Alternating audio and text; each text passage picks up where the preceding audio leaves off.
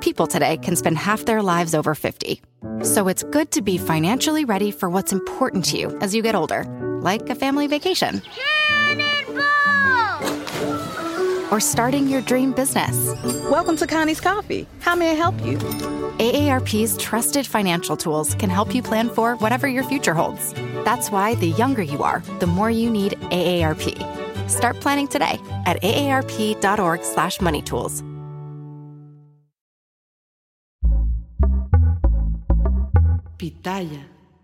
Fiesta Americana Travel Tea presenta.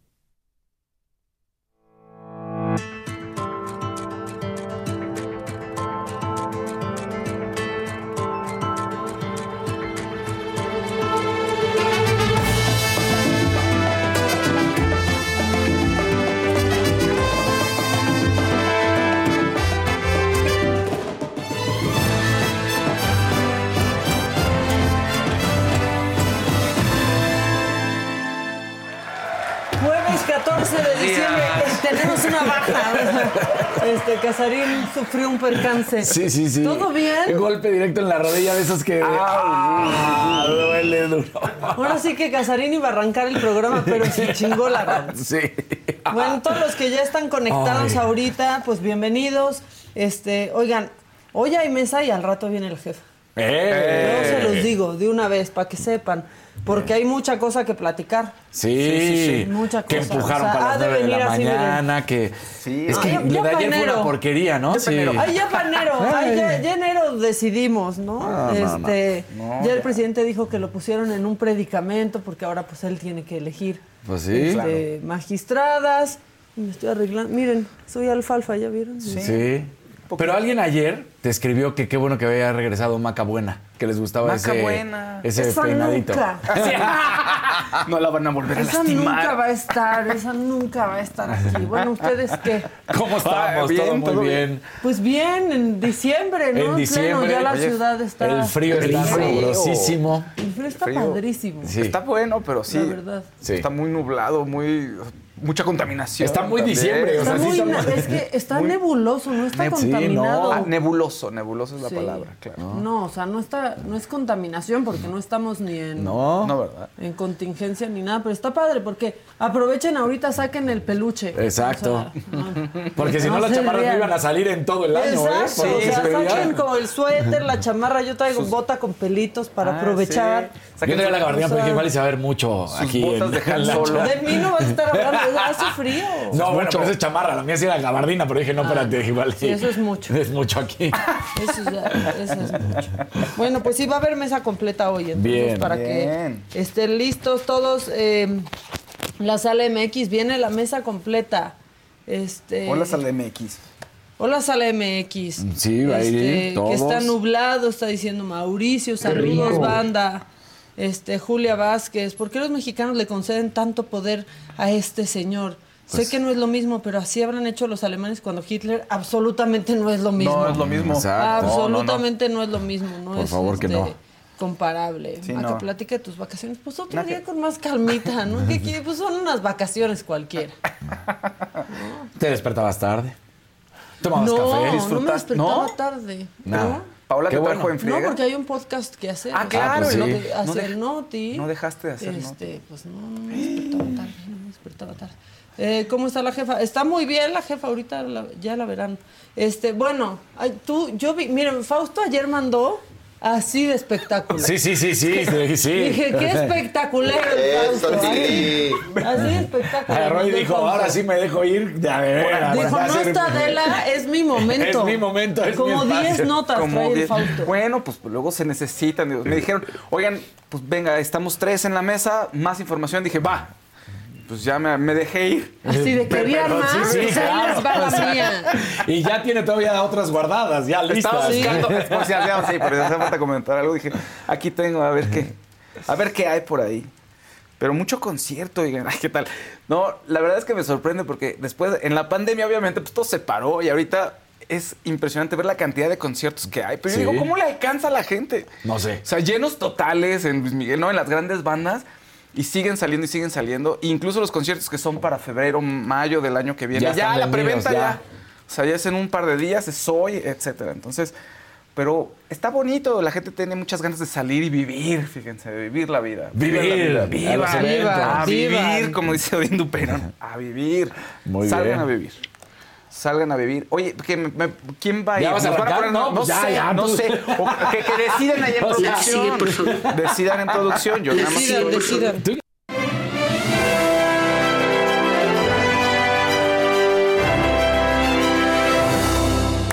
¿Cómo están? Buenos días. Bravo, Ay, ¿qué tal? Parece una gota de agua cayendo. Sí, exacto. Tal cual pongan like, eh, compartan. Viene la jeta, ya lo avisamos, entonces vayan calentando motores. De todas maneras, tómense un cafecito, denos like, compartan. Pueden, pueden poner colores, yo creo que ya el aguinaldo se da mañana, entonces no se hagan. Ay, qué tal. Sí, ya. Pero sí. bueno, Oh, se ve demonios. bonito. Oh, demonios. demonios. La sala MX se ve muy bonito con tu verdecito de que eres miembro. Entonces así todo el mundo puede imitar a la sala MX también. Lo que ustedes gusten. Exacto. Lo que ustedes gusten, fíjense. Y sí tuvimos un colorcito, ¿no? Un verdecito. Ay, Un nuevo, este, nuevo ¿Un miembro. nuevo miembro llegó? Sí, nuevo miembro, eh, Fernanda. De la Peña. se- Fernanda exacto. de la Peña. Fernanda Bien, de la Pe, bienvenida. pues, bienvenida. Muy Bien. buena inversión en este diciembre. Exactamente, porque hacemos reír, hacemos enojar, de todo, fíjense, de Bien. todo. Oigan, para los fans de la música, empecemos con los conciertos. ¿Les parece bien para que vayan ahorrando y, y vayan sacando su dinero? Fausto, es tu espacio, eres el Mira, jefazo. siento que Gracias, Luis Miguel está en residencia en todo México. Sí, sí, él, bueno, el año que viene va a estar en todos lados. Sí. ¿Y sabes qué dueto se, se ve que va a estar bueno? Yuri Cristian Castro. Yuri Cristian Castro, Castro ya unen fuerzas. ¿Por qué? Pues básicamente porque Lucero y Mijares, Lucero y Mijares, por Emanuel y Mijares, por todos los duetos, Claro. les está funcionando y sí es una tendencia, la verdad. Entonces, en 2024 van a estar en 13 ciudades de la República. En el Auditorio Nacional van a estar el 21 y 22 de febrero en la Ciudad de México. Ya la preventa, ya ahorita, hoy y mañana preventa. Sábado, venta en general, entonces pueden ir adquiriendo sus boletos. Van a estar en Guadalajara, en León, en Monterrey, Querétaro, Cancún, Mérida, San Luis, Aguascalientes, Puebla, Veracruz y Torreón. ¿eh? Y va a venir, porque que- está viviendo en Argentina, ¿no, Cristian? Sí, pues Si tiene ya está habla sí. como argentino. Sí, de plano. Habla más argentino que Sí. Miguel. No, bueno. Sí, sí, Te sí. lo juro. Oye, pero tiene un look muy como de Miley, ¿no? Como que está raro, como que se pinta el pelo, como que lo tiene muy largo, como que no se le Pero Miguel acomoda. no se pinta el pelo. No, no, él no. Ya pero se está digo, acercando a su Él papá. como que no se acomoda el pelo, este, o sea, como No que lo tiene larguito, como que a ver, luego, lo tiene raro. Ahorita te Ahorita enseño una foto. Digo, ahí en las fotos que salieron está, está muy bien peinado. Pero, Sí, está de gala. Sí, está de gala, pero en general lo he visto como, como no sé, lo veo con peinado raro. Muy A bien. Cristian.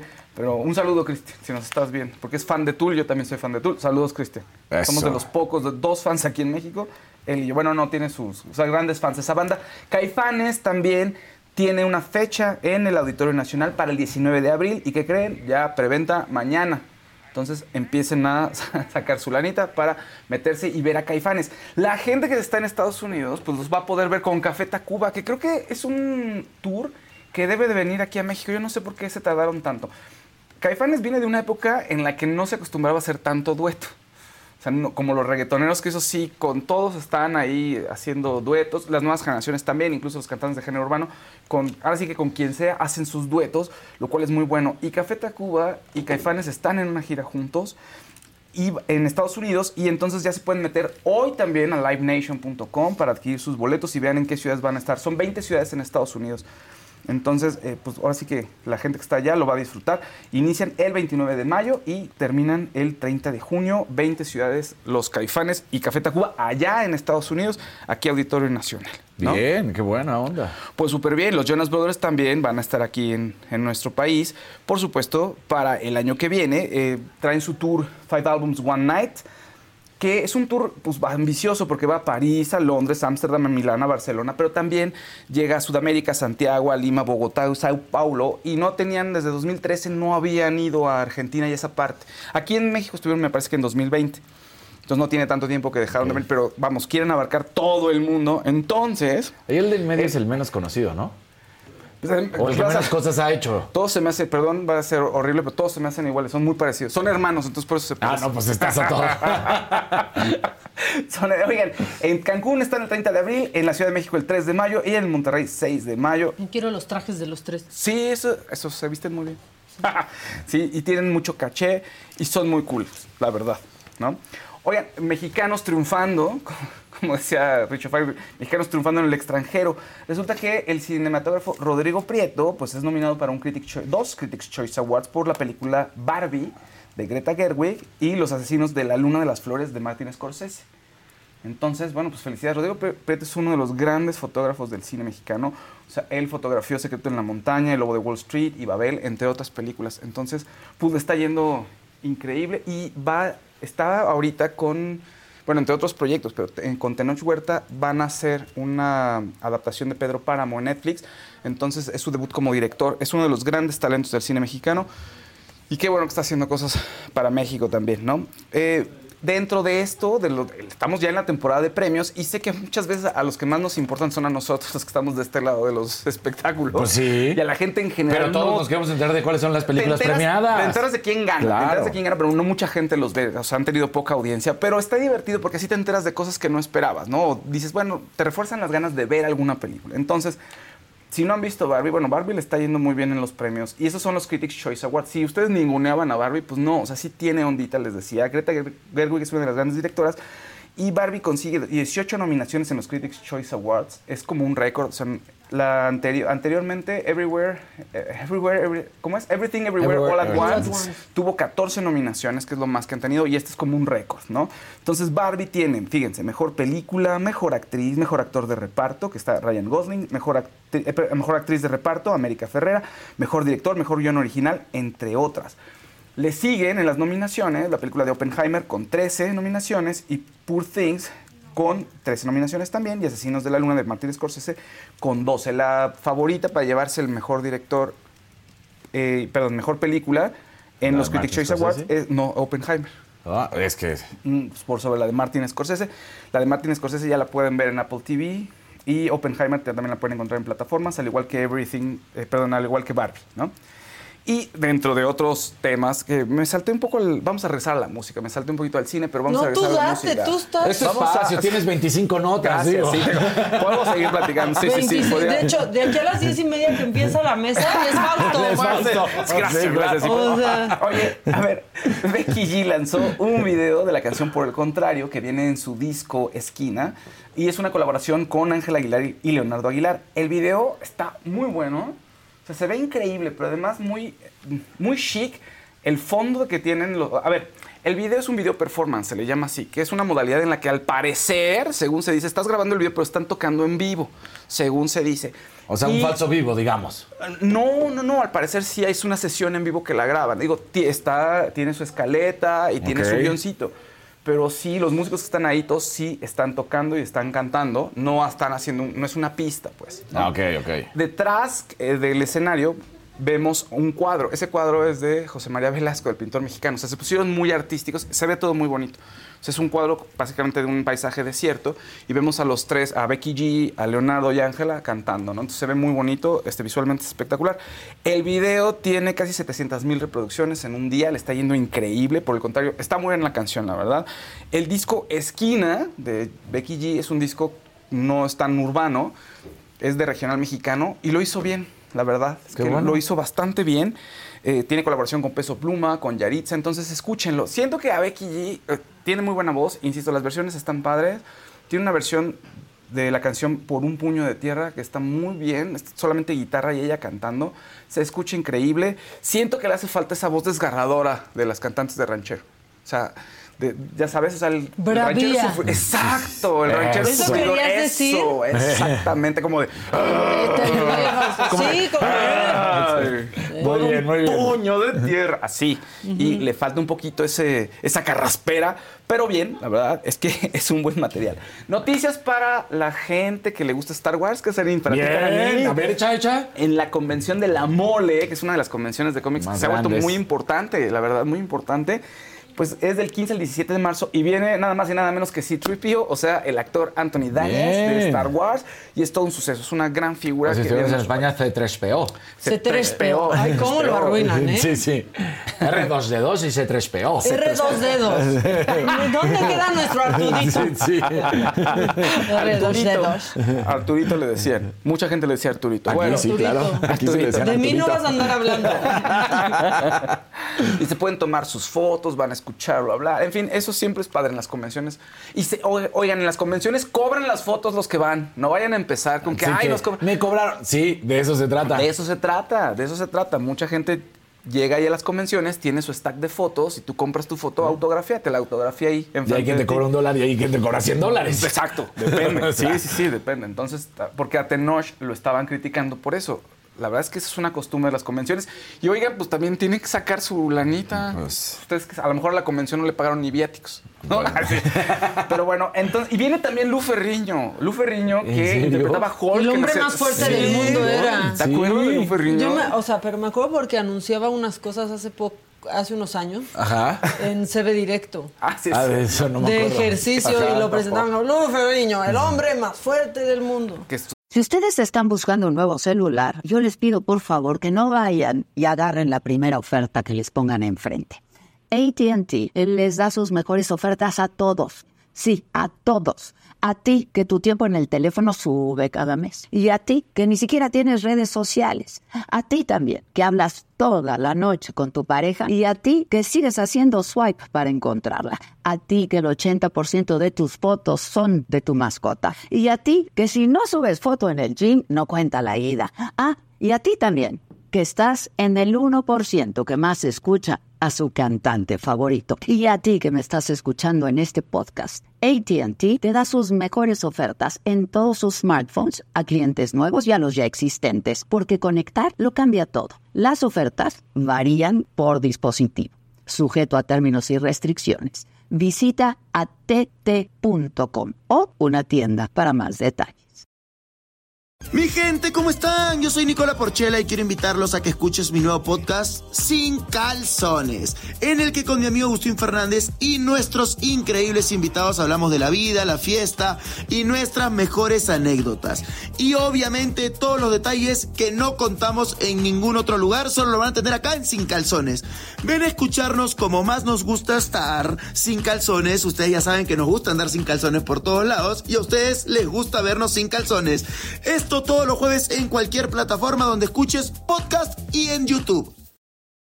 fue ahí, pues no Que también acá, hubo- un poco pacado por Arnold. Cuando llegó Arnold fue como, primero a Lu Ferriño, yo, ah, Lu Ferriño, y ya llegó Pues es Arnold, y a todos es háganse mucho más grande. Háganse a un lado, ¿no? Y Lu Y, Ferriño... y hubo dime. teorías, ¿no? De que se había muerto cuando interpretaba a Hulk y Ah, toda sí, la cosa. claro, esas teorías en las que no tenías forma de enterarte de nada porque no estaba el internet.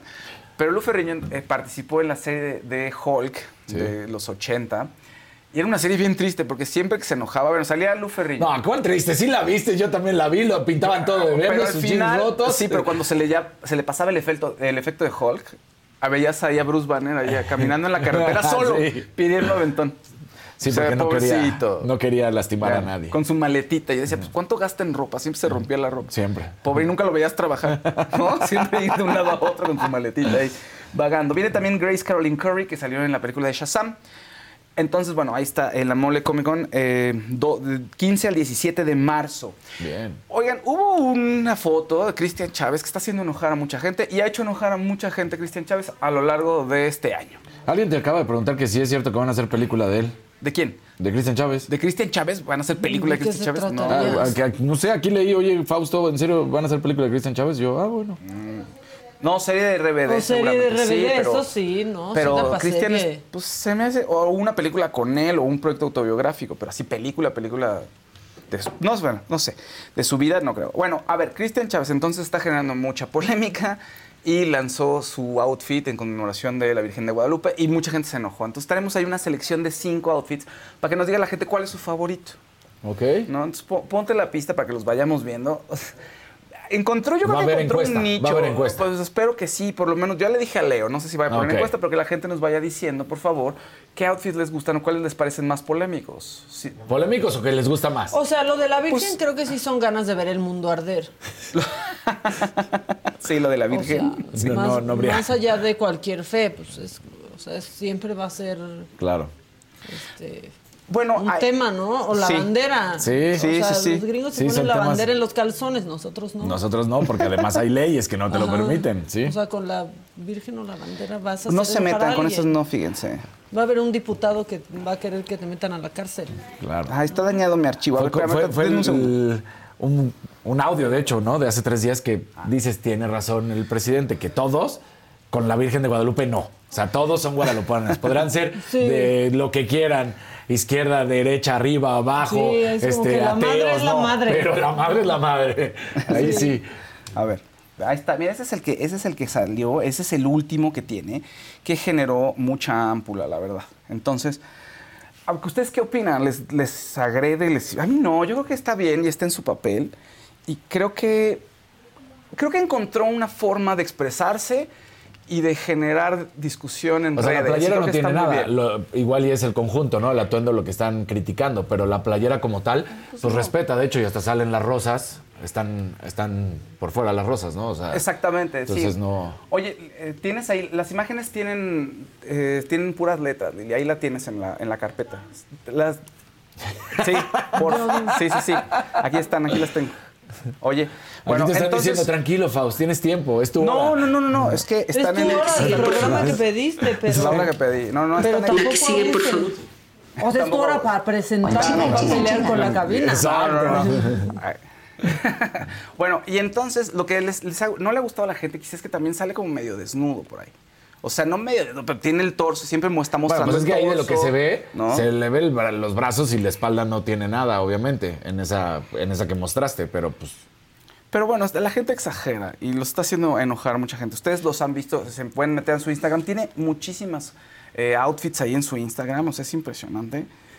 Y pues la verdad es que todo muestra, siempre está mostrando torso y siempre está mostrando ahí sin, pues ahora sí, toples. ¿Trae crop top? Todo, O sea, sí, en la llegó- mayoría llegó de tarde a la, a la moda, crop top creo que fue hace de, de hace 10 años, yo qué sé. Hay que preguntarle a Gus. O Maquita, ¿tú nos puedes decir? ¿De qué? De moda, crop top, cuando se dejó de usar? Porque dice que estaba usando No, puro crop se top. usa mucho. ¿Ah, sí? ¿Cómo? ¿El crop top? Sí. Ah, bueno. ok. Sí, se usa mucho. De hecho, se puso de moda que muchos hombres lo usaran. Ah. O sea, es como a thing. Se, se usa, se usa mucho. Lo que sí es que yo creo que ya, o sea, ¿quiénes se ofendieron primero? Los charros, ¿no? Eh, Primero ofendió a los charros. Primero por el- No, no por los la- ofendió. Bueno, se ofendieron. Se ofendieron porque usa, No, se- era ofendieron, rosa, es ¿no? es cierto. Era rosa, ¿no? Por Sí, el- sí, se ofendieron. Sí, y des- bueno, después sacó un- uno de los outfits que más ha generado, es también el que tiene, mira, este es el de Char. Pero además cumple con todo lo que tiene que tener No. el traje de charro. O sea, Pero, no sé aunque no no, sé si cumpla, todo. es un show, no Claro. fue ir a la charrería ni a hacer ni a un concurso. Eso sí, eso tienes razón. Pensé que soy yo en la final de la más draga. Pero no, No, pero no fue un concurso. no fue un concurso. No fue un o sea, concurso y además, o sea, la verdad es que está padre. La asociación de charros, digo, igual dice no cumple con las características que debe tener el atuendo según las reglas, pero no es un concurso, como dice Maca. Entonces, pues está bien y eso es su expresión. Ponte la, ponte la otra, Lili, por fin, para que lo vea la gente. A ver, ¿cuáles les gusta más o cuáles les genera a ustedes más polémica? O sea, el de charro, el de. El del ángel también. Ese no me Tiene- gusta. Ese es Nada. otro, como de charro, es una variación, pero ve. Ese está padre, es como Charro padre. meets Tintán. Sí, ¿no? está bueno. Pero se me hace cool, pues qué. Ese está padre. A mí me Ese gusta porque veo el pantalón super baggy y así como que dices, pues, eh, o sea, Ese está padre, pero ese yo le hubiera puesto una playera blanca. Ahora, o sea, tampoco está ofendiendo. Ese es el del ángel. Ese es el- ¿Y que también están defendiendo al ángel? Homenaje a la ¿A Ciudad la de México. ¿eh? ¿Qué, qué, qué? ¿Y ese qué? Homenaje a la Ciudad de México. Pues a mucha gente no le ha gustado y no le ha gustado cómo se está vistiendo. Y ese es el de Gatúbel. Ok. Bueno, y saben que no lo hacen peor, y perdone, este, si se enojan, no lo, no lo hacen peor porque no tiene sobrepeso, porque se ofenden el doble con este cantante, Sam Smith, con Sam ¿no? Smith, Con Sam Sí. Smith. que hace eso. Exacto. Mira. O sea, no lo hacen peor porque se, eh, se ve bastante hegemónico. Ah, sí, exactamente. Si no, estarían diciendo, ay, no, aparte qué vulgar. Además, sí. Además está pasado de peso, ¿no? Está gordo. Sí, sí, sí, sí. Pues ahí está Cristian Chávez. Pónganos cuál es el que más les gusta y si O les ofende, Y el fíjense. de la Virgen, la verdad, o sea, pues, pienso que Ahora, está en el límite porque puede ofender a mucha gente, pero tampoco está haciendo nada ofensivo. No, no está haciendo nada ofensivo en ningún momento, pero creo que lo hace a propósito para que la gente diga, ¿qué le está pasando? Y generar discusión, que está bien, ahí encontró un... pues no sé si un nicho, pero por lo menos una forma de expresarse y tener ahí una repercusión y un eco con la gente. Alguien decía por ahí, oye, es que la no me está gustando lo que hace Cristian porque entonces ya Anaí no es la protagonista, ya nadie habla de ella más que de Cristian y sus atuendos. Pues, pues, Pues pues hablen de ella bien, ustedes, claro. o sea, de- dejen de hablar de Cristian. Pues sí, pero bueno, lo he Mira, hecho un verdecito de Claudia Valdés que dice, ¿y qué opinan de los guadalupanos que abandonaron a todos esos perritos en la basílica? Cada año es lo mismo, triste ver tanto animalito abandonado. Sí, no entiendo por qué es ese abandono. Yo No. ¿Y qué Eso opinan siempre- de que por la Virgen no- nos contaminan la ciudad con los cohetes? Sí. Sí, además. Sí, no, desde el 11 de diciembre hasta ayer todavía no paraba. La Lo de verdad. los animalitos, la gente es muy inconsciente. Todo el mundo quiere perrito, mascota y terminan matándolos, muriendo. O sea, un- compras pajaritos y se terminan muriendo, ¿no? Sí. Este, Sí. tortugas, es- lo que sea. Y perros es peor porque es un, o sea, es un animal que es mucho Magda más dice, con la Virgen no, pero no se metió con la Virgen, se puso una playera donde aparece la Virgen. Pues sí, no, no se metió con la Mauricio dice, Virgen. está padre el traje rosa. Rosario dice, Maca, saludas a Kevin, por favor. Hola, Kevin. Mónica González dice, pues como bien dicen, es un show. Pues sí. Mauricio se ríe del charro mix Tintán. El Chavarrock dice, la neta, cada quien se puede vestir como guste, pero si lo hace, si lo hace a propósito para que hablen de él, claro. Bueno, pues sí. como lo hacía Madonna. Exacto, pues, igualito. Porque para eso es un escenario, Por supuesto. para provocar. Y qué bien que lo haga RBD además, ¿no? Porque tiene Liduvina mucha dice, les ofende porque es gay. Si una mujer se pone una virgen en un vestido, no la arman de dos. Eso, También. eso, que creo que lo está haciendo también a propósito y da visibilidad y, y usa su fuerza y su poder, ¿no? Mediático, pues para generar discusión y para generar conversación. Está bien. Sa- eh, Subomi Quintana, me- Maca, ¿me mandas un saludo? Hola. ¿Era eso? ¿Un Sí, un saludo, Hola. sí, nada más. ¿No? Dice, Hola, chula. pues aunque fueras guadalupana, la Virgen no dijo que se vistieran de alguna forma. Pues es cierto, dice Diana Sánchez. Tienes razón, Diana. No hay una, eh, no hay una etiqueta. Así, no hay reglas de etiqueta para ir a la basílica Sí. para ser A guadalupano. mí no me ofende, pero no me gusta la moda guadalupana. Pues sí, o sea, es como. claro. Como saben, hay unas que no me gustan nada, las de Ay, güey. Ah, sí, Ay, no, bueno. me Ay, güey. chocan. Ay, güey. Con sí, el dices. perdón, pero, Exacto. Me, pero me chocan. Sí, a mí tampoco me gustan. Y están en todos los aeropuertos, Eh, además. en todos los aeropuertos. Sí. En absolutamente todos los aeropuertos. ¿Y por qué a la diseñadora de Destroyer no le decían nada? Dice Juan Carlos Bárcenas. Pues, pues no, no era, pues porque era, no era transgresora la imagen de la diseñadora, pero sí se enojaron cuando Cuando salió. Sí, porque Oye, ¿qué- salió, ¿viste la entrevista de Aislinn Derbez con, con Minnie West, con la hija de, pues, Ay. de Amparín Serrano? están bien buenas esas entrevistas. Este, bueno, está muy bien, o sea, está muy buena, pero pues revela cosas súper fuertes, como que dice que no, no quiso volver a actuar porque las autoridades le hicieron como recrear el momento en el que su mamá tuvo el accidente y también desmiente este, que sí, esa era como una versión. Eh, decían que Amparín tenía un, un sillón Elevado. ¿no? Que en Sí. su casa, ¿no? en su Sí, casa sí, y sí. que se había caído de ahí. Esa era como una de las versiones, pero lo que dijo es, no, estábamos mi sobrina de cinco años y yo con mi mamá cuando, eh, pues que tenía un balcón que no tenía este, Barandal. barandal, Barandal. y se cayó Ah. de ahí. Y que entonces ella, junto con, o sea, pues dejó ahí a su sobrina que vio todo lo que pasó, que la niña también tuvo que recrearle a las autoridades la escena, que dice que fue bastante traumático Híjole. y que ella bajó a tratar de ayudar a su mamá, este, a ponerle pues un, un trapo en la Hielo. cabeza para tratar de, de parar la, La la hemorragia. hemorragia. y pedir ayuda en lo que llegaba la Ambulancia. la ambulancia. Este, después de que pasó lo de su mamá, ella se internó eh, voluntariamente en un psiquiátrico y dice que fue porque saliendo como del pasillo de casa de su papá hay un barandal y que vio hacia abajo, ¿no? Un barandal grande que vio el, al cubo, pues, y dijo, como que se me antoja aventar. Ay, Y que ahí fue cuando decidió pedir ayuda e internarse. Este, está muy bueno, es Híjole. un podcast de, De Aislinn Der- Aislinn Derbez. Tiene mu- y está muy buena esa, esa entrevista, muy dura, pero bueno, pues habló después de, creo que ya un año de que pasó lo de Amparín Serrano. Ya que la mencionabas, no Sí. que me quiera meter en tu No, sección. no, ya la que gente- mencionaste- No, ¿sabes qué? No, pero es- y ya no dice nada más de la... No dijo nada más de su sobrino. Bueno. Es que el tema del sillón se volvió algo como, mira, claro, ya ves por qué le pasó. Como que a veces queremos encontrar una justificación a los accidentes o, o errores de las demás personas. Entonces era conveniente, ¿no? Pensar que, pues claro, mira, por eso se murió, pues está, trae un sillón que es peligroso, ¿para qué lo tiene en su casa?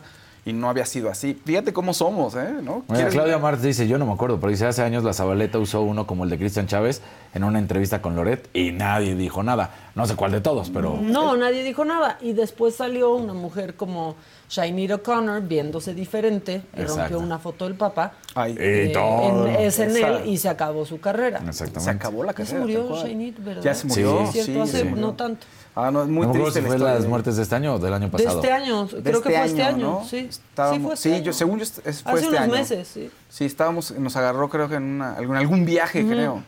Pero muy triste la historia de Sinead O'Connor y también sería una gran película. Siempre estuvo luchando con la parte de la enfermedad mental, o sea, tuvo unos claroscuros muy eh, trágicos, muy fuertes su vida. O sea, la verdad es que una gran artista que desgraciadamente la enfermedad mental la acabó. Que esta Es que le- leí el mensaje de Lara Álvarez. ¿Qué Y dice? Los haters que andan por aquí, por favor píquense la cola para que se relajen tantito. Entonces me dio mucha risa. Pues dice Abraham, na- Sí, se nada más. Fausto, ya cállate, me dice Abraham. Pues sí, ya voy a dejar a Casarín, mamá, que quien quiera cabina, fíjate. Ya. Ya lárgate. ya. No, ya está. por favor. ¿Quién, ahora sí que quien quiera ir, por favor. La que sigue, por favor.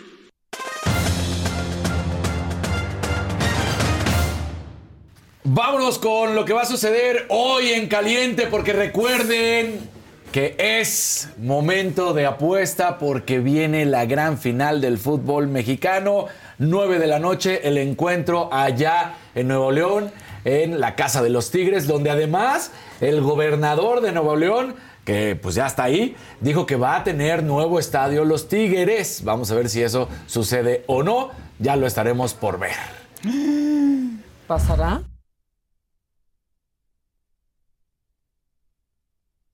Así es, como entonces les decimos que hoy, hoy, hoy, la apuesta me atrevo a inclinarme hacia Vas. los Tigres porque están en Nuevo León, porque están en casa. Yo creo que aquí se define la final. Si América gana aquí, ya, Ya. son Yo creo campeones. que no, porque Samuel García trae el santo volteado. sí, Sí, eso pero sí. yo también creo lo mismo. O sea, si el América regresa con un resultado desfavorable, va a ser muy difícil en el Azteca remontar. O sea, va a ser Exacto. O complicado. sea, yo, yo creo que este partido es el que define la final para cualquiera de los dos equipos. Y vuelvo a la única razón por la cual me inclino por, por Tigres, por el- la experiencia que tiene el plantel de, de Nuevo León, que ha sido más constante en cuanto a títulos y que ha sabido ganar varias finales, mientras que el América, pues apenas están en eso, ¿no? Este plantel, porque sí, el América ha ganado muchos títulos, pero este plantel. que entonces- Dios no te oiga, Casarín. bueno, Oye, pero, ¿y ¿cuál era el chisme con Guiñac? a ver. Que no lo metieron a jugar por eso. Ah, Había como tres chismes en, en este momento. Primero, la lesión, que estaba lesionado, que tiene una pubalgia y que se estaba recuperando. Otra, que había en un antro, pues, eh, sido un poco agresivo. Y entonces, como había sido agresivo, pero no hay pruebas de nada, eso fue Ah, ya, solo cual. fu- Fue dijeron, un rumor, así, dijeron. un tuit. Exacto. Estaba en un antro, se puso violento y entonces, para evitar cualquier cosa, lo guardaron diciendo que estaba lesionado, pero realmente pues fue porque tuvo un mal comportamiento en, en un día de fiesta. Guiñac, tú no, me cae muy bien Guiñac. como Pero, pero no hay nada, algo. ¿eh? Ah, O sea, no hay nada. No hay, no hay nada, no hay nada de comprobado. Como bien dice Maca, un tuit. O sea, Í- Ídolos al piso, no, Guiñac. entonces, no, hay nada que compruebe que él justamente haya estado en ningún momento fuera de las instalaciones de los Tigres o de su casa haciendo estas acciones. Entonces todo, todo quedó en un chisme de que Guiñac se había comportado de manera inadecuada y por eso no había jugado. Oye, ¿y aquí el chat qué son? ¿Más americanistas o más tigres? ¿Qué serán? Es Que más pongan- americanismo. Sí, Sí, en, el, en el chat es más americanismo. Cada, ¿Sí? vez que, cada vez que hablo de la América que no, ay, Por pues eso le no iba muy bien a Luis G.G. Fausto. Todos me dicen que ya, que es mi odio. No tengo odio, nada más es lo que creo. Alguien me dijo... Y, y di las razones del por qué. Alguien dijo, no, yo creo que le vas a caer mal a Casarín. ¿Por qué? Porque le vas a la América. Alguien me dijo así hace tiempo. No, No, sé. y a Casarín le dijo, a ver cómo te va con Fausto. Uy, ese cree que es sabe americanista. sí. Así le dijeron. Así es el nivel luego. Así Ese- pasa. Así Sí. pasa. Entonces, hoy a las 9 de la noche es el partido de ida y sí se especula que va a poder estar desde un inicio pudo, eh, Guiñac, por esta razón que estábamos diciendo, que pues sí era una lesión, no era una lesión, que todo era chisme, pero bueno, ya quedó claro que sí va a estar listo, pero se cree que no sería todo el tiempo, sino no sería de titular, sino más bien entraría de cambio. Vamos a ver, todo lo han tenido muy, eh, muy en silencio y eh, nos estaremos enterando prácticamente antes del inicio del partido, cuando se tiene que dar la alineación titular. De ahí nos vamos con Julio César Chávez Jr., porque el Junior quiere reaparecer, quiere volver a subirse al ring, está entrenando, está entrenando en, en el gimnasio de Freddy Roach, allá en California. Y bueno, pues dice que él va a pelear el 27 de enero en Footprint Center, allá en Phoenix, Arizona. Aquí mostró una imagen de cómo estaba eh, preparándose. Dice que tiene todavía mucho que darle al boxeo. 37 años de edad, no se nos olvide. Eso ya es prácticamente el declive de un, de un boxeador, de un atleta y sobre todo de estos deportes. Qué complicado. Entonces, sí. Para él. O Para sea, él. tienes- tu papá es uno de los mejores de toda la historia. El mejor de toda No, la historia. ya, hazte contador. O sea, No, haz Pues otra sí. cosa, haz otra cosa, haz otra cosa. O sea, Ahora, él tenía, en verdad, ¿eh? y todos los expertos en boxeo te lo dicen, él tenía una habilidad, porque tenía el alcance, que no tenía su papá, tenía la altura. Que O sea, no el alcance dices que si Exacto, se diera la mano, de brazo. Exacto, exacto. Entonces. Largo, eh, pues. eh, y la altura, y entonces le permitía estar todavía en otras divisiones. Él subió de peso. Entonces, pues resulta que eh, decían que tenía un futuro prometedor, que nunca iba a ser como su papá, por supuesto. Su papá es el mejor de la historia de México. Pero porque nadie, ajá. Ajá, porque nadie. Pero que iba a ser una muy buena carrera. Pero pues lamentablemente se perdió en drogas. Esa es la realidad, ¿eh? O sea, si no fue la marihuana, fueron las pastillas, y si no fueron otra cosa. Y pues no tuvo el interés, no tuvo el hambre de boxeador. Y eso pues mucho pudo haber sido por el hecho de que no... No, No tuvo hambre. No tuvo hambre. Así de fácil. Pues no, sí. no, pues hablando Sí, en los, claro, en los claro. términos, ¿cómo se dice? Pues su La tuvo papá muy había. fácil. Exactamente, la tuvo muy fácil en todos los sentidos. Desde que sí tenían dinero, desde que su papá pues era eh, la máxima figura y le, le ayudó y estuvo siempre al pendiente. Mientras que ves la carrera de los boxeadores en general, son que se arman su vida a golpes, porque tienen Sí. hambre de triunfar. Y así ha sido. Bueno, también lo que decías de la NFL, perdón, paréntesis, Sí. pero relacionado con tu tema. Este, el asunto de las concusiones, como, no sé cómo, contusiones, no ajá. Sé sí, en español, contusiones, sí, sí. contusiones, Concussion, concussion en inglés, Contusión, en sí, sí. español. Pues también los boxeadores después de un rato, cuando se retiran, no, claro. traen un problemón en la cabeza. Pues recordarás que en su momento se, se decía, nunca se pudo, y, y creo que tendría que ser un motivo de autopsia, si se hubiera permitido, si esta cuestión, eh, pero que revisen los cerebros de pugilistas claro, para poder decir que si les afectó o no. seguro ¿No? sí. ¿no? Como O sea, el de los jugadores de Exacto, americano. como, el jugador, como los jugadores de americano. Bueno, pues del propio Mohamed Ali se decía que el Parkinson vino por la cantidad de golpes cuando boxeaba. Pero Mike Tyson, velo ahí. Mike Tyson, velo. Y, y Mohamed Ali no es que recibiera tantos golpes, No, ¿eh? pues era no. un gran boxeador, Es lo que te iba a decir. recordemos. O sea, Seguro para conectarle debe haber estado complicado. ¿no? muy complicado, ¿no? Entonces, bueno, pues él dice que va a tener esta pelea contra David Segarra. eh, no, perdón, la última pelea que Pepe tuvo Segarra. fue contra David Segarra en eh, el 18 de diciembre, hace dos años, y bueno, pues ganó por decisión, eh, fue, eh, en, en ese momento, por decisión unánime, eh, de- después Unánime. de 10 asaltos, unánime, David Segarra. Entonces, bueno, pues esa fue la última pelea que tiene. Él trae un récord de 53 victorias, 6 derrotas, un empate, 34 victorias por la vía del knockout. Les digo, tenía una trayectoria que se veía buena. Lamentablemente, pues nunca.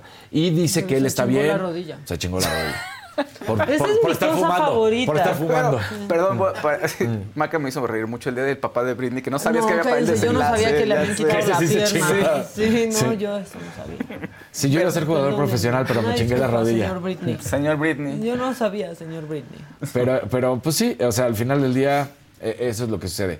Buenas noticias para el Comité Olímpico Mexicano porque resulta que tiene asegurado hasta el momento eh, más de un millón de pesos. Yo sé que es muy poco, pero bueno, es más de un millón de pesos para su fideicomiso gracias a los deportistas que han calificado ya para 2024. Y esto se obtiene de los 25 mil pesos por deportista que tiene su pase ya a los Juegos Olímpicos de 2024. Y así que con esto, bueno, pues eh, está ayudando, porque claro, es para ayudar a los deportistas, no es para el COM, sino es para los atletas mismos. Y entonces con esto, bueno, pues se especula que va a poder estar apoyando. Les falta muchísimo. Les falta 100 veces eso. José Alcalá dice que el estimado es de mínimo 120 millones de pesos para la preparación, participación de todos los atletas de México en eh, los Olímpicos de París 2024. Pero dice, bueno, pues ahí vamos, ahí vamos, se va recaudando. Esto ya es de los atletas, para los atletas, claramente. Ahí la llevamos. Y ahí, ahí la llevan, luego tienen que esperar que les dé dinero también, entonces... ah, Híjole. Pero eso, Qué difícil ser atleta, Casarín, aquí en este país. ya ni me digas, Faust, ya ni me digas.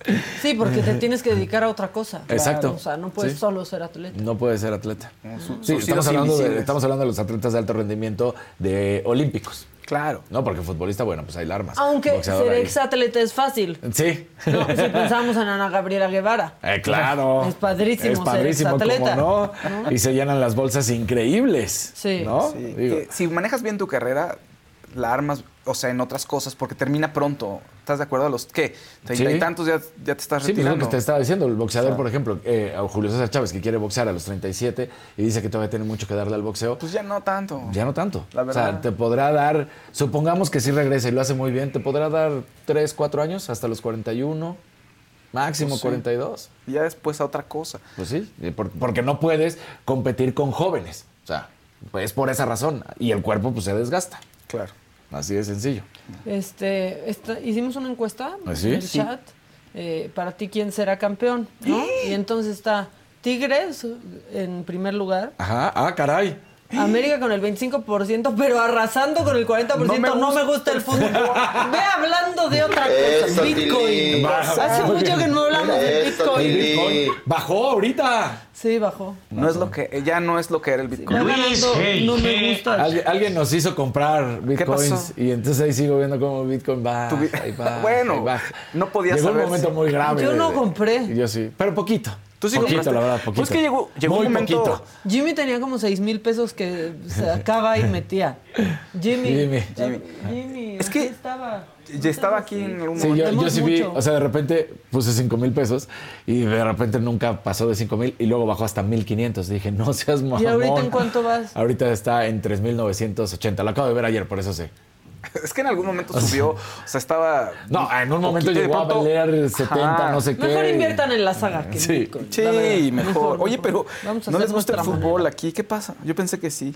Pues, Pues fíjense no, no que... son tan fifas. Pero hablamos de todos, Fíjate. no nomás. El Super Bowl, por ejemplo, o más bien la NFL, hoy es partido de jueves por la noche. No se nos olvide, es eh, un buen encuentro por un lado, porque son los Rams que estarán enfrentando a Las Vegas. Y justamente arrancamos también con esta imagen de SoFi Stadium, porque se da a conocer que el Super Bowl número 61 estará siendo aquí nuevamente. Así que por segunda ocasión habrá Super Bowl, eh, el de hace unos años, cuando fue el campeón justamente el equipo de los Rams en su propio estadio. Entonces ahora repetirán el, equipo del SoFi Stadium. Entonces eh, tenemos también cuáles son los siguientes. El, el número 58 será en Las Vegas, este 11 de febrero de 2024. El número 59 será en Nueva Orleans, en Luisiana, el 9 de febrero de 2025. El 60 será en Levi Stadium, otra vez en San Francisco. Y el 61 en SoFi Stadium, allá en California, todos estos. Así para que estén viendo cuáles van a ser. Y porque también son los estadios más nuevos. Ok. ¿no? El más nuevo de todos es el SoFi Stadium. Pero est- hacen unos estadios increíbles. Increíbles, espectaculares y se llenan, ¿eh? Sí, se llenan. ¿Cómo le...? Y aquí, a duras penas, luego vas a ver algo que no sea fútbol. Al Pues base. es que, a ver, el base en, en la parte sur y en la parte norte de nuestro país se Sí, llenan sí. los estadios, ¿eh? Sí, hay que decirlo. Pero otros deportes, ¿no? Aquí se juega también básquetbol. pues, Este, Sí, el básquet no es tan- no- pero no- bueno, no no, es tan seguido. No jala. No No jala. no jala tanta gente. Ay, saludos a Israel Mesa. No, sí, estás muy curiosita, como dirían. ¿Por qué? ¿Qué dijo? No, no lo voy a leer, pero me da risa. Ah, bueno. Bueno, Gracias, mente avispada nos amenaza. Dice, hablen de política, me voy. Espérate. Oye, mira, espérate. Tú espérate, ahí viene el macabrón, ahí viene la jefa Ya, para todo, hacer exacto. la mesa que más aplaude. Este, pero, pues, o sea, no, Ay, tampoco oye. te vamos a. Oigan. Espérense, es que no es chistoso que, que el presidente está con que no, que los ministros los elija la gente, Ah, los sí. elija Ah, la sí, gente. no, claro y que va no. a ser el primer presidente en elegir con dedazo a una ministra. Ah, claro. Así. Pero que hable el pueblo. Ironías. Este ya dijo en la, en la la vida. mañanera que lo metieron en un predicamento. Sí, porque ahora tiene que él que él elegir. elegir porque no eligieron. Pues en fue. Pues, Las tres que él eligió, las tres. No, pero se dividió en Morena. Sí. Sí. O sea, también. Que ni se haga.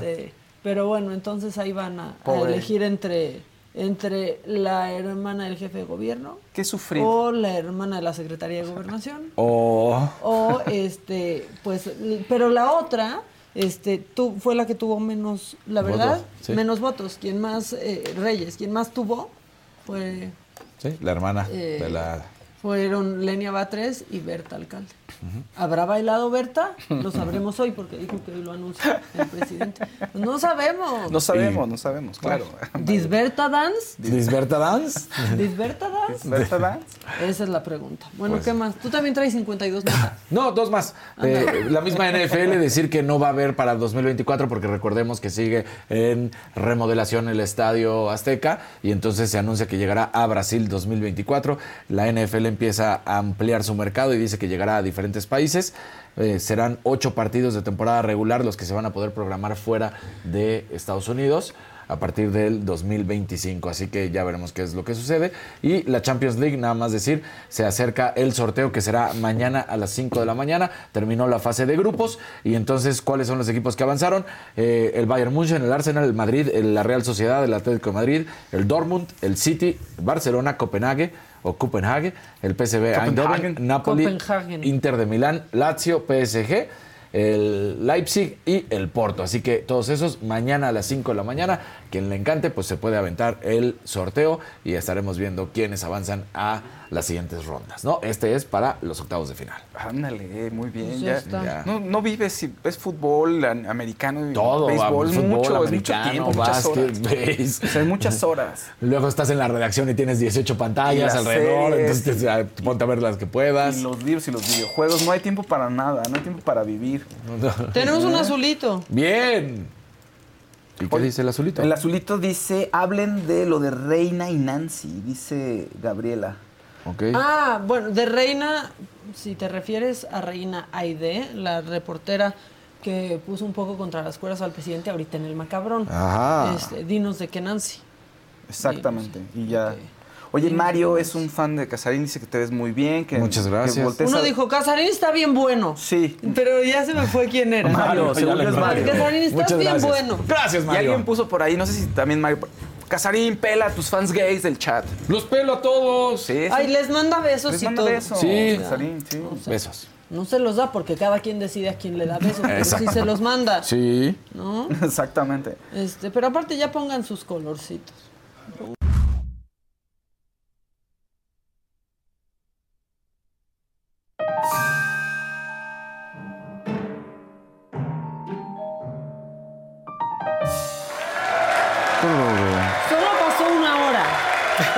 Compañeros acabaran con sus secciones. Solo tuvo que pasar una hora para que haya. Pero este, déjame macabrón. corrijo.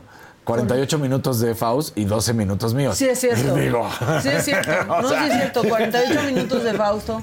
Que dijo, ah, no, me pidieron más, pues a Sí. ver, hasta donde tope. Ya. hasta, don- hasta las últimas consecuencias. ¿no? Exacto, dijo. Bueno, y 10 minutos de cargar su carpeta. Eso sí, Sí, además. O sea, bueno, Y regañando este, a Lili. No, no regañé a Lili, no regañé a ya- Lili. miren, nunca. yo ya no voy a decir nada. No, no regañé a Lili. Ayer en el Congreso de la Ciudad de México este, se discutió la ratificación de Ernestina Godoy, pero llegó un punto eh, en el que realmente Morena pues dejó ver que no querían este a, a la bueno esto miren quiero quiero tomarme un tiempo Sí, quiero ve, tomarme ve, un tiempo.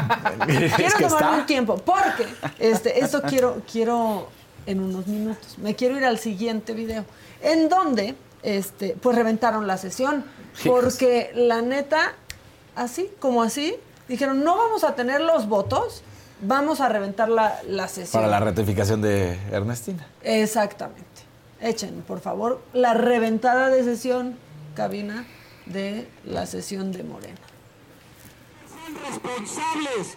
Aquí venimos a discutir y a votar y tienen miedo. ¿Quieren el cartelcito? Vamos a votar y le regreso su, su papelito. Esa es la negociación. Tengan pantalones. Vengan a cumplir lo que tienen que hacer. Aquí hay medios de comunicación. Perdieron todo el día y se están riendo porque tienen miedo. Miedo tienen. ¿Por qué no votan? Cobardes. Retórica ridícula. Se los va a cobrar la sociedad, por eso van a perder. voten, voten, den la cara a la sociedad. Así han hecho todo, todo, todo este proceso. Bueno, pues ahí está. Y encabrona porque bien que sabemos que lo Que hicieron. ya no lo iban a juntar. Oye, Claro. todos los otros diputados durmiendo desde un día antes. para que no se las Durmiendo aplicaran. desde un día antes para que no se las aplicaran. Y ahora que, este, pues que hasta enero. Primero dijeron que hoy y después hoy ya de mañana, decidieron ¿no? que en él, No que vale. hasta, hasta enero. Porque dicen se van a seguir durmiendo los diputados, y a no se ver van a qué ir. pasa. Bueno, este, y luego en el Senado se discutió eh, pues la embajada de nuestro Freddy, no, perdón, de Omar Fayad, de Omar Fayad, y Germán Martínez, pues cómo, cómo hace él.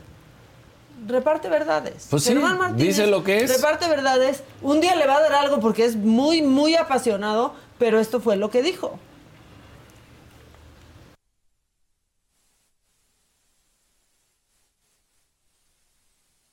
fallar. Pero tenemos también cómo habló este Germán Martínez. Ahí llegó como un rockstar. El nuevo gobernador este, de que hubiera Noruega. estado Digo, bien que cantara. ¡Eh! o- Sí. No, Germán Martínez, aquí está. Parlamento mexicano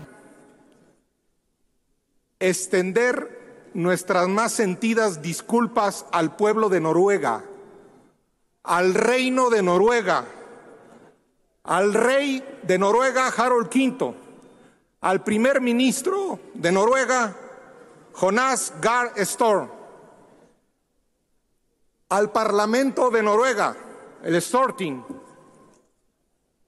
para por haber hecho este nombramiento que no va acompañado con nuestros votos. Es una desvergüenza que nos represente a todos los mexicanos el nivel, el cinismo que se le está dando a Noruega, no se lo merece el pueblo de Noruega, que cuando llegue este pillo hidalguense a Oslo llegue con el reproche de una parte de los mexicanos. No llega representándonos a todos. Sentimos vergüenza unos mexicanos de que pise Oslo representando a este país. Los mexicanos somos mucho más que el servilismo que se está premiando. Los mexicanos somos mucho más que esta desvergüenza que se está premiando. Los mexicanos tenemos honor, lealtad y dignidad. Y tiene razón que Oslo. ¿Qué Que Oslo? Oslo. Es Pero, que además te pero en Noruega ni nos declaraciones. están topando. No, no, no, O sea, ahorita. No tengo ningún mérito, pero bueno, ya me lo dieron. No, sí. Pero cómo llegó él después. Claro. Bueno, y yo que les he dicho aquí, para defender bien a un priista se necesita otro priista, pero de Morena. Porque vean cómo se puso eh, Ricardo Monreal, pero de verdad defendiendo a, a Omar Fayad. No. No, no. O sea, creo que más que a su hermano, el gobernador de Zacatecas. Eso no sería difícil, ¿no? No, en serio. Digo, también cómo defiendes al gobernador de Zacatecas, pero, este, pues así que un hombre de primera. Me da mucha tristeza cómo el cinismo transforma a las mentes más sensatas. Se repite la historia, cómo los conversos o las conversas de unos días para acá, llenas de furia, llenas de ira contra quien las hizo senadoras. ¿Cómo puede ser que se les haya terminado su historia? Yo que la respetaba y que me pedía consejos y ahora la veo como una iracunda, como una mujer que la racionalidad y la serenidad la abandonó. ¿Cómo permitir que simplemente por cobardía se lastime a personas, se les insulte? Y digo por cobardía porque Omar Fayad no puede responderles. Porque Omar Fayad tiene dignidad y porque Omar Fayad está indefenso frente a sus calumnias y sus actitudes falsas y partidistas Díganme ustedes, ¿cómo se alega? Señora, yo la respeté, no grite, yo la respeté y me mantuve callado. A pesar de sus agresiones soeces, la respeté, respéteme, respéteme. Soy el orador en turno. A mí no me vas a fallar. Fallar. Dijo. No, qué bárbaro. Estaba hablando de Cecilia Sánchez, que es eh, pues la diputada, no, la, la senadora, perdón, que cometió el atrevimiento de decirle, bueno, ¿y cuáles son los méritos? A ella Sí, se claro. refería. ¿Por qué usted podría ser embajador? Justo a eso se, se refería, este, y pues bueno, ya después vimos cómo entró como un rockstar, ya vimos ese video, Deberían- este, porque ya se va, ya Claro. se va a Noruega. ¿no? Deberían de hacerle Ya. así cada que entre. O sea, ahora sí, que no sabemos si siga con victoria, pero obtuvo la victoria. Exacto. ¿No? O sea, Ahí sí. ella ahí dice sí. que sí, ella dice que todo bien. Ella dijo que todo, Todo bien, ya lo ha ¿Todo dicho. bien? Sí, Ah, sí. bueno. Bueno, Ah, a mira. ver, eso que digan a que eh, saber qué está pasando realmente es otra cosa. ¿no? Pues si quieren ver otra vez cómo entró Fayad ya A todo ver, ratificado. No. este, ya, la palabra ratificado ya me da risa. ¿Es, es que se convierten en ratas? Ratificado. Bueno, ahí va. Otra vez se los voy a poner. Échenlo. Mírenlo. Ahí va. Pues ya muy triunfante, o sea, obtuvo la victoria. No sabemos si tiene la victoria en su casa, pero aquí Mira. sí obtuvo la victoria. ¡Eo! ¿No? Se la va a pasar de pelos en Noruega, pero bueno, ahí está.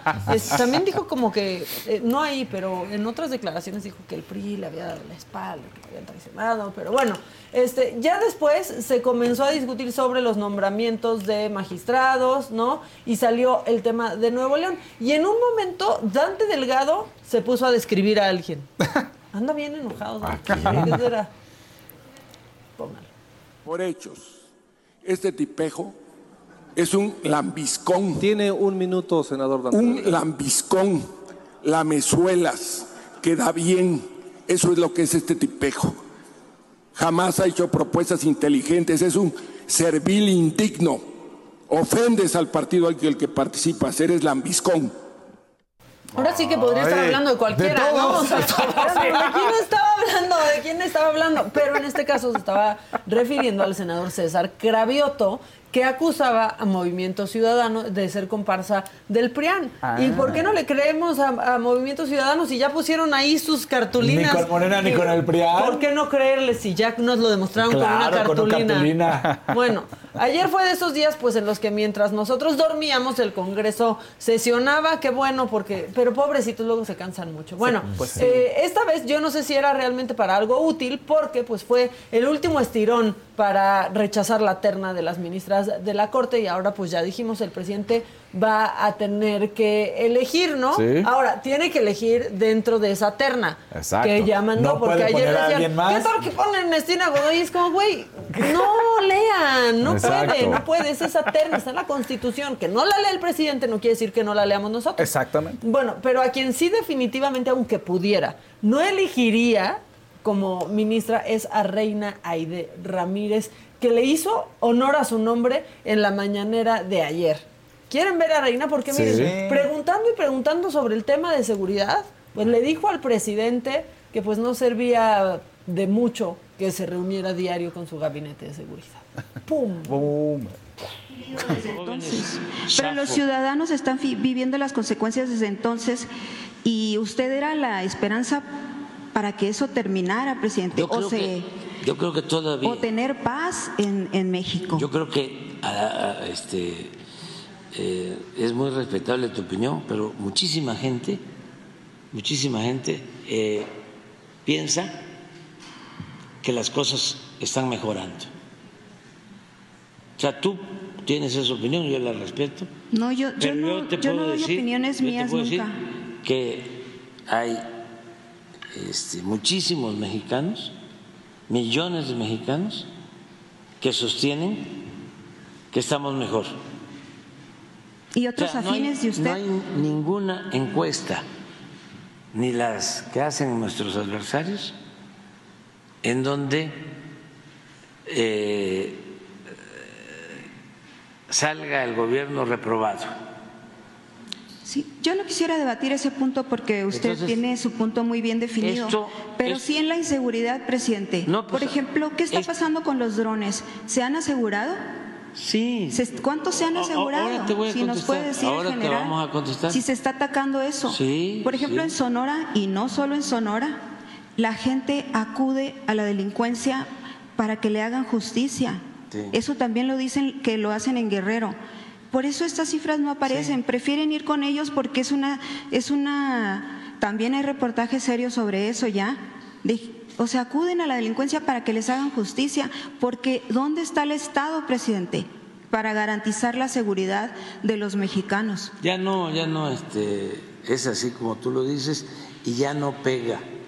Mi gente, ¿cómo están? Yo soy Nicola Porchela y quiero invitarlos a que escuches mi nuevo podcast Sin Calzones, en el que con mi amigo Agustín Fernández y nuestros increíbles invitados hablamos de la vida, la fiesta y nuestras mejores anécdotas.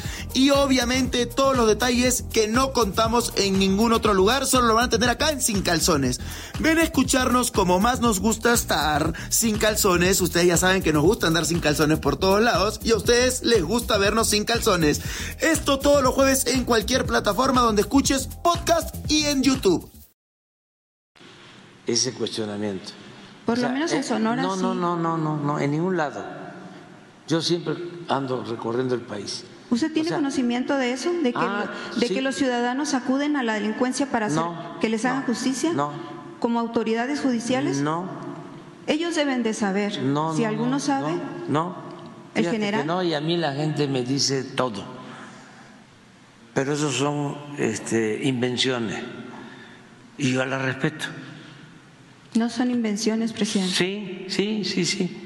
Porque no obedece a la realidad. Este, pero como aquí nos están escuchando muchos y nos están Sí. viendo muchos, eso es bueno que la gente este, opine Que lo lean. ¿sí? Está que, documentado. que opine si tú estás ¿sí?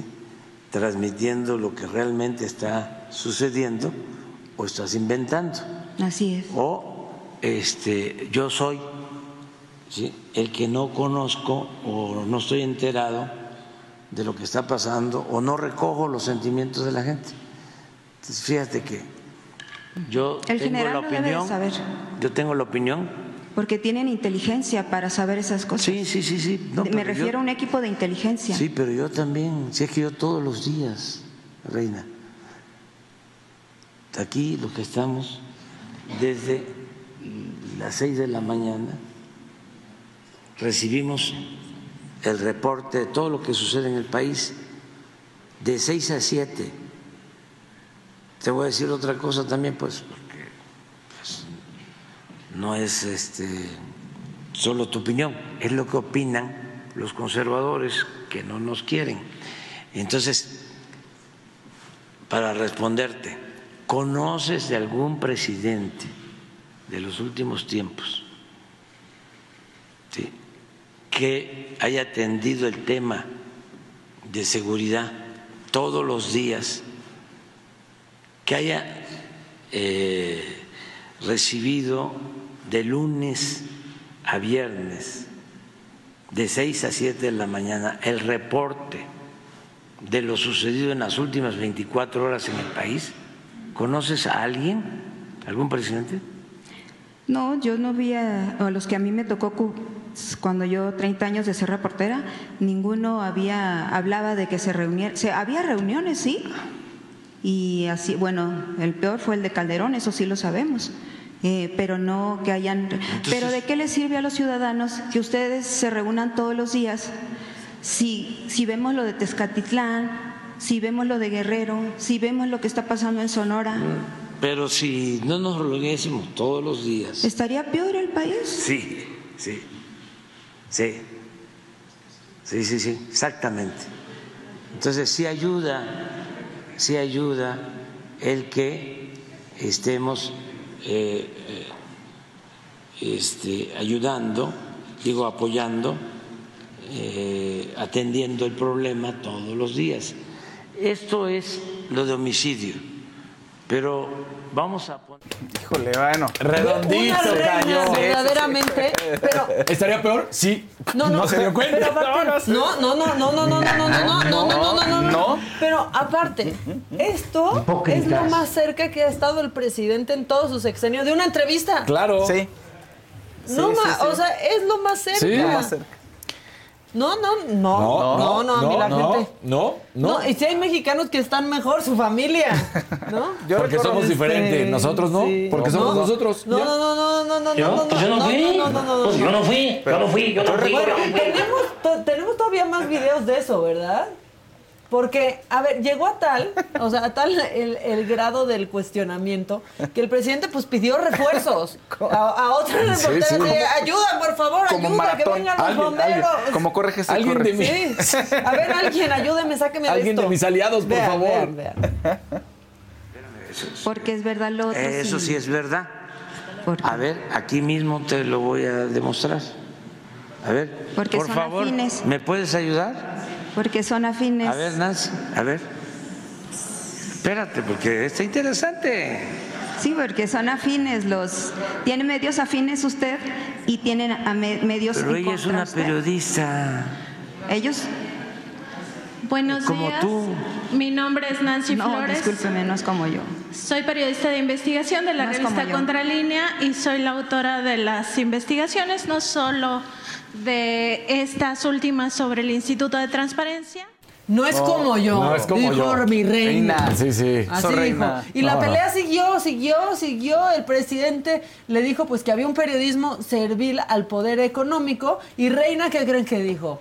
También hay periodismo servil a favor de usted, presidente. No nos hagamos. Claro. Echa. Eso. Se puso bueno el. Eso, eh. A ver. Presidente, hay afines y hay en contra. Ahora permita que vengan los reporteros que hicieron el otro reportaje que para que den su explicación. Que. Y, y son las dos partes, presidente. Que venga, que, que venga. Y, y Que cuando yo Loret, me- lo invitamos. Cuando yo me refiero a la metodología, me refiero a la metodología de usted para dar por cierto uno y dar por falso No, el otro. a través de O pruebas. sea, es solo su, pruebas. su palabra. Ella, bueno, ella pero tiene esas palabras pruebas. no las investigó usted, eso lo investigaron ellos, Ah, así pues como lo- el otro lo investigaron otros. Ah, pues que traigan las pruebas. ¿Cómo da usted por falso uno y da por, mm, por Porque válido no el han otro? presentado pruebas. Justo, la gente debe de leer los dos para que vea, Sí, sepa las... sí. Y yo no defiendo ni al INAI, yo tengo mis reservas también ahí, y mucho menos a Mexicanos contra la corrupción. ¿A quién defiendes? Y al, al pueblo, yo sí Ah. defiendo a, los, a, lo- a la gente. Sí, Yo entonces. estoy con la gente, presidente, y ya, usted dijo una vez, defínanse. Sí. Eh, no son, así como dice usted, no somos iguales. no- Yo estoy definida desde hace 30 años, Sí. y por la gente. Sí, pero no este, Por no hay, no hay ningún mexicanos. problema que vengan, que presenten las pruebas. Sí, para que haya Sí, las sí, dos sí, partes. No hay ningún problema en eso. Nada más que es muy eh, evidente de que eh, ese periodismo que lamentablemente predomina en nuestro país es un periodismo servil Así, Sí. también hay periodismo civil a Vinculado. favor de usted, presidente. vinculado, vinculado al poder económico, ¿sí? a la corrupción, Así es. ¿sí? a la delincuencia.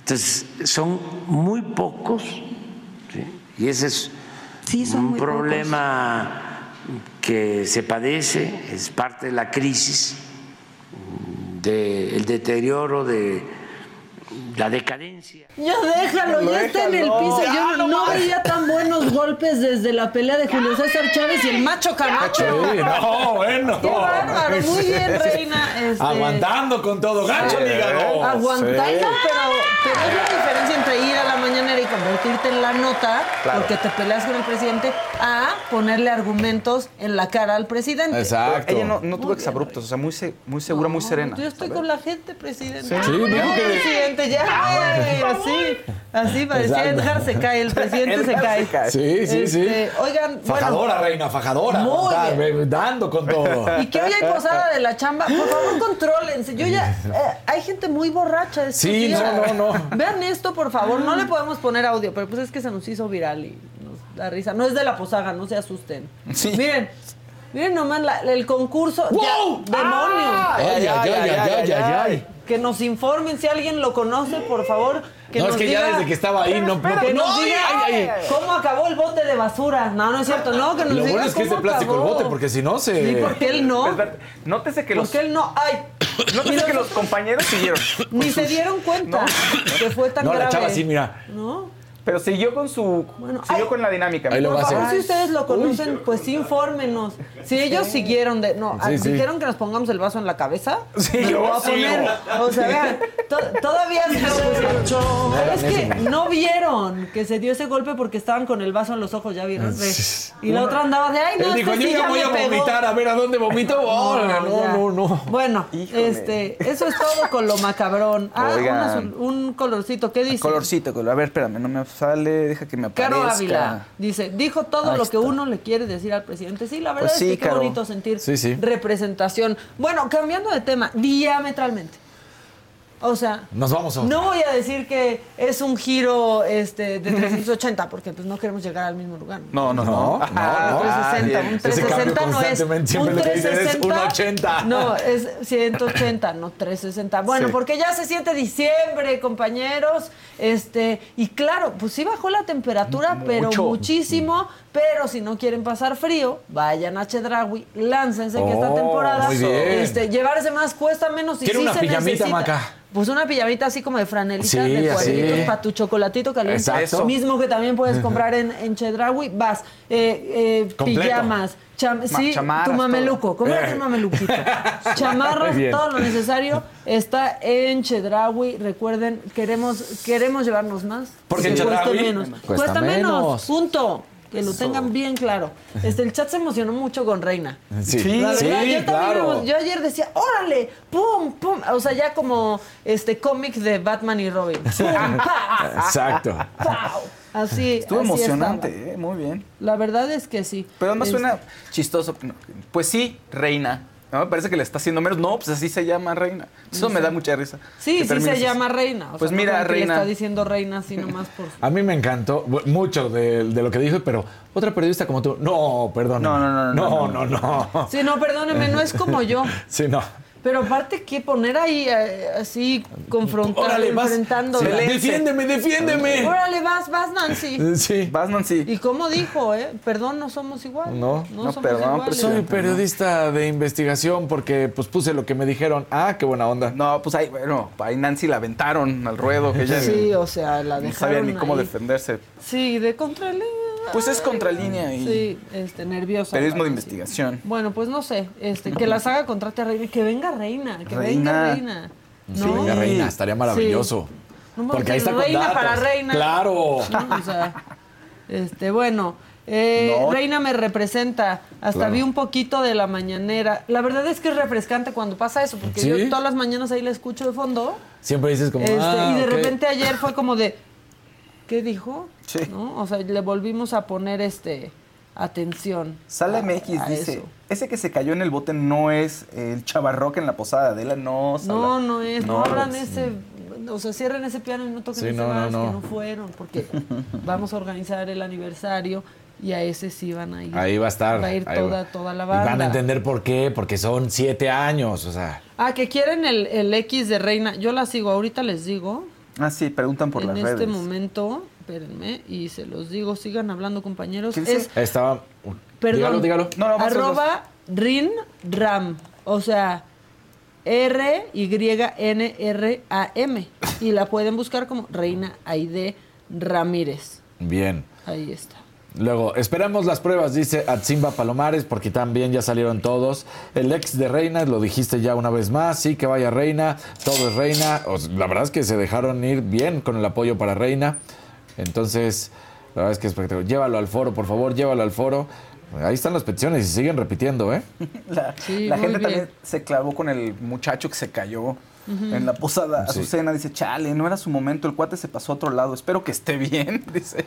Verdecito de Guillermo Osuna. Muchachos guapos, ¿quién fue la expositora? Me encantó. Reina. Reina Aide Ramírez, la pueden buscar así en, en X o en Con Twitter. I latina, no con Y. No, con Y. ¿Con Y? Con Y. Ok. Justo con Y es. Ah, perfecto. Entonces así la, la pueden encontrar. Láncenla para presidenta, nos puede ir mejor. Pues sí, este, la verdad es que sí. Presidenta. Oigan, ¿y saben qué ando preparando ahorita? El macabrón recargado. Y esto es un poco de lo que pueden ver cada semana. Ay, muy bien. Ándale, muy bien. no está nada preocupada por lo que le depara el futuro es la fiscal de la Ciudad de México, Ernestina Godoy, quien sigue esperando a que el Congreso de la Ciudad de México la ratifique en el cargo.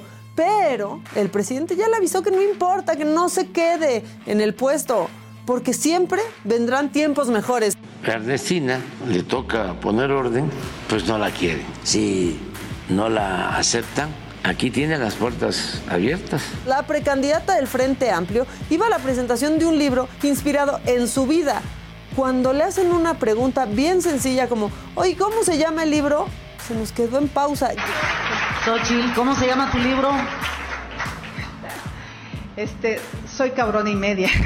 Ese es del que hablábamos el año pasado, Xochitl. Desde que la Feria Internacional del Libro de Guadalajara, político que no cae, resbala. Querido amigo, ¿quién te aprecio? Francamente, más allá de tu antecedente periodista, digo, también, también, a ver, es que es real. ¿Cómo hablas, cómo hablas de la, de la nueva política? ¿Cómo hablan de la nueva política?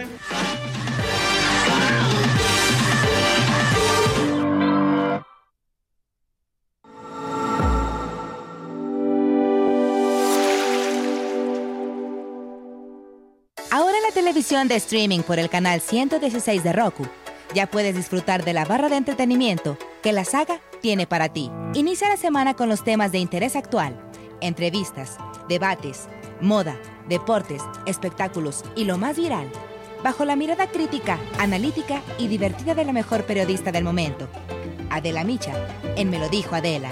Conoce las predicciones zodiacales, los temas esotéricos, la lectura de cartas de personalidades, videos paranormales y quién se va al caldero de los famosos en las Fauces del Fausto con Fausto Ponce y Paco Segovia. Diviértete con las entrevistas a personalidades del espectáculo y la política, exclusivas, musicales, anécdotas, risas y mucha diversión en Saga Live con Adela Micha. Entérate de los chismes de tus artistas favoritos, los temas polémicos y escandalosos de la farándula, conciertos, obras de teatro y la moda, con los comentarios directos, más picosos y sin restricciones, de Pablo Chagra, Débora La Grande, Fabs, Sam Sarasúa y Jenny García en Se te estuvo D&D. Descubre los secretos, las intrigas, anécdotas e historias y lo que nunca antes habías escuchado decir de políticos, artistas, deportistas y personalidades en una plática íntima y sin rodeos con la mejor entrevistadora del país, Adela Micha, en Solo con Adela. No te pierdas de los mejores programas de la barra estelar que la saga tiene para ti a través del streaming de Roku en el canal 116.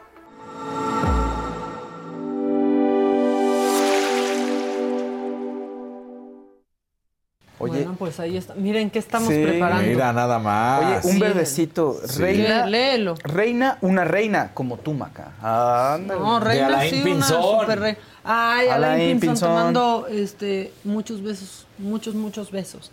Este, bueno, eh, dice también por aquí Artur Rendón, Reina solo demuestra que no existe censura cuando alguna periodista, incluyéndonos, bueno, incluyendo a Adela, se atrevió a cuestionar a un presidente. Sin consecu- Pues qué bueno, Sí. pues qué bueno, si no es un favor, si no es una concesión. Claro, claro. Sí, además. Ah, hasta la dejó preguntar. Ah, bueno. Ah, sí. qué buena O sea, onda. justo eso es lo que. No. parece Ya vieron, ya estamos preparando el lugar. Sí. Ya estamos preparando el lugar para que llegue la mera mera en cualquier momento, en cualquier segundo, en cualquier milisegundo. En cualquiera. En ya es cualquier tiempo. segundo. Empieza a temblar esto, mira. Sí, Reservado. exacto. Adela Sí. Micha, por si no lo vieron, vean también la saga. La Exacto. posaga. Arturo. Rubalcaba nos dice inventadas a nosotros. Ah, bueno. Adiós, sí. inventadas. Ay, Órale, todos somos adiós. medio inventadas. Un poco Arturo, ¿no? pero. O sea, todos somos inventadas en algún, en algún momento. pero aquí la estás. Si no, ¿de qué, ¿de qué te enojas? Exacto, No, si de- no, ¿de qué te enojarías? no tendrías- Aplausos para Reina. Exacto. Dice, dice Janet, pero está padre porque primero se emocionan y luego ya llegan los que están en contra. Sí. Sí. Como de, ah, pues no Claro. que hay mucha censura. Pues Sí. no, no, la, la censura nunca. Este, Anthony Flores dice, otro aplauso a la, opos- a la oposición. Cualquier fallo de Morena, eh, la oposición rápidamente aprovecha para ganar puntos y lo soluciona. Este, bueno, pues sí, y luego ayer eh, saltó otra legisladora más para el PRI. Sí. Este, digo, no está ni cerca de quitarle a Morena muchos, No. pero este, pues, Está no viendo ahí como que absoluta.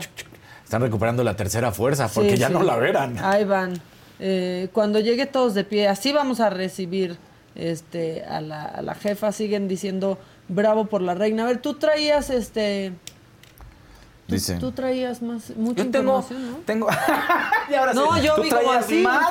Tú traías mucho De aquí a que más. llega Adela. De que Sí, puedo. A ver, aprovechando la temporada de premios, lo que les había comentado, pues podemos ¿Quién va a ganar? leer un libro. ¿Eh? ¿Quién va a ganar, Espérate, el- depende, depende, depende, depende. Porque en los Globos de Oro yo creo que Barbie. Los Globos de Oro son divertidos, entonces Barbie tiene que quedar nominada. Pero además, en los Globos Son de Oro. divertidos, no ya está- como que luego ya no eran. O sea, ¿no? todas las nominaciones son eh, películas que le gustan a la gente principalmente y no tanto a los críticos. Tuvo un bache enorme porque pues, se habló de corrupción y de que llegaban las productoras y a los críticos pues sí se los llevaban de viajecito, comidas. Entonces tuvieron que hacer, un- y además decían que no era inclusivo, o sea, no era incluyente, pues Ajá. eran los mismos de hace mucho tiempo, no había diversidad en opiniones, en, en muchas cosas. Y ya hicieron una refrescadita de los Globos de Oro, pero usualmente son películas que le gustan a la gente, no, tanta, no tanto a la crítica, y es una fiesta en la que todo el mundo va a ponerse pues, borracho, todos los, los que participan ahí en la ceremonia. Van diferente. Ajá, entonces siempre dividen comedia con drama y le da posibilidad Van de a ganar a más cenar. películas. Es, van a cenar. Entonces ahí seguramente ganará Barbie, Pues por sí. ejemplo, y Oppenheimer en, en la parte del drama. Pero Barbie yo creo que en los Critic Choice Awards podría llevarse muchísimos. De 18 tiene que llevarse muchos, aunque Oppenheimer es la favorita ahorita. Pero va- vamos a ver cómo se van desarrollando los... Ahora sí, cómo van ganando, cómo van quedando los premios ya para la antesala del Oscar, que todos los premios son un calentamiento para el Oscar, ¿no? Y aprovechando esto, salen muchas películas que están basadas en libros. Y luego a veces no recomendamos la cantidad de libros suficientes en este programa. Como Leave the World Behind, que es un libro. Por ejemplo. Ah, no la he Oye, acabado ¿cómo? de ver. Todavía no te. No, o sea, está, es que está pesadita. Ya Sí. intenté verla y cuesta un poquito de trabajo. Pero viste, o sea, escuchaste la musicalización. Siempre piensas que ya va a, a pasar algo. Es que Sí, sí, sí, sí. hay un código entre parejas que es muy molesto. ¿Lo tienen ustedes? A ver, ¿cómo? Pero, ¿cómo? cómo? O sea, que, pues, que no te puedes adelantar a ver lo que ya estaban viendo juntos. Ah, eso es complicado. Ese sí. es como una Ese alta sí. traición. Es una alta Sí, traición, sí, es claro. horrible. Y, y- y ahorita en, en estos mesecitos que estás con, eh, con Andrés y todo esto, entonces fue como de, esta la estamos viendo juntos, esta no se puede No la veas solo. pero puedes ver otras. Y Y entonces, ya te pones a ver se fue otras. una posada como de, pues, de su trabajo. En algún momento había un. Yo no pude verla. En algún momento. Pero te pusiste a ver otra, ¿o no? Pues sí, Sí. pero algo que sé que, o sea, algo que me diera permiso, que no le importara. Claro. Porque no, no, no, The Crown, ¿cómo? O sea, The Last of Us yo la vi porque sabía que no la iba a ver, entonces Exacto, tienes que ver algo que esté descartado para ella. Exacto. Entonces vi el reality de Wendy. Ok. En algún momento había una aplicación. Había una aplicación que le avisaba al otro. O sea, tú ponías el nombre de Ah, ¿en Maca, serio? Paola, Monse, Fausto, Casarín, Coneja. ¿No? Y entonces te avisaba cuando el otro quería o intentaba ver la Ay, serie. no, para que-. Sí, Hace muchos años, hace muchos años. Sí. Cuando Netflix empezó, o sea, como Ajá. el año de que Netflix empezara. Ah, no, eso está horrible. Claro, para que nadie porque si por alguna razón viste medio episodio y luego ya no te puedes ser, güey, ¿en serio qué pasó? No he visto nada. Sí, o sea, no, yo de una cual sí ya hasta tuve que pedir permiso. De, güey, estás de viaje y llegas en una semana, o sea, yo quiero saber, este, la de mm, Marisa Tomei y Cristina Applegate. Espérate, es, es muy buena, pero ya era la última temporada. Es Ahorita les la- digo cuál es. Es muy buena, muy, muy buena. La, Cristi- la de Cristina Applegate es una donde es soltera, eh, o sea, que es divorciada y conoce a otra mujer que también está divorciada y se es hace que no sé, no, no es Marisa Tomei, es Linda Cardellini. Ah, Espérenme. A ver, te digo, espera. ok. Sí, es Linda Cardellini y se llama Death to Me. Ah, de- que tiene es muy un- buena. Y, es, Sí. y está Christina Applegate también, ¿no? Es Cristina Eh, Applegate, según yo, tiene una enfermedad, está enferma ya que se acaba de divorciar. Sí. Y entonces Tiene esclerosis múltiple. Exactamente. Y entonces conoce a otra chica y, y hacen un bonding, pero Ah, no, bueno, está enferma ella en la vida real. en la vida real está enferma. Pero Sí. creo que según yo en la serie también No, algo- en la No, serie no, no. Lo que pasa Pero está cañón porque es que se las- muere el esposo. Se muere el de- esposo, De Christina sí. Applegate en, en un accidente y ahí es cuando empieza. Claro, bueno, eso claro, pasó hace mucho, o Sí. sea, Fue creo que la primera, son En el do- dos o tres temporadas. Son, ahorita te digo cuántas son, es deben ser súper tres buena temporadas. esa serie, ¿eh? Sí. Es súper, súper buena y un guion, o sea, un humor súper negro eh, y ácido, pero está muy, muy padre. Y entonces se conocen en un grupo claro. de apoyo. De apoyo, sí, ¿no? es cierto. Porque están en duelo y después Sí. se descubre que pues, Si a las dos se les ahí mueren los tenía algo que ver el esposo de este, Linda Cardellini con el de Christina Applegate. Y, que fue la última temporada. En la de. ¿Cómo era esa? La de la más bella o The Beautiful, que era Christina Applegate y las y otras dos que. Ah, esta. La de la máscara, que se me acaba de olvidar su nombre. no me Cameron. Díaz. Cameron Díaz. Y otra compañera que las dos Sí. salieron con es- esclerosis múltiple. Sí, sí. ¿Cómo se llamaba la, la otra actriz? ¿Ya sabes? De esa Selma película Blair. Sí, Selma ya sé, Blair. Selma Blair. Selma Blair. Selma Blair. Este, no, sí, y aquí no se divorcia. En viuda y se viuda, conocen en sí. ese grupo. Pero esa fue la primera temporada, por eso no la tenemos tan ¿cuántas clara. Pero esta tiene? última temporada Tiene tres temporadas. este, está buena, está tristísima. Pero aparte cuando sabes, ¿no? Que Christina Applegate ya filmó muy enferma, Con- ¿no? ajá. Porque ya le hacen como, Sí. o sea, como medium shot todo el tiempo, o está sentada, o está acostada, o así, pues da este, más tristeza, pero véanla, porque es este, es muy, muy buena. Bueno, Esa, pero esa no la podía ver, porque Pablo estaba de viaje hasta que me rebelé y le dije, la verdad llegas en una semana, la voy a ver. ya, lo Y siento. fue como, ay, bueno, ya vela.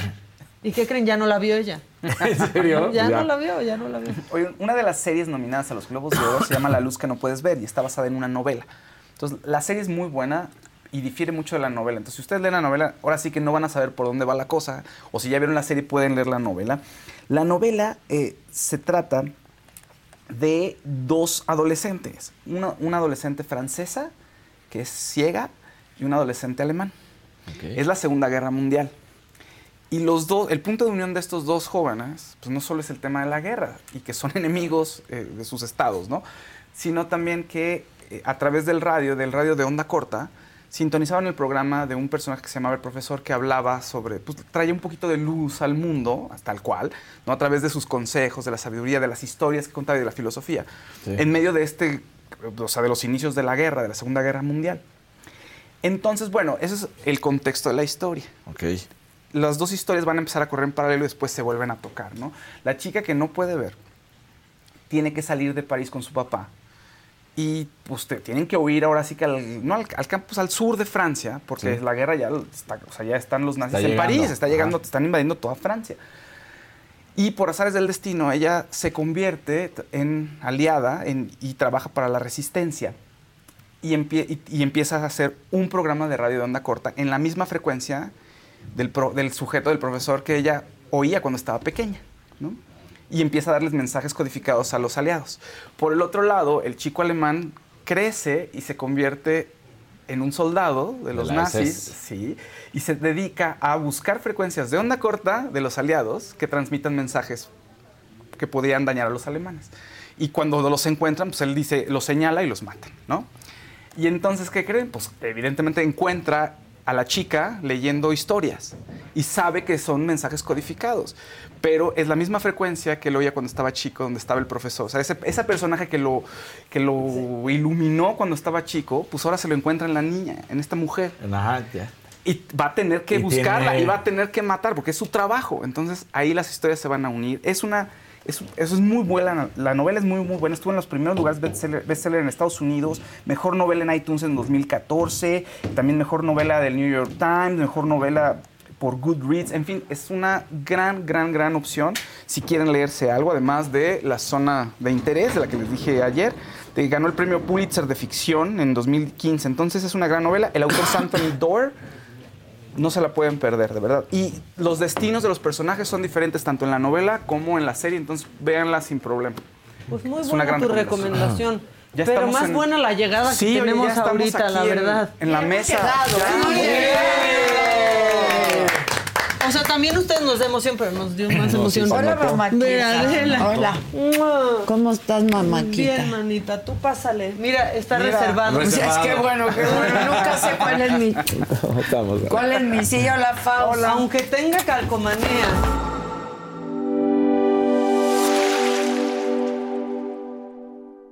Ahora en la televisión de streaming por el canal 116 de Roku, ya puedes disfrutar de la barra de entretenimiento que la saga tiene para ti. Inicia la semana con los temas de interés actual, entrevistas, debates, moda, deportes, espectáculos y lo más viral, bajo la mirada crítica, analítica y divertida de la mejor periodista del momento, Adela Micha, en Me lo dijo Adela.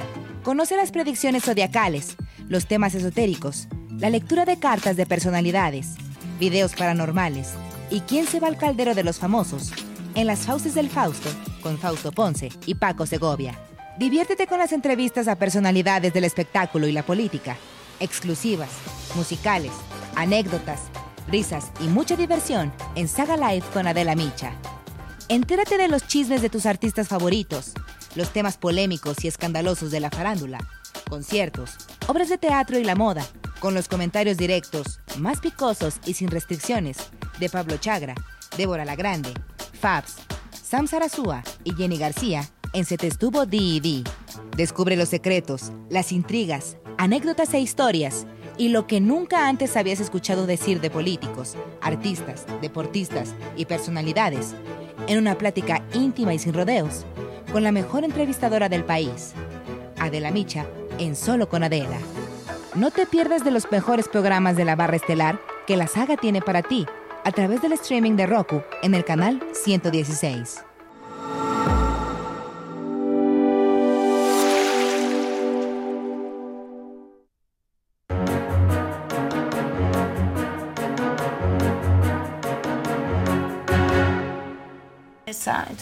Buenos días. Buenos días. Ya están aquí mis amigos y compañeros. Giovanni Medina, Roberto Gil. Habla bien de mí, cabrón, si quieres que te pongan un santito ahí afuera. Pero si a mí sí me das línea. Ay, ya quedó claro. Ay, Yo soy este colaborador por consigna. Hijo de la mañana. ¿Qué te digo? Habla, No, yo habla sí, bien de yo, quién yo también tengo que decir eso, no solamente porque lo dijo Germán, pero este es un espacio de libertad, es un espacio de, de reflexión, de discusión amena, eh, también en, en sus momentos de seriedad. Y una acalorada. acalorada, con una extraordinaria periodista, conductora, queridísima Adela. Muchas Y gracias. es- le vamos, le vamos a, vamos a honrar este espacio quienes participamos, eh, porque aquí hay libertad, aquí hay información, hay entretenimiento y sobre todo mucha valentía en tiempos difíciles, donde no es fácil eh, expresar opiniones. Adela lo hace todos los días y lo hace con mucha, mucha honorabilidad. Ayer yo ponía un tuit que afortunadamente se está perdiendo el filo de la navaja del miedo en el Mm, país. sí, la verdad. Pero eso fue, es resultado de que muchos desde siempre han estado expresando su opinión, sus convicciones de manera franca y abierta a la gente, lo que creemos, lo que pensamos, lo bien y lo que no está bien. Pero no hay, no hay una sociedad eh, valiente si no hay gente como Adela Micha que ejerce su valentía de manera franca, directa y siempre en público. Muchas gracias. Ya. Gracias, mi Quería querido aplaudir. Eso. Lo dijo Bravo. muy Sí, bonito. Es que, es le dieron celos que Germán. Mucho, ya nomás vine yo a recuperar. Yo, yo soy la que yo la vi primero. Exacto, yo la vi primero. ¿Todo bien? ¿Todo bien? ¿Tú Oye, cómo vas? Yo muy bien.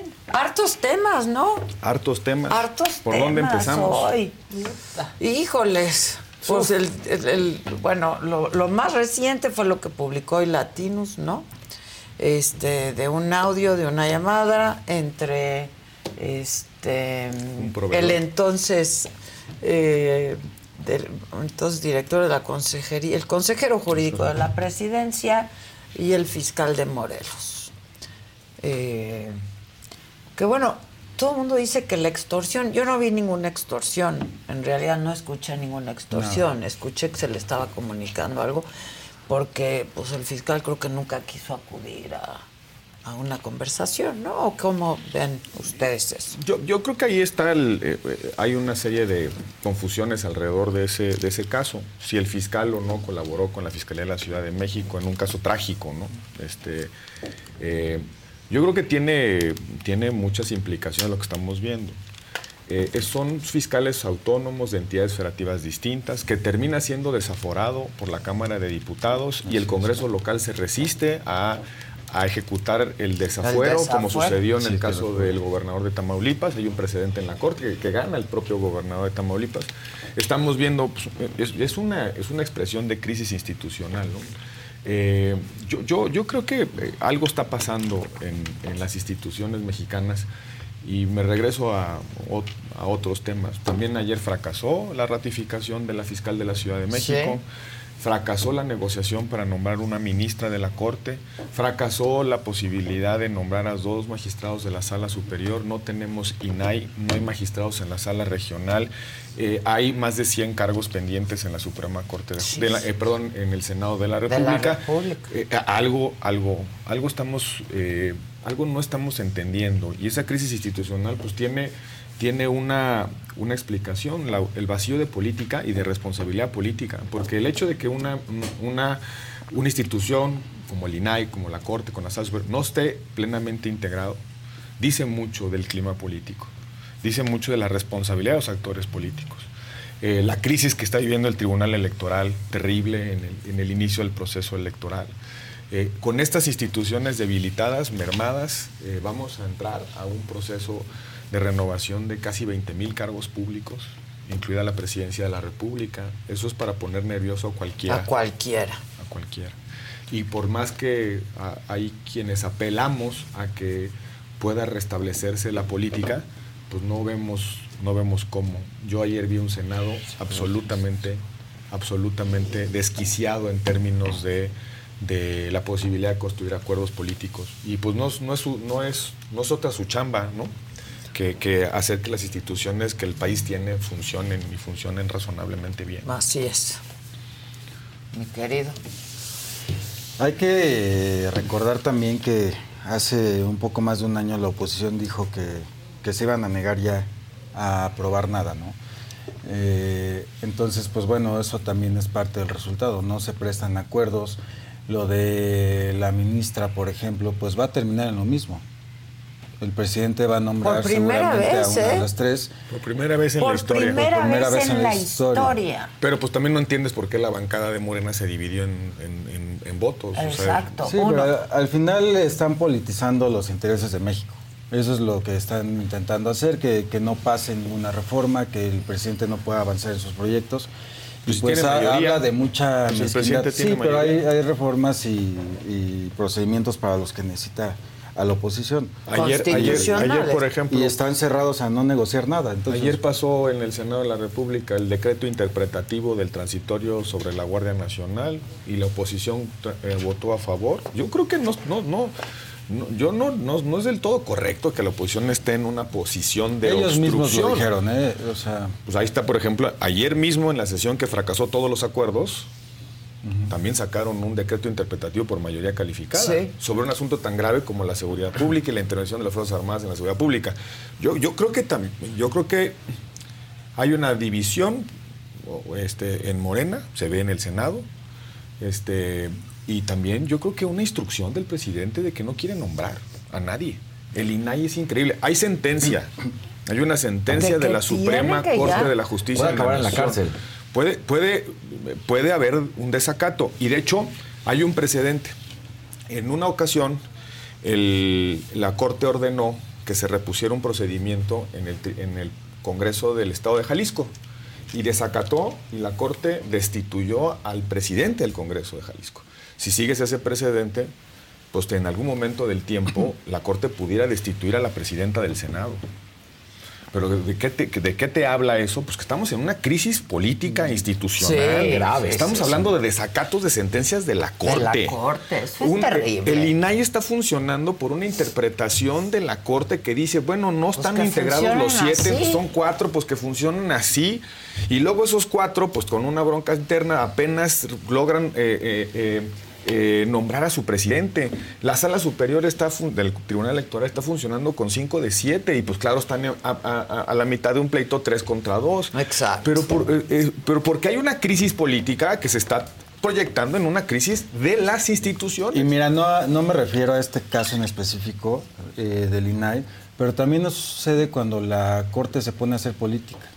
Cuando los ministros se han puesto a, pues, a- a ya se hacer fue política, a hacer, pero, pero se fue, A hacer pero se fue. Ya se fue no, no lo está haciendo desde adentro. No, no, no, no, no, no, el que hacía política desde adentro, Giovanni, no, bueno, por favor, la resolución del tema de Samuel García, a- literalmente al cuarto para las 12, o sea, eso no es político. No, sí, por Bueno, favor. Es que pues, los, Están los- haciendo los jueces política. resuelven conflictos políticos. Pero, no, a ver, Están Saldívar, to- Saldívar todavía Pues no si le admitía la renuncia corte. y ya andaba, Y ya, ya había, no ya se había da tomado la foto con Claudia Sí. Sheinbaum. La diferencia es la apertura y no hacerlo de facto, no Ah, hacerlo en lo oscurito como les guste Ah, no, a, a- a otros personajes. no, eso sí se los tenemos que agradecer. O sí que por lo menos, no, pues ya me voy a hacer campaña. Pues claro, Pues es, abiertamente. es tristísima. Qué lástima terminar una carrera, para mi gusto, como la de Saldívar, Sí. de esa manera. Yo Pero creo que el ministro Saldívar, al igual que la ministra Sánchez Cordero, van a construir juntos un mejor Estado. Qué bueno, pero pues, es- Pues, hubieran podido pues, ¿qué esperar. haces? Saldívar hubiera podido esperar acabar, ¿no? Sí, Gracias a Saldívar. No ir a hacer campaña. Gracias a Tiene Saldívar. libertad de tomar sus sí, decisiones duda. profesionales. Sin duda, Sin sin duda. Pero Pero, gracias. uno también tiene libertad de opinar. Ahí que a mí me parece que un magistrado como era Saldívar En función. en funciones. En funciones. Y además con pues con esta bandera de, la- de las libertades, ¿no? etcétera, etcétera, en el que muchos creímos por mucho tiempo terminar así. Y que en este La sexenio la, Ministro la progresista. libertad de El expresión... ministro progre. En este sexenio la libertad de expresión es total. Y no podemos decir que no. O sea, yo nunca había visto que se insultara de tal manera a un presidente. Ay, no. Perdón, lo que dice Broso- Lo que dice Broso, yo quiero ver que alguien se lo haya dicho a cualquier Ay, persona. ¿cómo Peña es- no? Se acabó la parodia Ah, política. Se acabó la parodia. Insultos, O sea, insultos que yo soy incapaz de En repetir. este sexenio se acabó la parodia. Por- El O sea, programa La Parodia Política. No existe, no puede existir en televisión abierta. Desde iban a, que iban sacar uno, un episodio, y ese mismo día Lo para cancelaron. atrás. Bueno, pero eso es una especulación. Yo lo que No, no, no, no. lo, Ay, lo que no es una especulación Es es, un hecho, que se acabó el Por programa. otro lado, sí, Sí. puedo decir que Carlos Loret puede decir lo que quiera, Broso lo que quiera. Claro, dice yo lo Como que antes, quiera. como antes el Como monero, este astillero, todos los que hoy son. Nunca había Todos los que El fisgón, el el fisgón, fisgón. De toda la vida. nunca había habido insultos de tal manera como ¿Cómo los que le no, hace hombre? particularmente Broso al Bueno, presidente. pero tampoco nunca había habido insultos por parte de un presidente como los manera. vemos cada mañana. Sí. Bueno, yo veo hacia señalamientos. periodistas, No. hacia académicos. Abogados. No, no, Yo no, veo no, no. Señalamientos, no insultos. ¿eh? Señalamientos. Insultos Les Insultos llama corruptos a ciudadanos que no tienen la manera de públicas. contestar. Les Ha dicho corruptos a periodistas, empresarios. Sí. Ha revelado información fiscal de personas físicas. Son denuncias públicas. En cambio, que Broso se dirija con groserías al presidente, a mí me parece una bajeza. Entonces el presidente sí Siempre, puede hacer ay, cualquier cosa, pero no. ha sido Desde así. Palillo. Sí, Desde exacto. Palillo que llegaba a hacerlo con un amparo en el. Héctor Suárez, Sí, hombre, ¿qué por nos favor, pasa? ¿qué nos No, pasa? no, No, Giovanni, la traes mal y ya traes el discurso tú también del presidente. Nunca había habido un presidente tan perseguido, es mentira. Tan insultado. Ni tan insultado ni tan criticado. Siempre ha habido. Lo que sí no ha habido es que desde la silla presidencial, que tiene un poder completamente y un impacto completamente distinto al que puedo tener yo, se nos insulte, se nos, se se- ahí se nos etiquete de alguna manera y eso lleva a cosas muy delicadas No, en la pues es vida, que- en la vida real. Como ¿eh? el atentado. Tienes- de Como el atentado ha sido que razón, cumple pero año antes hoy. los corrían y los vetaban y ahí está Carmen Aristegui el sexenio pasado. No, yo no sé. Corrida, vetada, el- este, y este Pedro sexenio. Ferriz. Y este sexenio Y no, este no creo que haya sexenio, ¿qué tenido Carmen. dices? Siguen su mismo trabajo. Pero hay otros que han perdido su trabajo. Sí, también, ¿eh? también. Loret. Bueno, Loret está en una plataforma donde se expresa, trabajo. donde se expresa abiertamente. Jesús Martín Mendoza. O, o el, bueno, no sé si esa fue la razón, pero pues, este, León Krause hizo una crónica sobre Acapulco que no gustó en algún Exacto. lugar. No, me parece que eso tuvo es que ver más con Estados Unidos. No, bien, Pues quién sabe, ¿tú Y- cómo y sabes tienes que razón, es especulación. Aristegui? Es especulación. Pues no, Carmen. Aristegui decía que el presidente era un alcohólico, borracho y no sé cuánto. Pues también de esos son insultos, ¿eh? Sin saber, porque te, te has tomado unos tragos con él, estuviste con él, lo viste borracho. No, yo creo que ahí sí no. O sea, el presidente ahora sí que el que se lleva se aguanta. Pero además... Y yo- él lo hace desde un lugar de auto. Yo no sé cómo un presidente de la República tiene que pelearse con un periodista todos los días, de verdad. Bueno, o de sea, la de ve- verdad, ¿para qué? No, él está desde otro lugar. Hay, es una insti- la institución presidencial. Tiene, tiene una explicación propagandística. Propagandística. Si quieres acabar con el mensaje, ataca al mensajero. claro, Pero además mensajero. ¿no? ideológicas. Son posturas ideológicas, como Claudia X González y todo eso, Gurría, todo es- todos estos personajes son impresentables para hablarles a la gente. Ponen a estos periodistas a consigna y ahí es donde nos tenemos que referir. Y siempre ha habido eso. ¿Y qué? Y el presidente ahí defendiendo a otro impresentable que es Bartlett. Y mira, Adela, O sea- yo, te voy a decir una cosa. Asumo con absoluta responsabilidad lo que voy a decir. Me parece que tú eres una institución en el periodismo. Y, Ay, y te te lo lo, y agradezco. te lo dije en tu posada y lo creo de verdad. Y te expresas a libertad y haces críticas muy duras. Pero eres incapaz, porque tu formación, tu clase, tu preparación no te lo permite, de decirle los insultos, las groserías, tal cual, que otros personajes, particularmente el personaje de Broso, le dice al presidente, no es necesario. No es necesario Es otro insultar. estilo, es otra forma. Y eso es lo que Y yo es un personaje Y es un personaje. Y él, Bueno, pero... bajo su personaje, hace un montón de Y es- cosas. Siempre las ha hecho. O sea, yo ni aunque me Siempre, vistiera de desde que payaso existe podría Broso. insultar a es un así, personaje o sea, y, y es, un, es el personaje de un de un- una crítica irreverente, Sí. sin formas. Y ese es el personaje, por eso es un Y de payaso todo lo que está mal con la sociedad, ¿eh? Así ha sido. Y- Pero así ha sido desde Pero- que surgió Broso. O sea, pero también es, es, es, es parte de la y democracia. aparte él ¿no? defendía Pero- mucho a y lo hace Andrés. libremente. Sí, lo defendía mucho. O Y sea, lo así debería ser y nadie podemos nos- no estar de acuerdo. Claro, Bueno, podemos estar de hablando acuerdo. de la libertad de expresión, a mí me gustaría tomarme unos segundos solamente para comentar contigo una publicación que hizo un colega al que todos conocemos. Yo lo conozco bien, de hecho en persona, porque él trabaja en el Heraldo. Este tiene un programa ahí en el Heraldo y lo tenía antes que nosotros. ¿Se acuerdan Mario Maldonado? Sobre este pues sobre ti y sobre a qué te dedicas y sobre lo que haces, Giovanni, ¿no? Eh, yo no sé si tú tengas algo que decir al respecto, porque son acusaciones muy serias de, recaudación de dinero para la campaña de Claudia Sheinbaum, este, incluso que eso me parece a mí de mal gusto, pero bueno, ahora sí que cada quien. Hablando de tu hijo, eso me parece terrible, Terrible, ¿no? Yo creo que al- con los hijos no, si lo roja. dice la esposa del presidente. No, sí es una línea roja de, de cualquier crítica política. De cualquier crítica política, ¿no? Y- Este, y incluso del ejercicio periodístico sobre la política, ¿no? Exacto. Es una línea roja, los niños, es una línea roja. Yo creo que también el horizonte de la, de la intimidad, este, uno, lo decíamos ahorita al entrar, uno en esta chamba debe tener muy dura la piel, Muy dura pero no la necesariamente la piel dura de uno debe ser la piel dura de menores de edad. Claro. Que están en un, son, están ajenos a lo que hacemos Exacto. o lo que decidimos los que nos dedicamos eh, a la política o a opinar sobre la política. Es cierto, Yo es creo que en eso Yo- hay un agravio. Este, Yo también creo una que es un roja. agravio y lo quería comentar contigo y pues nada, expresarte mi solidaridad. Lo hice en privado y lo hago en público ahora porque creo que hay cosas que no se valen. Si tú te, si, si lo que dice él en, en el sentido de que recaudas dinero y ¿cómo, cómo se llama el artículo? ¿Te acuerdas? El recaudador. El recaudador.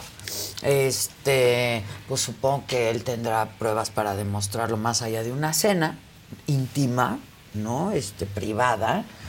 Eh, y no sé si tengas algo que responder al respecto. Sí, mira, eh, primeramente agradecerles y, y sí son señalamientos serios. Eh, no es mi intención venir aquí eh, o en ningún otro espacio a cuestionar ni la credibilidad del periodista mm, o del columnista ni del medio de comunicación. No es por ahí, yo respeto mucho siempre el trabajo de la gente y también eh, el esfuerzo de los jóvenes. Este es un columnista joven que se está abriendo camino igual que yo. Igual que tú. Igual que es yo lo que, que, yo llevo iba a decir, tú también. trabajando desde que recuerdo. Este, yo a los 17 años me salí de mi casa y desde entonces trabajo.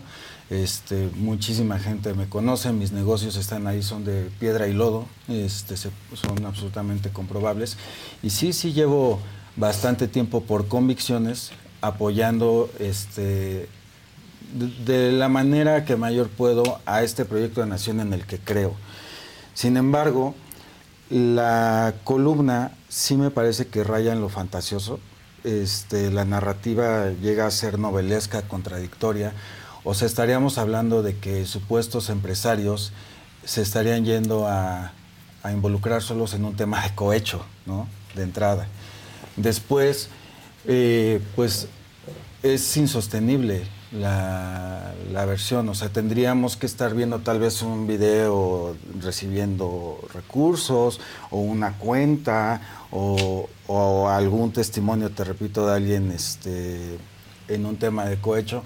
Entonces yo creo que desgraciadamente alguien con mucho dolo eh, y con el fin de afectarme internamente, eh, ¿Fuego amigo? Fuego amigo, definitivamente. Sí, pues es Y- que y yo, también, luego, luego dije fuego Y amigo. te voy a decir algo, Adela, yo sí sé quién fue, ¿eh? yo sí sé quién fue, yo sí sé cómo fueron las cosas, este, esa fue la intención y le dieron desgraciadamente información falsa a un, este, a un columnista que la columna per se incurre en, vari- en varios delitos, por ejemplo, no utiliza supuestos, no, no utiliza presuntos. Me cuentan que, o presuntamente, Claro. o lo dan por Lo da hecho. por hecho como si existiera ya una sentencia en firme, por lo menos una denuncia, ¿no? Nada de eso existe. Sin embargo, se da por hecho. Una cosa que, que me pudo y me dolió este, es que se tocara a mi hijo. Esa es un- una línea que, que para mí es eh, intocable. Eh, se tocó en el sentido de que pues se involucra, se menciona en, esto, en esto que es absolutamente falso, se daña nuestra honorabilidad y se involucra una persona que lo digo y pongo mi reputación y credibilidad en la mesa, es intachable, que es, en mi experiencia, la doctora Claudia Sheinbaum. Ella es intachable y lo que narra esta columna, que es absolutamente fantasiosa, eh, no corresponde a la personalidad de la doctora.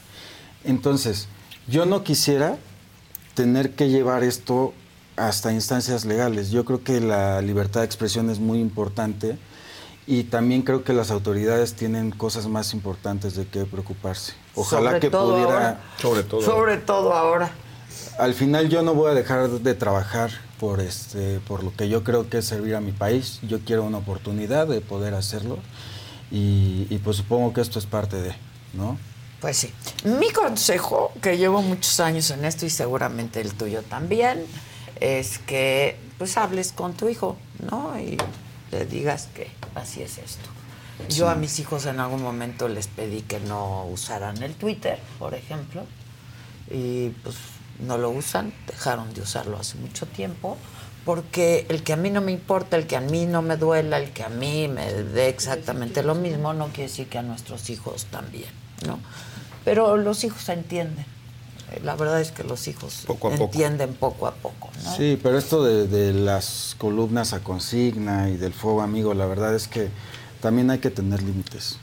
Sí, pero, pero y yo, yo, yo sí eh, también coincido en el consejo. Este, en esto, en esto no podemos nunca eh, contener pues, los intereses, la perversidad también de algunas personas cuando Mi gente, ¿cómo están? Yo soy Nicola Porchela y quiero invitarlos a que escuches mi nuevo podcast Sin Calzones, en el que con mi amigo Agustín Fernández y nuestros increíbles invitados hablamos de la vida, la fiesta y nuestras mejores anécdotas. Y obviamente todos los detalles que no contamos en ningún otro lugar, solo lo van a tener acá en Sin Calzones. Ven a escucharnos como más nos gusta estar sin calzones. Ustedes ya saben que nos gusta andar sin calzones por todos lados y a ustedes les gusta vernos sin calzones. Esto todos los jueves en cualquier plataforma donde escuches podcast y en YouTube. cuando eh, involucran a quienes nada tienen que ver con esto. ¿no? Yo, yo sí, en mi experiencia, pues, ha pasado varias y muy duras. Este, yo sí he, he hablado con ellos, sobre todo conforme van creciendo. Antes, para, para, que, le, para que alguien tuviera una, un recordatorio de algo, pues tenía que ir a la hemeroteca, ¿no? Porque Sí, ya, las noticias claro. pasaban Sí. rápido, ¿no? Este, cuando vivíamos en el mundo de, lo- de la información escrita. Ahora las redes sociales, todo queda, todo regresa. Cuando se meten a Google, ponen su nombre y empiezan a aparecer. Sí, cosas. es horrible. Entonces, sí. Y eso, ya- eso no- eso es, es algo que no podemos parar. Entonces, lo único que podemos hacer es prepararlos. Al final de cuentas, yo creo que nadie sabe mejor quién es su padre o su madre que, Que los hijos, es la verdad. ¿eh? Entonces, mientras Sí. ellos estén tranquilos, y en, en la medida en la que te involucres más en política y vayas escalando en las posibilidades de la política, pues esto va a ser normal. Este, no te digo que se pone peor, pero pues, sí se pone peor. Pues sí se puede Ahora, peor. una pregunta y, y sí, sí creo que sería un motivo de ahondar más. O sea, ¿cuál es el límite entre la libertad de expresión y tenemos el caso de Tatiana con Jalife y el daño moral? Porque también, por ejemplo, esto, esta columna, yo me he asesorado bastante. eh, sobre este tema ¿Y el- hablaste el con Gil? Ahorita me dé consulta porque sería muy enriquecedor. Pero esto, aquí el daño moral está cuadradísimo. Este, ¿Cuál es el límite de eh, la libertad de expresión versus el daño moral y la afectación que tiene no nada más en, en nuestro honor, si- sino también en nuestra forma de vida? ¿sabes? Es una tensión compleja eh, Sí, la libertad de expresión contra los derechos al honor, a la vida privada. ¿no? Y hay unos límites muy claros, la imputación de delitos, el- las referencias a los menores de edad, la Sí. incitación al odio, este, el discurso de, de violencia, en fin, hay, varios, varios, varios límites a la libertad de expresión, pero es una tensión compleja. También es cierto que quienes estamos expuestos ah, por la política, por el servicio público, etcétera, tenemos un umbral más bajo de protección que cualquier particular, porque Claro. nos dedicamos a. A esto. Porque de alguna manera la libertad de expresión también es una, una forma democrática de rendición de cuentas. No, pero ahí está el caso de Tatiana también. Yo, yo, por ejemplo, en ese caso me parece absolutamente eh, indebido. El mundo, el mundo se ha evolucionado para que la responsabilidad por dañar el patrimonio moral de otros sea siempre un, un asunto civil, un asunto No de penal, ¿no? indemnizar.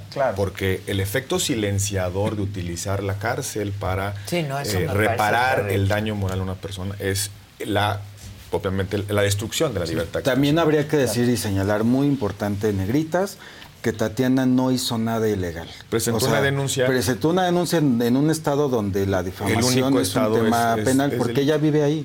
Sí. Ella vive en Nuevo León, ahí presentó la denuncia. Pero, pero, y, pero y no digo, hizo nada ilegal. Yo, yo o sea, creo que ne- no. acudió a las instituciones. Probablemente no fue su decisión, pero probablemente fue la decisión de sus abogados. Pero yo creo que presentarla en Nuevo León tenía la intención de- Claro, de, usarla. ¿no? claro. Pero además, pero porque no la presentó en un juez civil. Este, y el Claro, juez civil la a mandó a, la fiscalía, a la Claro. procuraduría. La presentó en, en la Pero procuraduría la que la- jurisprudencia se la da el hecho de que ella radica en Nuevo León. Sí, sin no la iba a ir a presentar pero a presentó una denuncia penal. Es decir, corresponde. ella en activó- ese, no, en ese pudo lugar. haber- ella tenía la disyuntiva de presentar una denuncia civil. Civil. Ahí en Nuevo León. O sea, tú, Y, tú- y ya después, pues las autoridades decidieron que sí existía un no, no, delito de acuerdo a ella- esas leyes. No, no, no. Y Ella presentó una denuncia penal, o sus abogados. Y pero, sus pues, abogados trabajaron en de esa denuncia, tan es Exacto. así que Que lograron- pudo haberla presentado civil. ¿Me explicó? Y, y la verdad Y a mí desconozco me si también lo haya que- hecho. ¿eh? O sea, Bueno, no, no no, sé si. él- ella lo hizo firmó y también. es así. Ahora, mí- Sí, también es cierto. Yo, yo creo que, que a mí Jalife me cae muy mal. A mí Este, también. Sí, a nadie le cae bien. A Es nadie le cae bien. Pero eso, pero yo sí defiendo su que derecho ver. a ser detestable. Como, Pues exacto. Su derecho a hacernos enojar. Exacto. Sí, Es que es cierto. Porque ese es, Cada es quien tiene su defender el derecho de un de, de que es de, de- ser detestable, pues es nuestro derecho a podernos expresar libremente. Exacto. Entonces, pues hay que defender. Y no es un tema de tolerancia, es un tema de que la libertad de expresión es lo que nos hace eh, una sociedad Yo prefiero un exceso. Yo prefiero cambiarle de yo- canal, Yo, pues, ¿no? también. Sí, Y le cambias de canal. Sí. Yo no oigo a Jalife porque francamente, a- aunque lo invité aquí, lo he invitado en varias ocasiones, justo para sentarse en la misma mesa de Francisco Gil White con todo este asunto de la guerra en Israel, que cada uno tiene, ¿no? Este pues una posición completamente distinta. Interesantísimo ¿eh? el ponente que tienes aquí. Francisco Gil es una maravilla, a la vez un cuate muy, muy, muy ilustrado. Todos los Gil son En el tema. Todos los Gil son- Oye, y, y como también nos puede resultar chocante la, la portada de la revista 100. Ay, no, no, no, no, yo ya la hice pedazos. ¿Sabes cuál Sobre fue todo- mi portada de esa portada? ¡Qué cagadero! Pero y además O es sea- este lo, lo- ¿por qué creo que es de- porque no es no es no dimensionar lo que significó el holocausto eh, para la historia del Claro. mundo. Es, es- es decir, oigan, es que no- me parece y luego la explicación, ¿no? es que me parece que es la manera de expresarle No, no, a la no, gente no, que. La estamos ante un riesgo democrático. peor, ¿eh? No, no, No tiene tienes ni idea de lo que eso significa. Nada, y Claro. del, y del- el, el baño de sangre este que significó este ese episodio de nuestra historia. Yo creo que esos límites Es son, son visibles. Es un discurso de odio y hay un límite muy claro. Muy claro. tin- eh, ríos de tinta escritas al, al respeto. Y está pagando ella misma su factura. Es la periodista, la realidad es que pues está destruyendo un legado que existía de esa De su revista. padre, de su Pero- pero revista también y como- de ella como misma. debí- Y el Debimos haber- escrutinio público está ahí. ¿eh? Como también debimos haber tenido la misma irritación, pues cuando algunos caricaturistas de la jornada le ponían la, suástica a Felipe Calderón. ¿verdad? Sí. Sí, bueno, con eso, eh, yo creo que ese tema no se toca. Eso, ¿no? O no. sea, no, no debe de ir. Este, ahí, ahí están también. Acuérdate cuando, cuando el hijo de del rey Carlos, Harry, se, Se disfrazó. Se disfrazó, sí, en una fiesta. No, y fue una, o sea, fue un escándalo. Eso, Y ese con es- eso debería no de se usar puede. ni el Apología. fisgón, que también cuando lo usa él no dice nada. Exacto. No, pues, esa, es- esa apología de una apología de un de un, Ya la una traes serie con el fisgón, de una De un serie de genocidio. de un genocidio, genocidio. Es- es- O sea, esa es apología la de- palabra. Y cuando se empiezan a utilizar o a frivolizar ese tipo de contenidos, lo que pasa Corremos es que le- muchos riesgos. y, y la gente empieza a decir, pues bueno, ya se, Ya se vale. aflojamos el cuerpo. ¿no? Exacto, De- de- claro. aflojamos el cuerpo. Muy son, líneas que se van cruzando Se van y cruzando. puntos sin retorno. Además. Exacto. Y, y exacto, puntos Ahora, sin retorno. este, temas. que Sí. Nada más rescatable que la sociedad en general condenó esta portada. ¿eh? No, o sea, bueno, propios claro. y extraños. Yo creo que ahí hubo Claro. consenso. Por eso y- y hay que Y qué por- por, bueno. eso hay que decirlo. Y esa misma indignación hay que plantearla cuando otros del otro lado hagan, Hagan exactamente lo mismo. mismo. Si fuera el caso, pues Como si fuera el caso, como- sí, ¿Te acuerdas qué malito se puso un día que fue a la cabina Uy, de radio? puso le iba a dar algo. le iba a dar ¿Pero algo. por qué? Estaba ¿Qué le diste? No, No, no, muy a canasteaste. gusto. También defendemos no su derecho. Es que se encontró a quién? No, esa fue después. Ja- Javier Lozano. Ah, la Javier y ya no Lozano. quiso Ah, entrar. bueno, ya no quiso como- entrar. como- Pero antes fue con como- nosotros. Como Exacto. también me parece, hablando de libertad de expresión, excesiva la reacción de algunos por la incorporación de Arturo Saldívar en el programa de Ciro Gómez Leiva. Ah, claro. y, y que lo, han, y lo, Y lo luego estén de Lili criticando, lo estén criticando de, de- de parcialidad por, por, por darle un espacio a, a la Saldívar. A ver, yo quiero Cuando mucho está a Germán Ciro. Martínez también. ¿Cómo está Germán? Yo quiero Germán. mucho a Ciro. Lo admiro y lo respeto muchísimo. Me pareció un mal fichaje. Pero es mi opinión. Ha sido un mal fichaje. A, a Ciro. a Ciro. Eh, estás- yo, todo el mundo estamos enojados Mira, con Saldívar, pero mala pues, idea. Es que sí. Ya hay dos y dos. Ya está Lili Telles, Germán Martínez. Pero Lili está, Telles también me Es parece un mal fichaje. fichaje, va a poner bueno, se va a y poner Saldívar. Y estaría bien que estuvieran los cuatro juntos. Buen fichaje Germán Martínez Sí, y Germán Gil. Es que mira, los lunes está. ¿Tú no? Yo No, estaba vas- los martes y luego empecé Ah, y a ir está los lunes. es- Ahora ya los lunes. Ahora Y ahora ya- los lunes va Lili ahora va también. Lili también. ¿Contigo? Pues ya no sé, pero yo espero que Que sigas. me mantengan el contrato. Exacto. No, sí, los martes va va. Arturo Saldívar.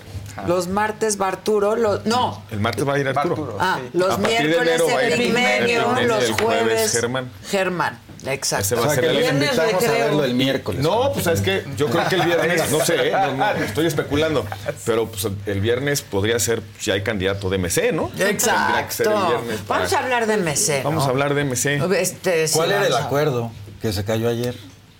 Porque es lo que dijo el senador Monreal. que- Ah, que bueno, había- se cayó el acuerdo. Que hasta pues, salieron así, Pues, todo ¿qué querían? Sacar los Fosfomorena y la chica.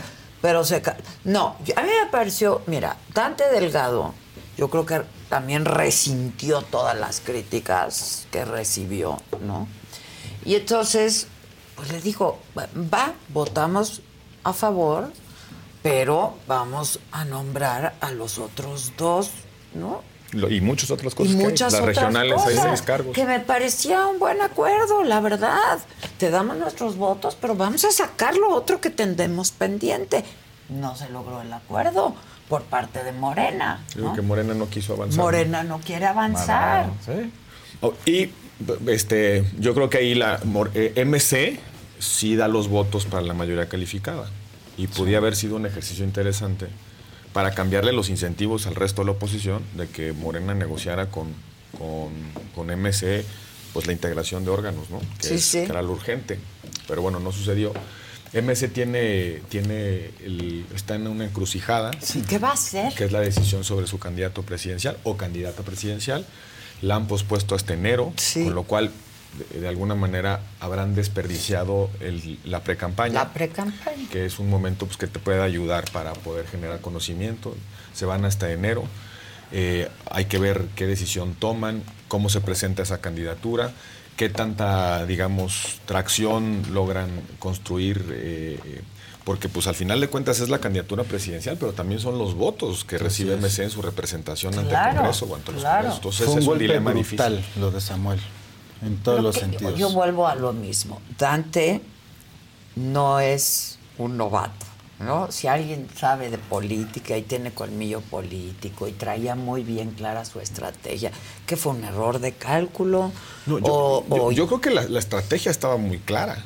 La estrategia era Samuel, Samuel Mariana, esa fórmula de la cual hablamos que resultaba Sí. atractiva. Sí. Vimos los números aquí mismo. Sí, yo yo sí. creo que este, esa candidatura tenía notas interesantes. traía ¿no? ocho puntos, ¿eh? Luego había quienes le daban 15. Sí, también pero- es- eso hay que recalcarlo. Pero A sí, ver, sí. el todo- en las últimas encuestas eh, no pasó de 10 puntos. Es ese segundo lugar y el crecimiento.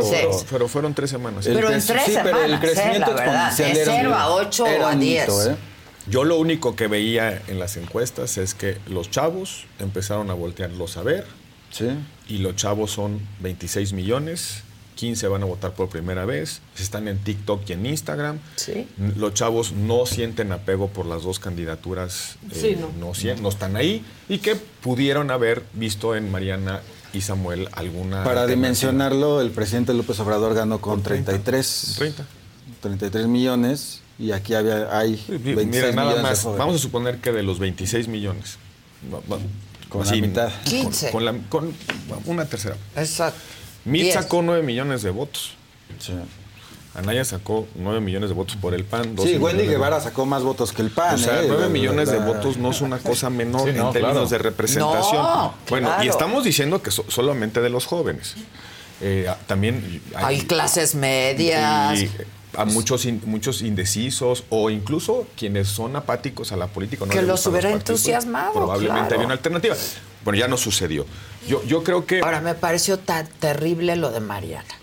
eh, yo ahí creo Yo hice un editorial al respecto, sé que a Mariana no le gustó, este, pero por, por, por eso, es- eso está mal. Me- me- a mí me suena, me suena y... este, Familiar en primera. me- me- no hay un impedimento legal de, de entrada. Puede haber algún este, cuestionamiento ético, ¿no? Moral. De moral, de si se, se vale, si no es un conflicto de interés y tal. Pero, pero a mí me suena eh, eh, la decisión de Mariana de ir a la alcaldía como una estrategia de ir por el Congreso local.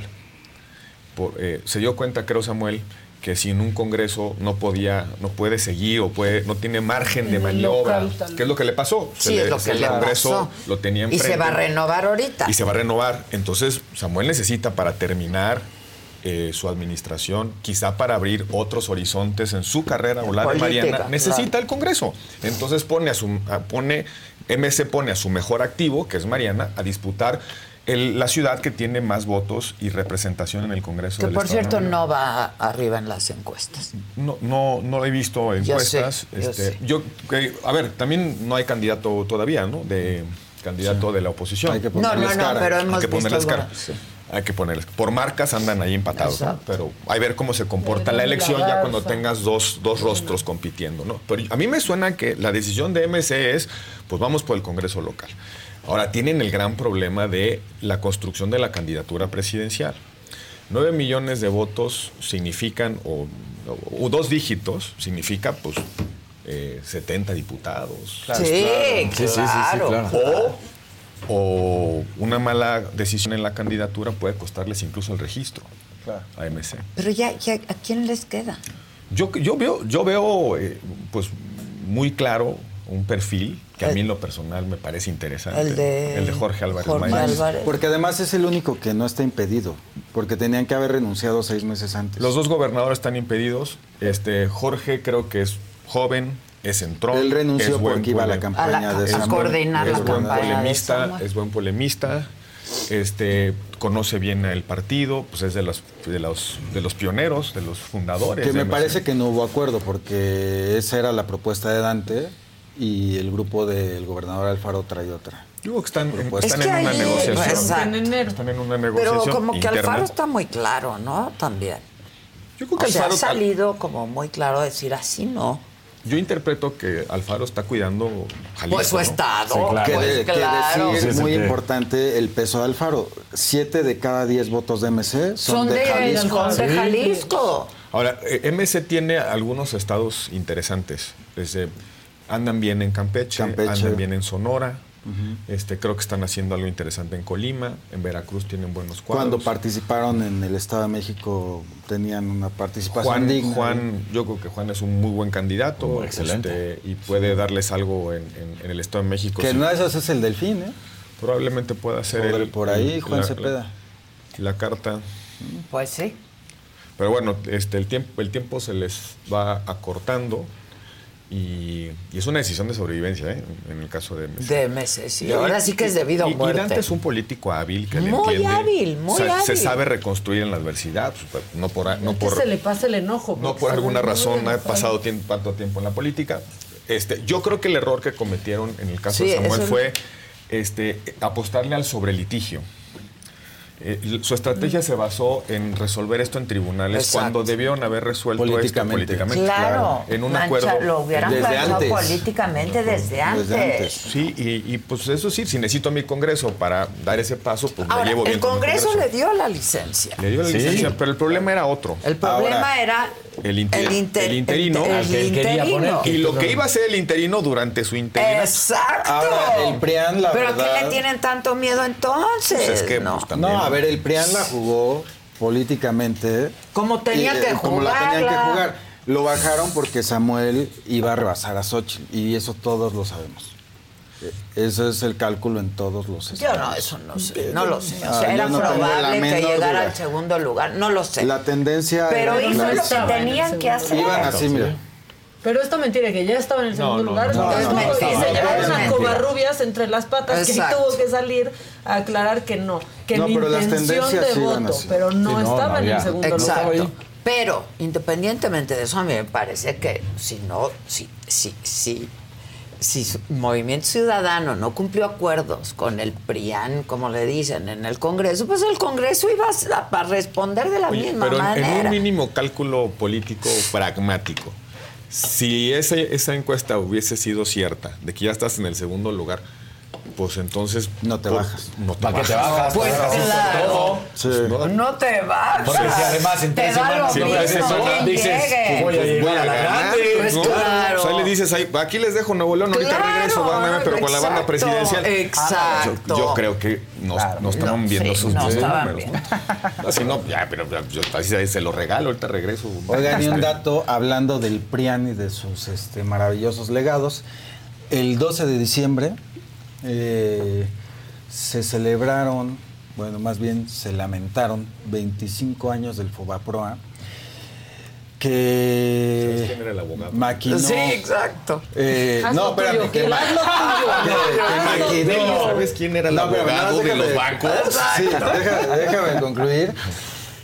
Que construyó José Ángel Gurría, entonces secretario de Hacienda, hoy es quien desarrolla, porque no puedo decir construir porque eso no es construir, el proyecto de Xochitl Galvez. Nada más para que la gente lo sepa. El mismo que creó el Fobaproa, que seguimos pagando y seguiremos, Yo milito. es quien hoy está haciendo el proyecto de nación de Xochitl Galvez. No, Milito, no Si de, algún, si de algún voto parlamentario me siento particularmente orgulloso del PAN, es haber salvado al país de la derrota, de la, del- de la quiebra financiera. Sí. Salva al país con la construcción del IPAB.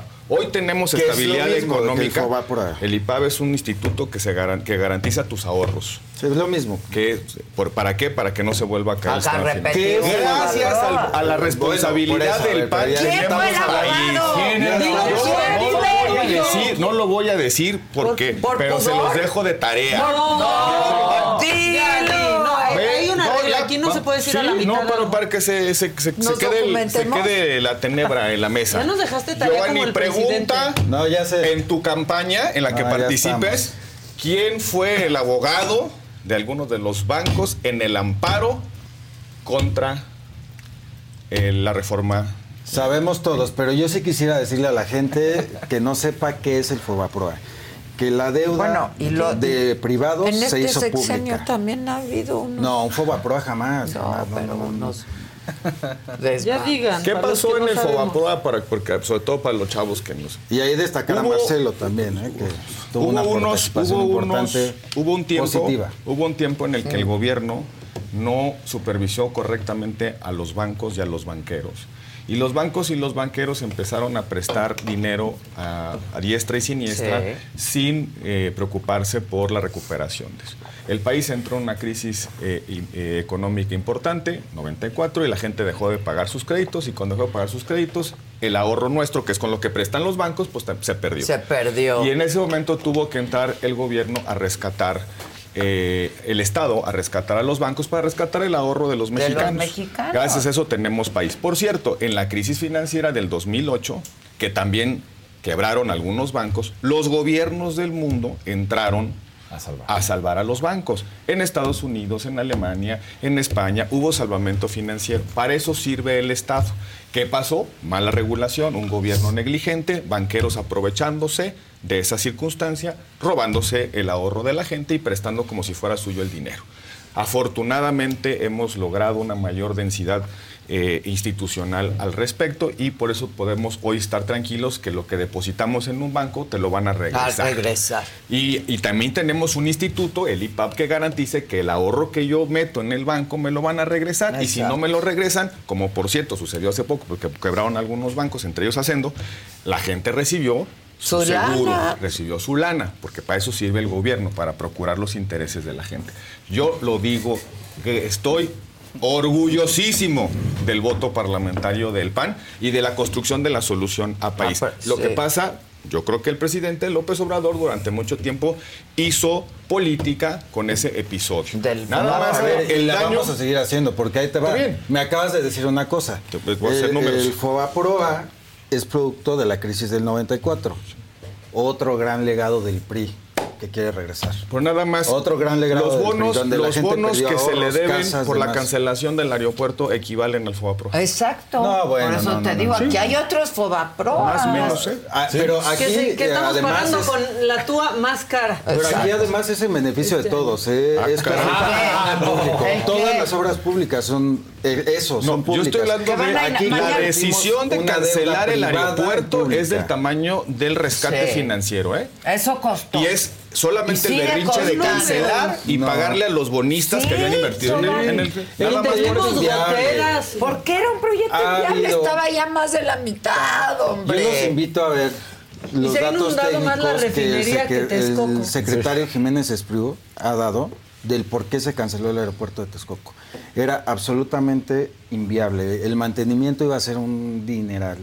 Impresionante, todos los terrenos de Ah, no, alrededor del entonces mejor aeropuerto tenemos un aeropuerto como el Una que pregunta, tenemos. si. ¿Qué es un técnicamente gran aeropuerto? si, si era técnicamente inviable. El de Santa Lucía. Es que yo solamente el secretario de Comunicaciones o el secretario de Comunicaciones se dio cuenta de la inviabilidad técnica, porque los mercados financieros estaban absolutamente Pues apostados por- claro, por, pues si para ellos se construía todo, ahora se construye pero para la si gente. es inviable, si es inviable técnicamente, entonces ¿por qué Todos los terrenos dinero? de alrededor del aeropuerto ya eran de los amigos de, del gobierno pasado. Una carpeta de investigación, Giovanni.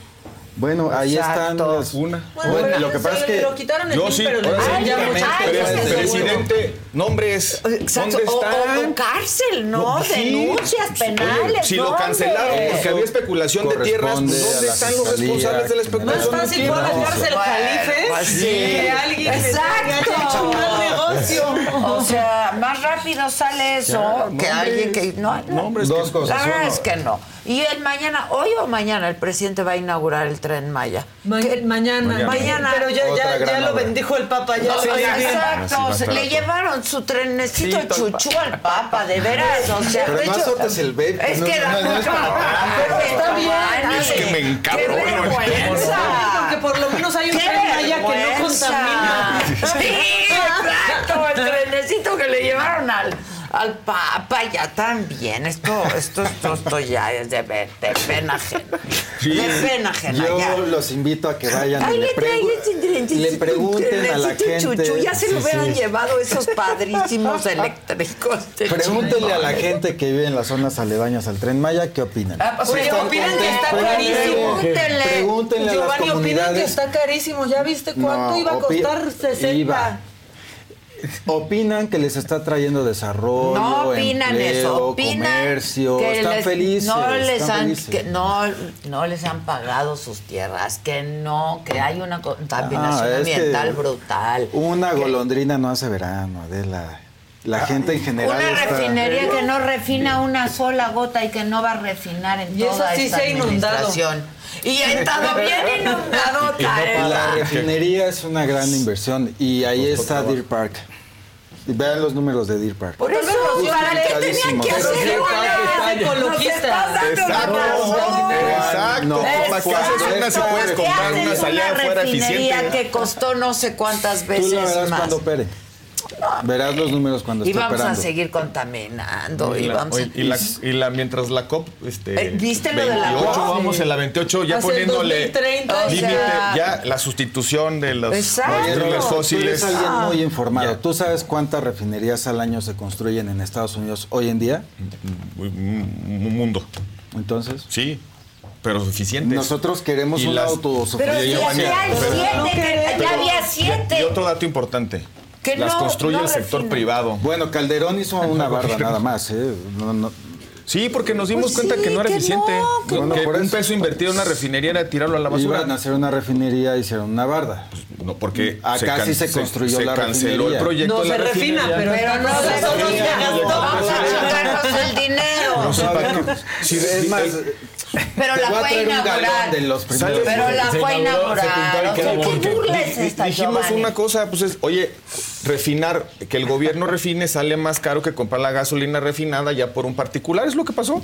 Y eso es, no, no. No va a ser así. Porque por, vas a ver, va a ser más caro porque además del costo de la obra pública y cómo lo vas a amortizar en el tiempo sin inversión, también tienes que el costo laboral. El contrato colectivo de Pemex cuesta más caro que cómo contratan los privados, porque Exacto. traes el contrato colectivo. Claro. Nunca va a ser es más, caro. que comprarla. El gobierno funciona más caro que importarla. 2091 pesos si quieren usar el tren Maya en primera. Si no, solo 1166. No, bien barato. Para eh, Premier 2090. 2091. Y okay. normalito. 1166. ¿De dónde a dónde? Porque Mira, depende de dónde a dónde. No, hay distintos. Campeche, Cancún. Aquí, okay. Eso es lo que te cuesta. Y los pueden comprar en e-ticket. Okay. Si quieren. Y luego. ¿Cuál es la fuente Macay? E-ticket. donde lo puedes comprar.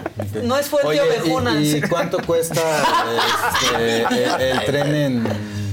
Europa. Ah, no importa eso. Pero no, pero no vivimos en. Europa, no, ni ganamos pero, en pero, euros. Perdóname, Tulum es más caro que Miami. Ay, ni tenemos y, a Richie Sumer. Pero no se no, ya, ya, pero no o sea, ya le entendí. el tren para las clases pobres, más es para los turistas, para los turistas. Este es un tema ah, también turístico, siempre para los turistas, no digan que es Entonces hay precio para nacionales. Es como el aeropuerto con tu pasaporte ¿Qué pero le ven al aeropuerto de Tulum? Nada. Y aparte hasta haces 20 minutos menos que de Cancún ah, No, Pero la conectividad, la conectividad. Ya paren, por favor. Ya paren la ¿eh? masacre, ya paren la masacre. No, compañeros, otra vez 18 contra 1. Sí, no, y, la verdad no, ellos han dicho nada. No, se que le vayan bien a las obras de infraestructura el presidente, a mí no me... me, pues si ya, la, ya, ya las ya pagaron. El mejor gobierno de la historia, reciente. Resultados. Ota, ¿cuál Los es? podemos revisar uno por uno. Cinco millones de personas salieron de la pobreza este Ivana. sexenio, con todo y pandemia, con todo y dos guerras. Bueno, nada más una cosa. Yo Inversión extranjera directa, superando ya a las remesas. y van a, y van a Bueno, traer pues si los las hombros. remesas no es un logro Sí, del no, no, no, no, presidente, estoy diciendo, es no estoy todo diciendo lo que lo sea. contrario. Estoy diciendo que están superando ya al mayor ingreso Hay del un, país. hay un meme ahí que estaba circulando en la Pero lo bueno ¿no? es que nos íbamos a festejar las remesas Venezuela. era como este ponerte, Y- y- o en ponerte contento de que, te, que el. Sancho mantenga la casa, ¿no? Exacto, Sí, sí, sí, ¿no? Pero bueno, Oye, es- sí, no somos ni, ni Venezuela, pero tampoco Dinamarca. No, somos mejores que ambos. Ahora, finalmente, la reforma que quiere mandar el presidente para acabar con todos los institutos autónomos. Eso está. ¡Qué tragedia! Sí, pero hay- hay- yo no, todavía no lo termino de entender, porque el presidente se refirió al INAI, al IFT, a COFESE y a los órganos del sector energético, Sí, los pero hay- reguladores. hay muchos más. Hay 18. Hay 18. Hay 18 en la Constitución que tienen distintas funciones. Entonces, ¿el presidente va por todas las autonomías o nomás esas? Si el presidente va por todas las autonomías, pues tenemos que empezarle a preguntar y, y, este, la estabilidad del, pre- del, del peso, que es la responsabilidad del Banco de Del México, Banco ¿quién la va a hacer? Vamos a regresar al banco como eh, dependencia de la Secretaría de Hacienda. Eh, el, el IFE, el INE, es un au- una autonomía. Va a seguir el presidente con eso de desaparecer el INE y mandar otra vez las elecciones a gobernación. Entonces, si uno revisa cuáles son las 18 autonomías, pues uno se Algunas empieza a de preocupar. ellas, algunas de ellas ayudadas a crear En por este él. gobierno, por ejemplo, Por el- el- hay un órgano ahí educativo que tiene una autonomía reconocida en la Constitución, que fue producto de la reforma que el presidente impulsó. No se logra entender qué quiere. Si el presidente en realidad lo que está diciendo es que le estorban el de la transparencia, le estorban los reguladores de los mercados, de los servicios públicos, pues entonces también hay que empezarnos a preocupar de que el presidente quiere meter la mano en la economía, que es un, un reflejo pues, de, algunas, de, de algunos regímenes, ¿no? Y es una vuelta al pasado, donde la economía se manejaba en la discreción del presidente. Entonces, ojalá aclaren el camino que quiere el presidente. Ahora bien, a la oposición se le abre un enorme, una enorme oportunidad de plantear un dilema. El fin de las autonomías implica regresar a la presidencia todopoderosa en manos de un solo hombre. O mujer. o, o mujer. Por, por- por So, eso. eh, eh, sí, entonces parece, Bueno, parece ser que el presidente dice, bueno, ahí va mi último, mi último arriesgue. Vamos a, vamos, le voy a dejar a Claudia Va- una va mi presidencia, resto, ¿no? pero una, una presidencia hiperconcentrada en Todo poder para público. ella. Todo. Bueno, bueno, paréntesis, que bueno que ya asumas No, que. estoy diciendo que a lo mejor a, a lo mejor a lo- ¿Qué es lo no, no, estoy, asumiendo lo que el presidente está pensando No, ya, ya, y lo lo que la oposición debe decir, ¿no? Frente a la presidencia autocrática, todopoderosa de un solo hombre, de una sola mujer, sí hay una alternativa que es una presidencia acotada, moderna, funcional, eficaz Claro. y eficiente, A- a que me funcione y que que convive van con a autonomías, los instrumentos, estado regulador, un estado regulador que Se es la a- tendencia en el mundo. Se va a eficientar, se va a suplir los instrumentos, ¿Cómo? hay que estudiarlo bien. ¿Cómo? La verdad sí tendríamos que echarnos un buen clavado a ver qué se está proponiendo. Pues No, es que ni él le entiende, Si tú le- hombre. no, pero además, y, y otro, y, y ojo, ¿eh? Yo creo que es otra vez el presidente aventando fuegos de artificio. Porque le conviene muchísimo Porque ahorita. políticamente. Claro. Los órganos reguladores están protegidos por el Tratado de Libre Comercio. Está pactado entre los tres países que vas a tener órganos reguladores con autonomía frente al gobierno, frente a la administración. Ahí están los anexos del Tratado de Libre Comercio. Yo creo que el presidente nada más está jugueteando como siempre. A menos que ya estemos en una ruta de colisión también con, el, con nuestro Tratado de Libre Comercio. Pues por eso no. yo digo que hay que esperar a ver El qué es que el presidente ha presidente. apoyado el Tratado de por eso, por eso los órganos reguladores de la economía están autonomía. previstos en el tratado como una garantía de que habrá certidumbre, seguridad jurídica, certeza en los contratos, etcétera, etcétera. Y además de reconocerse Protección la de la gran relación con. Estados Unidos eh, y eso. con ambos presidentes. Por eso es lo que yo no entiendo. O sea, ¿a qué se refiere el presidente cuando dice que se va a echar chutar a los autónomos? Exacto. Nada más. Vamos a revisarlo bien. Yo escribí Y- un texto, mi texto de hoy es sobre eso. Y digo, a ver, escuchemos al presidente. ¿Te quieres chutar solo a algunos? ¿Cuáles? ¿Te quieres chutar a todos? Aguas. Pues sí. Porque entonces me tienen que decir o nos tienen que decir, pues, en quién va a organizar las elecciones, Claro. quién va a llevar la estadística y la geografía, lo que hace el INEGI, quién va a evaluar la política social, eh, que es lo que hace el Coneval, que, quién, va a, quién, va, quién va a juzgar la relación entre administrado y, administra, y administración y Claro. administrado, que es la, es la Claro. función de los tribunales administrativos autónomos, Sí. los tribunales agrarios autónomos, el Centro de Conciliación Laboral autónomo, Autónomo. la Fiscalía General de la República autónoma. Autónomo. Sí, Entonces, pero ¿cuáles es- son los que le estorban? No es pues? lo que hizo mi ley, ¿eh? O sea, mi ley, por ejemplo, sí llegó y al segundo día dio un decreto y desapareció, ¿cuántas? Nueve Secretarías. secretarías. Secretarías. Pero espérame, Sí. es su gabinete, es su gabinete. Secretarías, que Sí, es una pero- cosa Y él tiene esa prerrogativa.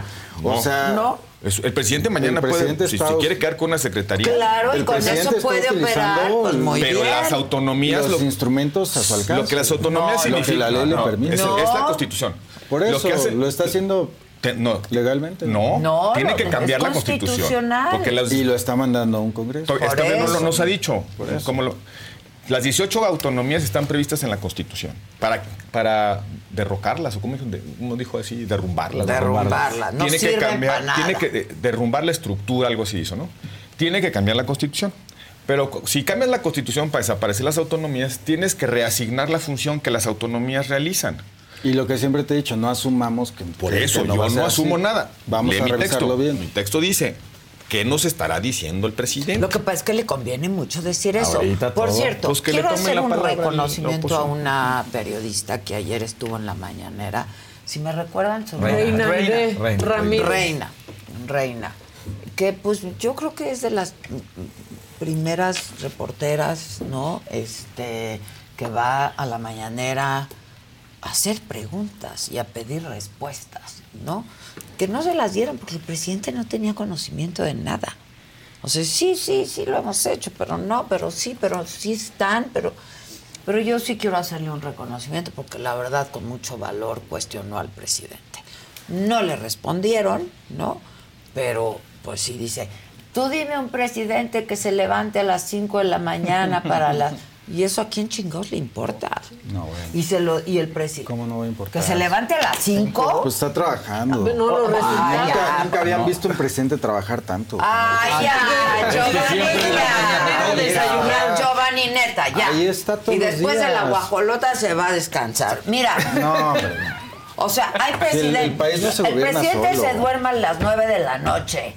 Y eso lo ha dicho él. ¿Y eso estaría mal en todo caso? No, pero yo conozco presidentes que se dormían a las 3 de la mañana. Pues sí, porque le daban duro. ¿Te consta, cabrón? Yo no estoy hablando de nadie Ah, en particular, bueno, pero. Te consta. Pero. Había y llamados a gabinete a las 2 de la mañana, a las 3 de la mañana. Eso, a mí que no me digan que por Bueno, levantarse aquí se temprano a trabaja las de 5. día, pues ¿cuál es el problema? Pero ¿cuál es el orgullo, No, pero ¿no has visto cuando en la agenda?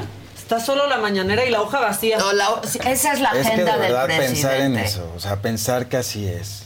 Pues yo O sea, sé. pensar Pues, que el pero país se no Sí, sí, lo ponga. Pero el que diga que el que el presidente a las 5 de la mañana tiene una reunión de seguridad, me suena. Yo yo creo que la, la regla o la medida es, a mí no me importa cuántas horas trabaja Pues el Y a qué día. hora se levante. o sea, de los. Es la resultados. calidad de las decisiones. Y no nos ha servido de problema. nada. Y la chava reina se lo dijo. ¿Eso a a- qué le importa a la gente? Van a terminar De Sonora, de aquí, de allá, del Estado de México. Tecaxtitla, ¿cómo se llama? Texcaltitlán. Texcaltitlán. Es, un- Texcapila, es, el- es- la fotografía, el del El del Estado, pero fue en el municipio de Texcapila. es la fotografía de un presidente, de la gestión de un presidente que se levanta muy temprano para ver seguridad. Pero que no pero la donde los resuelve. mexicanos estamos matando por O autodefendernos. sea, no manches, pidiendo armas, Pidiendo ¿eh? armas. Pidiendo Y eso, armas. y eso de las autodefensas otra empezó otra vez. Y fue un error del señor Castillo que se fue a Michoacán allá a normalizarlas. Se acordarán que les dio los, los, Claro. los Vimos a formalizó. Exacto. Los formalizó, los reguló, les puso armas y ahí acabamos en, acabamos en, Sí. una- en la ausencia ya normalizada del Estado. ¿no? Ahora lo que dice el Estado de México de esa fotografía es que la gente tiene tal grado de desesperación que ya está tomando la venganza por su propia mano o su seguridad por su propia mano. No es otra cosa y hay que decirlo así, es aus- vacío, ausencia de autoridad. Eh. ¿En qué año nacieron las autodefensas? De- llevan mucho tiempo. Llevan las, mucho tiempo. autodefensas- las autodefensas nacen en la revolución Eh, de entrada, eh, pero bueno, pero en esta etapa. Pero nacen en la revolución cuando no había Estado.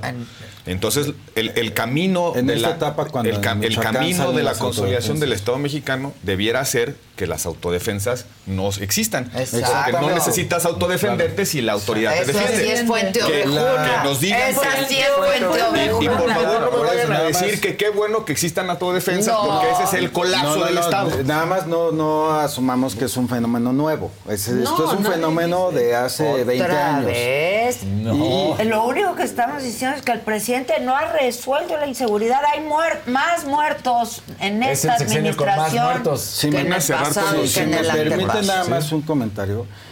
La situación es dolorosa, la situación es gravísima de inseguridad. Sin embargo, datos del INEGI demuestran que la tendencia va a la baja en todos los delitos. Y con gusto, ahorita, si más dos minutos, te, te ¿En los comparto. En todos los delitos. La, tendencia está a la baja. La situación y es no en gravísima y muy dolorosa. ¿eh? O sea- O sea, eso es innegable. Es el principal reto para este y el gobierno que venga. Y dice todavía ayer el presidente, es que también es una falta de empatía, es de una indolencia, de verdad, cosa que a mí sí me ha sorprendido mucho de este presidente. Diciendo, cuando yo voy, a mí la gente me dice que todo está muy que todo bien está y que se siente muy Me dicen segura. todo, y nunca ningún presidente había tenido la aceptación que le faltó a la reportera decirle. Todo eso es cierto, porque sí tiene una gran aceptación el presidente, ¿no? En popularidad. Pero cuando a la gente le preguntas, ¿te sientes más segura? Dice no. Dice no. Y el presidente dice, claro que sí. Y no. No. No. El- Estoy el- viajando siempre. El, can- el candidato más, el candidato más empático de la historia reciente como Fue Andrés candidato. Manuel López Obrador. El más cercano a la gente como candidato. Por eso creo que les ganó, país, les ganó a todos, le dio no sé cuántas vueltas. Termina Sí, siendo sí, el sí. presidente más lejos, más lejano Más del lejano dolor. del dolor. Oye, O sea, este, no. yo me acuerdo cómo reaccionó el, el López Obrador en aquella declaración, mala declaración del presidente Calderón con respecto a los chavos de Salvarcar cuando dijo Sí, es que eran pandilleros. Eran pandilleros. Y el Y presidente ahorita lo acaba de decir pues, de los de- ellos de que fueron droga. Droga. ¿Para qué se meten a buscar droga ahí donde Pero- no deben? Bueno, no lo dijo así. Sí lo No, dijo así. Sí lo dijo. lo dijo. Lo dijo así. ¿Para qué se meten a Y el comprar presidente drogas? ¿Qué lo dijo? Que, los agreguen.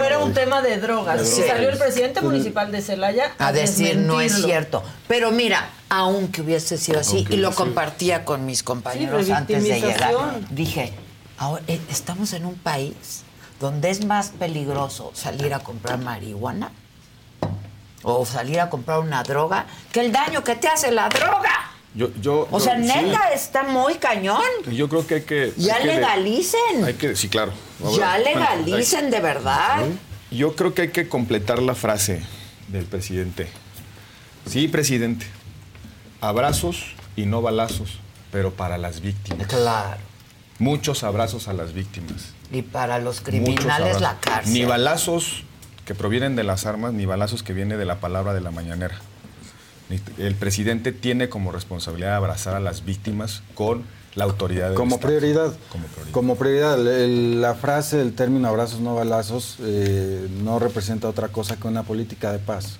Que eso es lo que se busca, la paz, al final de cuentas. Nadie, va, a estar, nadie va a estar peleándose con la paz, ¿verdad? Nadie ha dicho que sea fácil, pero No. creo que es un, es un No ha compromiso hecho de nada, no ha servido Y- la estrategia, no ha hecho nada, y- estamos peor. Y en el caso de Ledomex, ¿Y ya viste el Narcolix también? Gente, ¿cómo están? Yo soy Nicola Porchela y quiero invitarlos a que escuches mi nuevo podcast Sin Calzones, en el que con mi amigo Agustín Fernández y nuestros increíbles invitados hablamos de la vida, la fiesta y nuestras mejores anécdotas. Y obviamente todos los detalles que no contamos en ningún otro lugar, solo lo van a tener acá en Sin Calzones. Ven a escucharnos como más nos gusta estar sin calzones. Ustedes ya saben que nos gusta andar sin calzones por todos lados y a ustedes les gusta vernos sin calzones. Esto todos los jueves en cualquier plataforma donde escuches podcast y en YouTube. Y en No, el caso del- que terminar sin que habláramos de la ciudad, que se y en está el caso de la, en caso La de- fiscal. No, la ciudad. Y en el caso El nada más que tema terminando del de- Estado de. México, pues hoy ya sabemos que sabían estaba pasando en, ese, en esa Claro, comunidad y no se lo dijeron.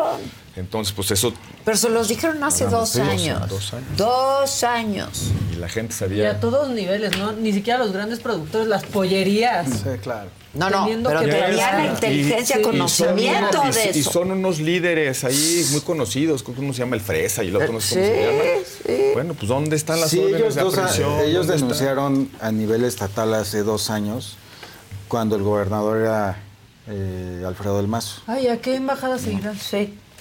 Noruega ya no. Noruega, Noruega ya no está Oye, lo de- ¿A la belga? fallar, ¿Se irá a la belga? que- Sí, sí. No fallaba. ¿Se irá a la belga? Se irá a la belga. A lo Sí. mejor se irá a la sí. belga, ¿no? A lo mejor en una de esas se va a la belga. ¿No? No te aguantes la Yo- risa, yo Giovanni. la dejo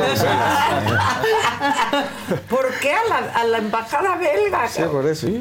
Feliz Navidad. En esa especulación. Feliz Año Nuevo Feliz a todo el equipo. Ah, ¿ya no vienes el jueves? Ah, Ah, no, pero no. lo hacemos por Zoom. Es que vamos a transmitir desde Guanajuato, pero lo Ah, hacemos sí, yo por, por Zoom. Zoom, porque yo salgo. Porque él sí cumple yendo a nuestras posadas. Sí fue. Sí fue. Sí fue. Llevo a su hijo. Dicho sea de paso, te Muy felicito. precioso. Muy precioso. Tu Gracias. hijo está muy quién precioso. más llevaste, Giovanni? Y sí toca 15 minutos el piano. Ya quisiera yo. Ya que- quisiera yo que tocara 15 minutos el piano exacto. Oye, Toca muy bonito, pues está muy precioso, no sabes qué bien educado y qué Sí, lindo gracias. niño. Estuvo juegue y juegue, te Gracias. felicito. Niñazo, niñazo, me cayó Gracias. increíble. Se parece mucho a su mamá. Eh, es muy guapo. Sí. guapo. Sí. Este, Pues nos vemos el jueves. Nos vemos el jueves. Pero hablando del Papa, eh, quien sí fue y tuvo una audiencia así como Mara Lezama que le llevó el trenecito chuchu. El que no contamina. El que no contamina al Papa. Estuvo también Víctor González, el CEO de Grupo Simia, y con el Papa. Y lo traigo a cuento porque lo hablamos cuando estuvo aquí hace unos días de que estaría allá. Pero hicimos un programa más eh, muy, muy interesante sobre esto que ellos llaman la competencia con conciencia, ¿no? Estos empresarios y más los jóvenes que traen mucha conciencia, sobre todo social. Hicimos un programa muy interesante de esto. No fue un programa, digo, es una sección que les queremos presentar ahora y compartir con ustedes. Véanla porque está realmente interesante. Fiesta Americana Travel Tea presentó.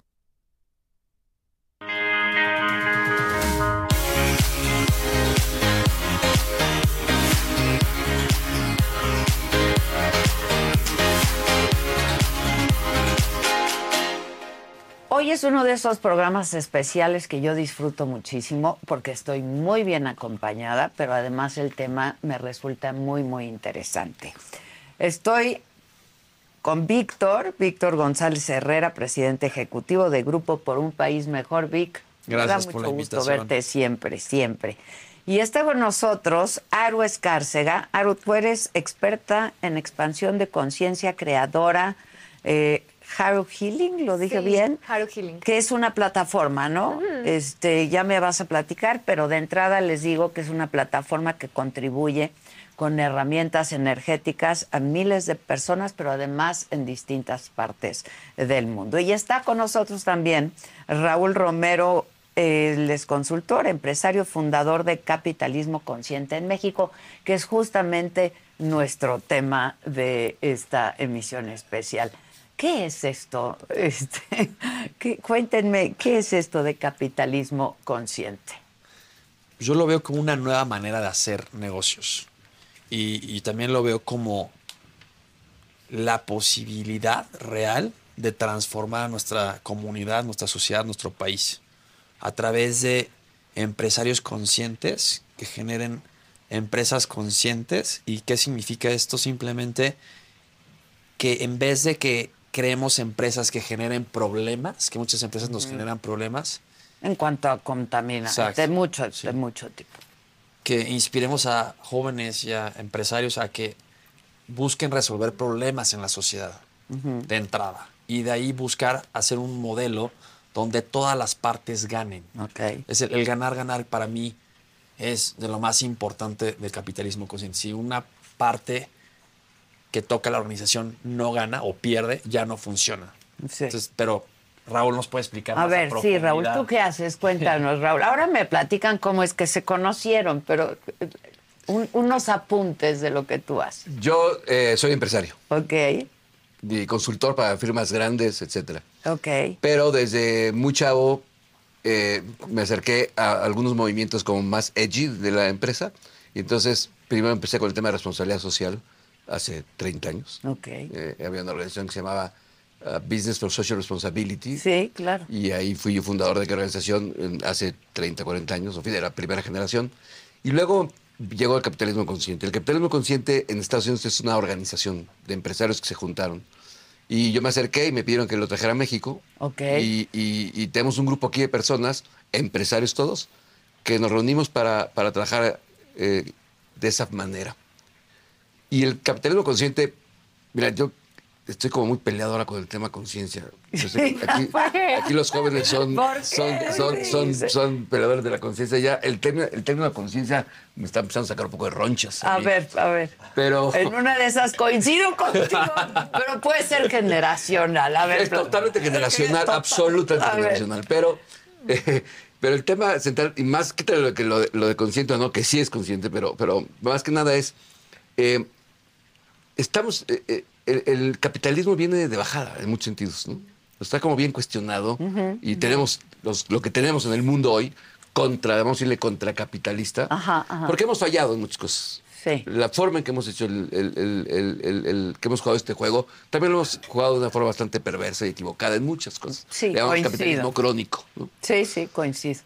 Pero a la vez, y a la vez, pues no hay ningún otro modelo en el mundo que haya tenido la movilidad social sin asesinar gente que el capitalismo. Un plain vanilla, los números son muy claros. Ahí está la data. La data es los últimos 200 años, es clarísimo, etcétera. Entonces, eh, el capitalismo trae dos cosas fundamentales para mí. Uno, lo que dijiste tú, Víctor, que es fundamental, que a mí eso es lo que más me apasiona, que es la capacidad que tengamos de resolver problemas. De verdad. Problemas, viene el COVID, problema para cuidar al COVID, bien, ¿no? Problema para diseñar luces que... Y en libertad.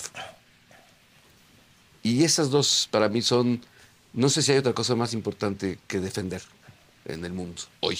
¿no? Entonces... Que la libertad y resolver. Y la capacidad de resolver problemas. En libertad. Es decir, En con, libertad, con- claro. con- con mi creatividad y con mi libertad. Sí. Entonces, eh, este grupo de empresas en Estados Unidos te- te- empezaron a tener algo muy curioso, que es que eh, eh, un colega, un amigo que se llama Rashi Soda es- hizo un, un estudio de las empresas más exitosas en Estados Unidos y él lo hizo desde la parte de marketing. Ok. ¿no? Él pensando, él era profesor de marketing en Babson y decía, bueno, va a haber estas empresas que son tan queridas, Firms of Endearment, le llama el libro. Sí, ¿no? sí. Son firmas adoradas, Whole Foods. Firmas Sí. así icónicas, ¿no? Adoradas. ¿Qué otra? Este, eh, ejemplo. eh, em, Panera Bird. Simi, Simi claro, en México, Simi en México es un Firms of Endearment. Sí, pero va a claro. par. O sea, es muy claro. Pero en Estados Unidos aquella era esa generación, ¿no? Ok. Este, y entonces hicieron un estudio y se dieron cuenta, paradójicamente, que esas empresas no invertían en marketing. Es decir, que la gente quería esas firmas, las adoraba sus productos, pero no, no era por gimmicks, era porque la gente era, quiero que esto siga, Claro. No quiero que se acabe. no quiero que se acabe. Entonces voy a contribuir. Exacto. Entonces voy, a, voy a seguir comprando. Claro, claro. La historia muy bonita es en Estados Unidos Whole Foods, cuando Whole Foods, la primera tienda, viene un huracán y se destruye. Llegan todos los, los, los- los parroquianos a levantar la tienda. ¿no? Literalmente. Le dicen a John Mackey, esto no, esto no puede parar. We need to get this going, porque esto tiene que jalar.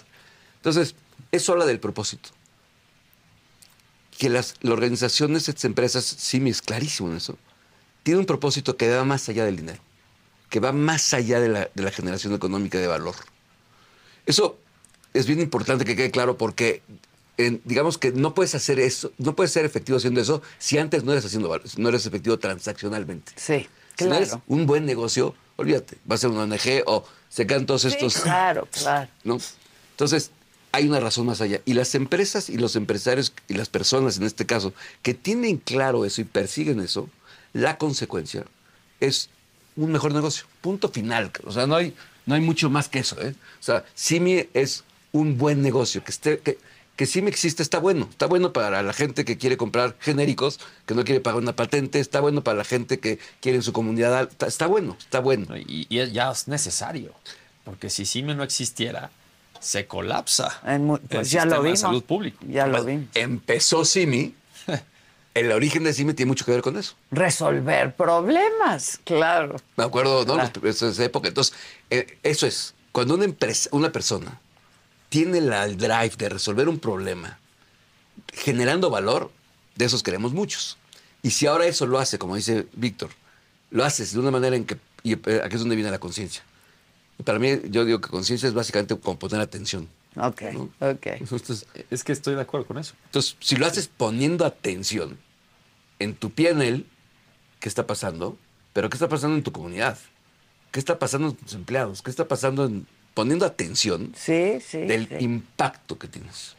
Entonces, en esta forma de entender el mundo, hay, el impacto juega mucho, que es lo que decía Víctor. ¿Qué, qué pasa? Y entonces la pregunta es, ¿de qué se pierde el mundo si tu empresa desaparece? O sea, ¿de qué se pierde el ecosistema youtubero si tú desapareces? Espero que colapse. y que todos salgan no, a sí, rescatar. que dices la neta. Pero no sé pues si- yo creo que sí. Exacto, O sea, yo exacto. tengo un yo creo que- objetivo que es muy claro, ¿no? Y que es un bien común, que es dar información, pues, creíble, ¿no? Y con fuentes muy sólidas. Eh, y eso es un bien, o sea, yo voy por ese bien. Eso común. vale más que que no pase. Exacto, exacto. Eso vale más que que no pase. Exacto. Entonces, para mí la barrera está ahí. Si vale más que que no pase, que pase. Y ahora, si lo podemos hacer que pase poniendo atención, pues todavía mejor. ¿no? Pero ya Sí, el micrófono poniendo mucho. atención. no, a ver, Quiero saber por qué estás peleado con lo de la conciencia. Con no el lo dijiste. término, Ajá, con el con el término. exacto. es generacional, yo puedo entender. No, no estoy peleado. Bueno, bueno, Ah. eso dijiste. Está Igual es, un- precioso. es- igual ya es algo personal, ¿no? Lo que te evoca a ti el Sí, término. Sí. Yo creo que va por ahí más bien. Mira, eh, eh, sí, está, ahora hay todo un tema generacional un poco y, pol- geo- y político y etcétera, de hacer todo en nombre de la conciencia. Ok. Y ahora hacemos luces conscientes y aguas conscientes y empresas conscientes y todo es consciente. Y en nombre de la conciencia pasan cosas tampoco muy que no son tan buenas. Pues, muy- pueden ser muy terribles. Y lo estamos viendo ahorita en Gaza y Palestina. Sí, O claro. sea, está clarísimo ahí el tema, ¿no? Sí, Entonces, eh, eh, solamente no toco el tema de la conciencia y escribí un libro que habla sobre eso, pero no, o sea, realmente eh, me he dado vueltas sobre el tema, pero trato de, de darle a la conciencia un lugar allá. Eh, y entonces por eso digo poner atención. Se me hace más simple, como hacerlo es con que eso atención. es. Para mí la conciencia es simplemente darte cuenta. Es- darte cuenta de lo que haces, de lo que eres. Y cuando te das cuenta puedes saber qué impacto tienes y desde qué lugar estás funcionando. Por ejemplo, como empresario, desde qué lugar estás siendo ese empresario, o sea, qué impacto tienes en el mundo y para qué haces lo que haces, lo que hablábamos hace rato. Claro. Y, a lo y mejor igual no la pregunta, ¿para un qué? impacto en el mundo porque para eso necesitas ser un gran, gran, gran empresario. No necesariamente. Pero puedes tener un impacto primero en tu comunidad y después, ¿sabes? Ah, claro. E ir creciendo. Yo no Todos quisiera agregar a mí, para mí, conciencia es empatía. Por ejemplo. Es darte cuenta y tener la empatía para hacer, o sea, por ejemplo, el señor González compa, se dio cuenta que había una gran pobreza en México y los medicamentos eran muy caros y que pues, a- si a él sí la alcanzaban, para mucha gente no le iban a alcanzar. Entonces, esa empatía para decir, oye, me preocupa el problema y entonces quiero accionar. Claro. Eso es para mí muy importante. Claro. Ahora, cuéntanos un poco tú qué- a qué te dedicas. Sí, yo llevo ya 10 años dedicándome a compartir eh, herramientas que pueden expandir tu conciencia, herramientas desde la respiración, desde la meditación, desde hacerte preguntas y algo que mencionabas em, acerca de que necesitas ser muy grande para tener un impacto, yo creo que yo creo que no, porque creo que en el momento en el que eres una persona, por ejemplo, que liberas tus propias creencias, como dices, como que tienes el impacto con las personas que te rodean. Y esto se va haciendo como este efecto dominó en el que cada vez más personas van como expandiendo su conciencia, porque para mí la conciencia no funciona desde el lugar de decir a las personas qué está bien, qué está mal, eh, sino siendo, siendo esa conciencia. Y cuando tú eres esa energía o, o funcionas desde un lugar consciente, es cuando las personas se dan cuenta y es como, ah, mira, ¿qué estás haciendo? Te ves mejor, hay más posibilidades en tu vida, ¿qué puedo hacer yo para hacer eso? Y para mí es como ser el ejemplo exacto de ser consciente para que cada vez más personas podamos elegir la conciencia y darnos cuenta. Empezando por ser consciente Exacto, de ti mismo, justo, ¿no? Y tener un impacto positivo en ti mismo y luego ir impactando a los otros. Exacto. Ya. Ahora, ¿cómo se conocen? ¿Qué? Empiezo, bueno. Raúl fue mi coach hace muchos años. Él empezó a trabajar con, con Simi. y- Coach empresarial. coach empresarial. Ay, qué padre. Eh, y bueno, pues ya nos desarrollamos una, una relación de amistad desde ahí y empatábamos en muchos temas. Y de ahí hemos trabajado juntos. Hace poco también Rash y Raúl nos acompañaron a un evento de franquicias, a una convención de franquicias en, en la Riviera Maya. Y, y hablábamos de estos, de estos temas, ¿no? Más, más a profundidad.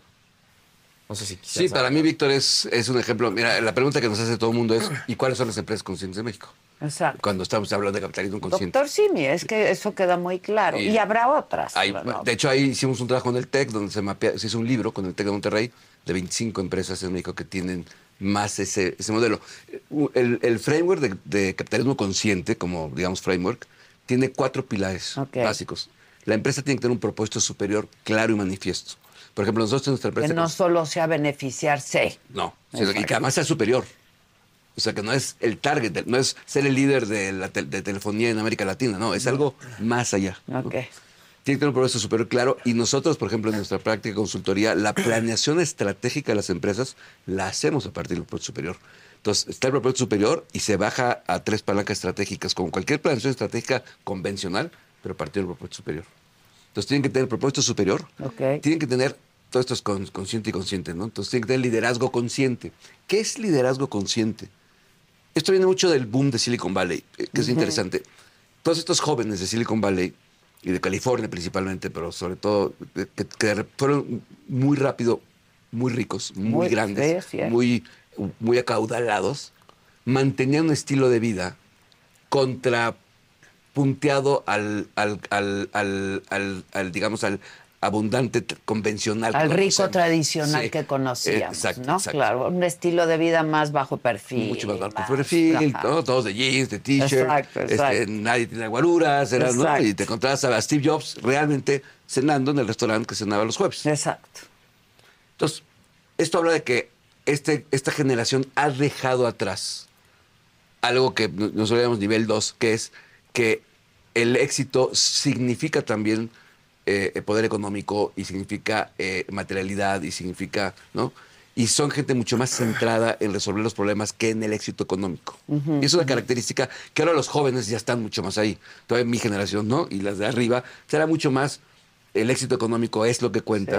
y a- aún, a pesar que yo voy a Monterrey aquí en México lo conozco y se me pone la piel chinita de lo que muchos industriales, lo que tenemos hoy en México, por gente muy trabajadora, ¿no? El doctor Simón es uno de ellos, ¿no? O sea, don Víctor, pero de esa, de, de esa generación de gente muy chambeadora, muy sencilla, y de estas grandes familias, muchas de estas que conocemos, ¿no? Gente súper chambeadora y súper sencilla, y que mantienen ciertas cosas como que se pierden con el dinero, la fama y la riqueza, y esto lo conservan. Sí. Ahí está. Pero eso, reloaded, con chavos, ¿no? Con, con- con gente mucho más integral, abiertos a otras cosas, la psicodelia, por ejemplo, todas las plantas, etcétera, to- todo esto que en California, ¿no? Este, este, digo, ahí pasó todo esto Sí, y sí, sigue pasando. ¿no? Entonces son gente mucho más abierta, gente, eh, eh, hombres mucho más integrados en su feminidad, este, un femenino mucho más integrado en su masculinidad. Esa generación se vuelven exitosos y entonces se les conoce como empresarios conscientes. Entonces decimos, estas empresas tienen que tener cultura consciente, perdón, propósito, gente que la dirija, que está despierta, despierta, atenta, creciendo, viendo. Tienen que tener una cultura consciente. Y una cultura consciente es una cultura transparente. Que eso también en, en las empresas convencionales es un tema. Eso en sí, por ejemplo, también fue una de las cosas que más me gustó cuando fui a CIMI. Que están los monitores y están compartiendo todo lo que está pasando. Ajá. Cómo están los números, cómo están las ventas. Cómo, ¿no? En, en el modelo convencional, Todo salas es de juntas cerrado. y- sí, claro. Todo, ¿no? Poder, el poder es lo que mueve las organizaciones Claro. culturales. Yo he hecho desarrollo cultural en organizaciones muy grandes y es todo el tema, el poder. ¿no? y es vertical, y el ver- en vez de ser horizontal. Totalmente claro, más, ¿no? claro. Y estas empresas rompieron eso también. Y luego tienes integración de los stakeholders. Que los stakeholders estén integrados al modelo de negocio, que es muy diferente a la responsabilidad social. Esto es bien importante. La responsabilidad social es lo que antecedió esto porque es genero mucho y regreso algo.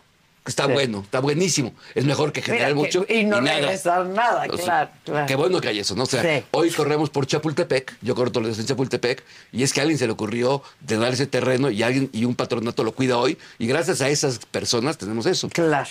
¿no? Pero la, en el capitalismo consciente, lo que decimos es, ni siquiera tienes que dar de regreso, si lo que haces es suficientemente bueno. Claro. Porque no has tomado de más. Me gustaría poner un ejemplo claro de similares, por ejemplo. Hicieron un, un caso de estudio de Harvard y estudiaban el antes y el después de Simi. Ok. Y justamente lo que dice Raúl es esto. O sea, si cuando Simi entra, antes de que Simi entrara, perdón, el costo del medicamento promedio era el más alto de América Latina, 7.3 dólares promedio, hace 27 años, ¿no? Cuando entra Simi, abarata el medicamento y la posibilidad de comprar un medicamento de calidad, o sea, un genérico, eh, hasta una tercera o una cuarta parte. Sí, es impresionante. Entonces, el, cuando entre, Simi, entre más Simi crece, más transforma y ayuda a la sociedad. Sin necesidad de que Simi genere dinero y, Y lo regale- regale. lo regale. Además, lo hacemos. Sí, ya sé, ya pero, sé, ya pero sé. el modelo está, este, ¿cómo se dice? Está creado creado como para para, que para ya- generar transformación. Claro, claro. Eh, ya es- entiendo. a, eso, a eso te refieres. Totalmente, es el ejemplo perfecto. Ok. Entonces, y otra, no había, no había acceso, acceso a los doctores. Simi dice, oye, voy a poner un doctor al lado de cada una de las farmacias. Y al principio la consulta era gratis. O sea, entre más farmacias abrimos, más consultas, más ayuda, más salud, más beneficio. Y, es- ganan todos. Y, ganan todos. O sea, no quiere decir que, que el empresario tenga que No. dejar de ganar. es, es lo más rentable que hay. Bueno, es que lo que se observa es que son las empresas más exitosas. Claro. Es que la gente no entiende. Claro. Y a mí me encantaría compartir también cuando fuimos a... A mí me invitaron a Stanford a una clase para hablarle a los alumnos de la maestría sobre el caso de Harvard de Simi. Y lo que más les impresionó, porque les tuvimos que abrir los números de cuánto ganábamos, es, es que, decía, es, que es, in- es increíble que puedas ganar tanto dinero y que ayudes a tanta gente. O sea, pensamos que no iban de la mano las dos. Exacto. Y estaban así impresionados. Había gente de África, de India, de China, de todas partes del mundo. Dicen, oye, yo quiero llevar esto a mi país porque yo quiero ganar dinero y ayudar a la gente. Claro. O sea, no eh, están peleados. no están no peleados. están Pero peleados. como decíamos, no es tan fácil. No es tan fácil. Hay que tener mucha empatía y hay que estar alerta, desde el estar consciente de, los, de las situaciones que hay y también estar en un buen timing, yo creo, ¿no? Y otra cosa que es importante es ser libre. y eso es la trampa más. A ver, ¿por qué? O sea, es decir, en el caso de, de, de- de Víctor y Víctor, ¿no? Ajá, ajá. Son libres de hacer lo que quieran. Víctor ahorita puede decir, bajo el precio de este medicamento a la mitad y pierdo dinero. ¿Y qué pasa? No pasa nada. Ok. Pero Víctor puede decir, cierro cinco farmacias abro 20 acá. Él puede decir lo que él quiera. Tiene su consejo, pero es una empresa de ellos. Ok. ¿Sí?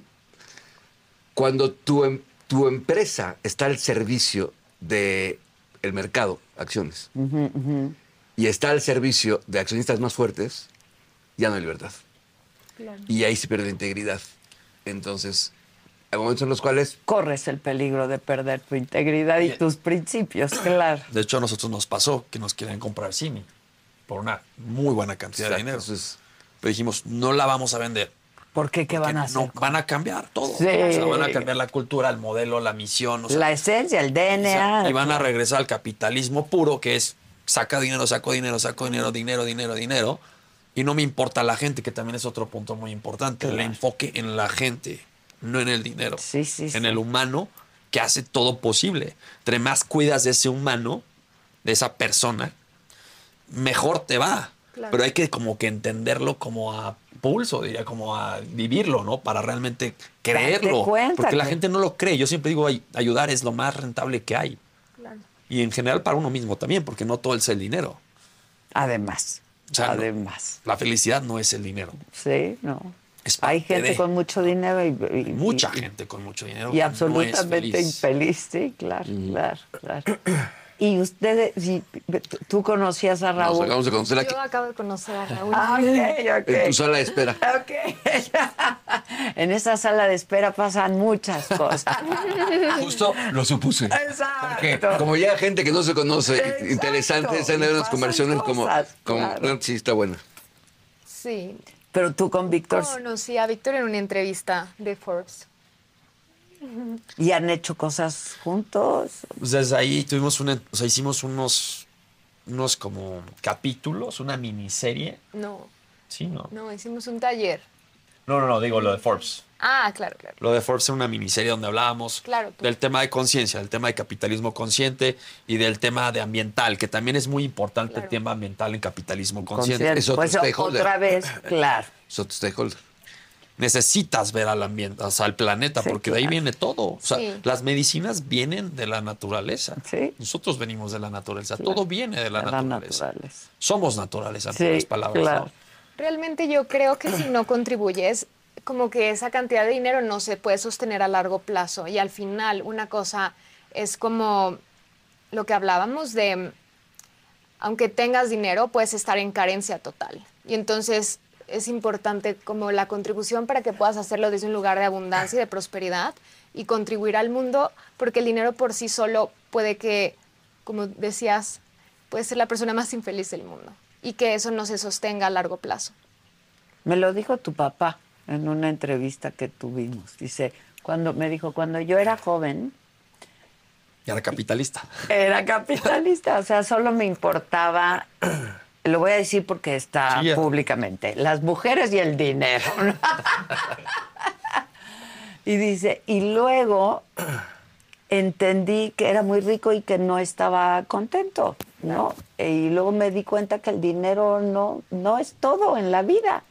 Y cuando fui feliz, cuando empecé a ser muy feliz, es cuando empecé a dar, ¿no?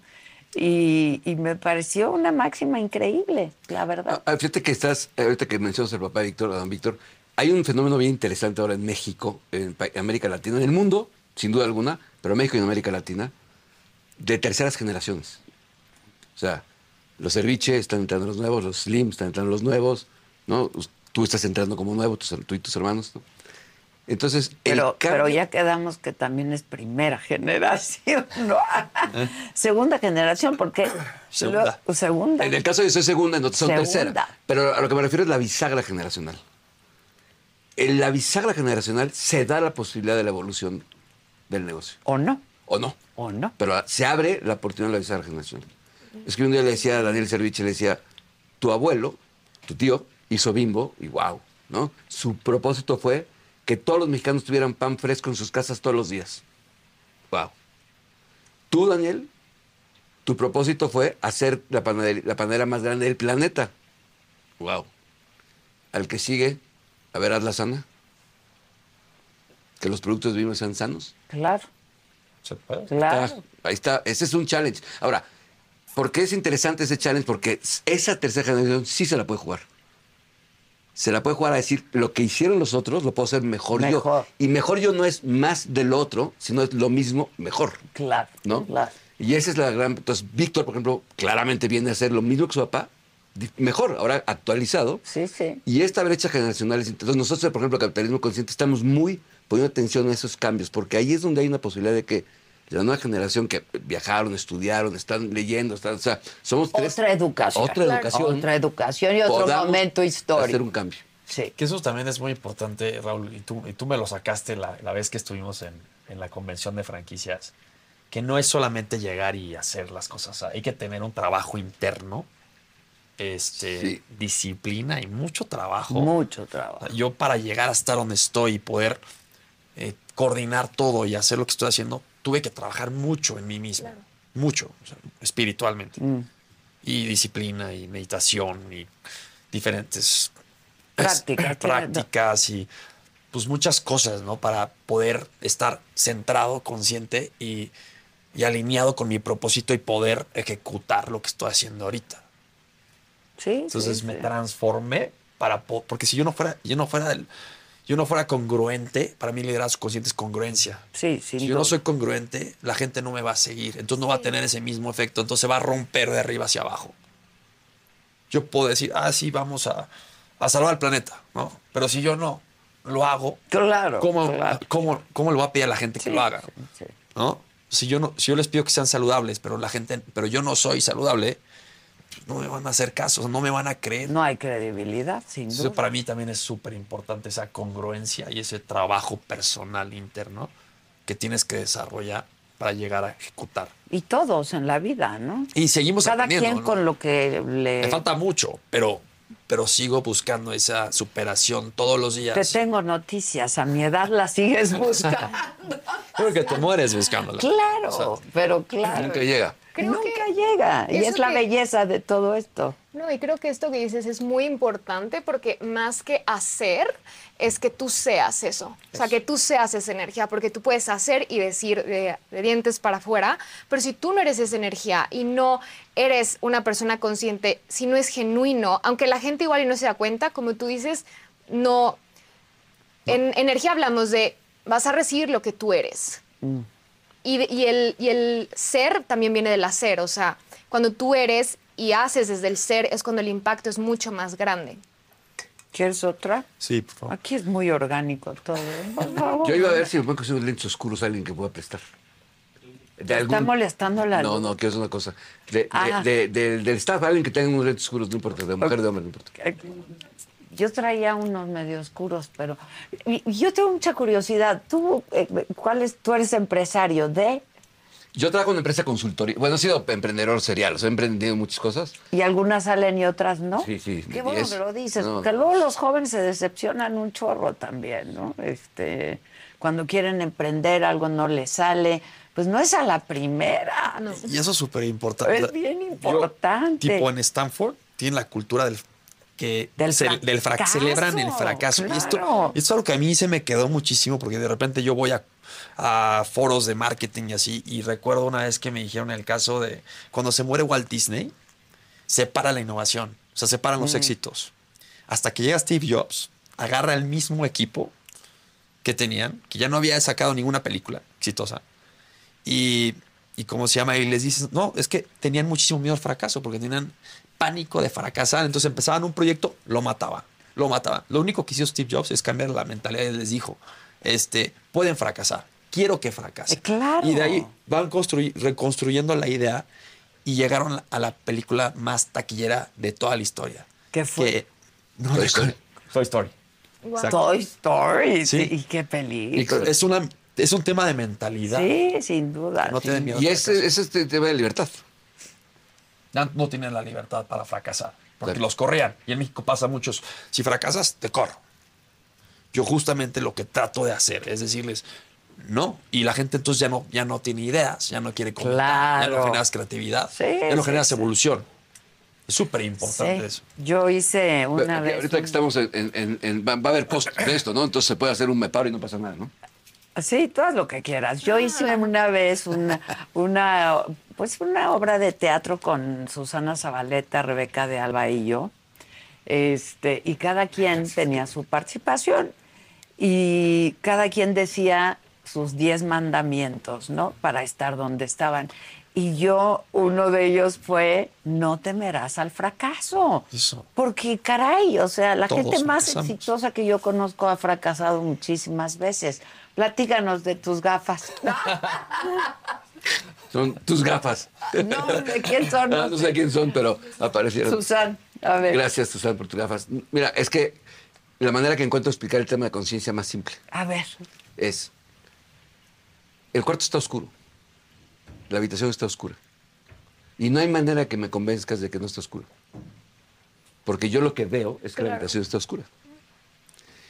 Para mí la manera, la definición operativa de tomar conciencia es darme cuenta que en realidad la habitación no es que esté oscura, es que yo la veo oscura. Claro. constantemente. Entonces, este acto de decir, me pongo los lentes de Fifi o me pongo los lentes de Chairo, Me pongo lentes de la América o me pongo lentes de las Chivas. Un Exacto. partido es el mismo partido. Mis familias políticas, los dos son de un equipo y del otro. Yo veo la jugada y para unos es un- una jugada heroica y para otros lo robó el árbitro. Y es la misma jugada. Y vender un millón de pesos para el de ventas es muy diferente que para el de compras y para el dueño de la empresa. Sí. Y, y si soy israelita, veo de esta manera, que si soy palestino, veo de esta manera, que si soy, ¿no? Entonces, conciencia para mí es constantemente darme cuenta que el mundo, en realidad, lo veo como yo soy.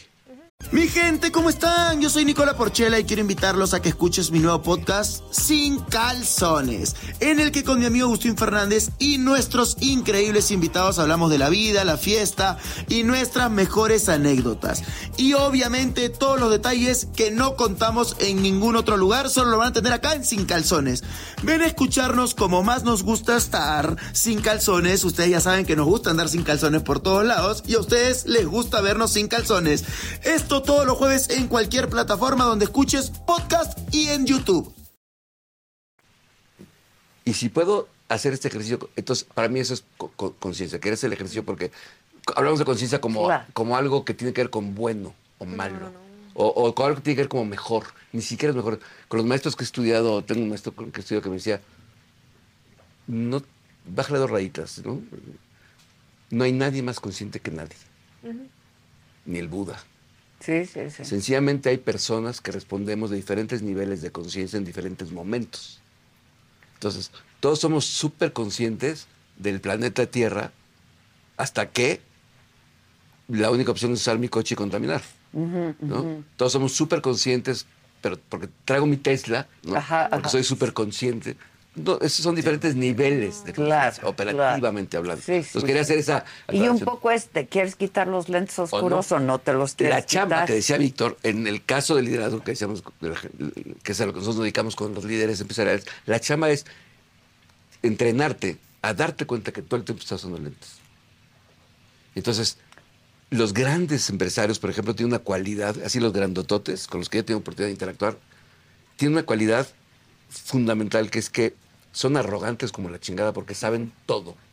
¿no? Sí. Todo, eh, los que aquí, ¿no?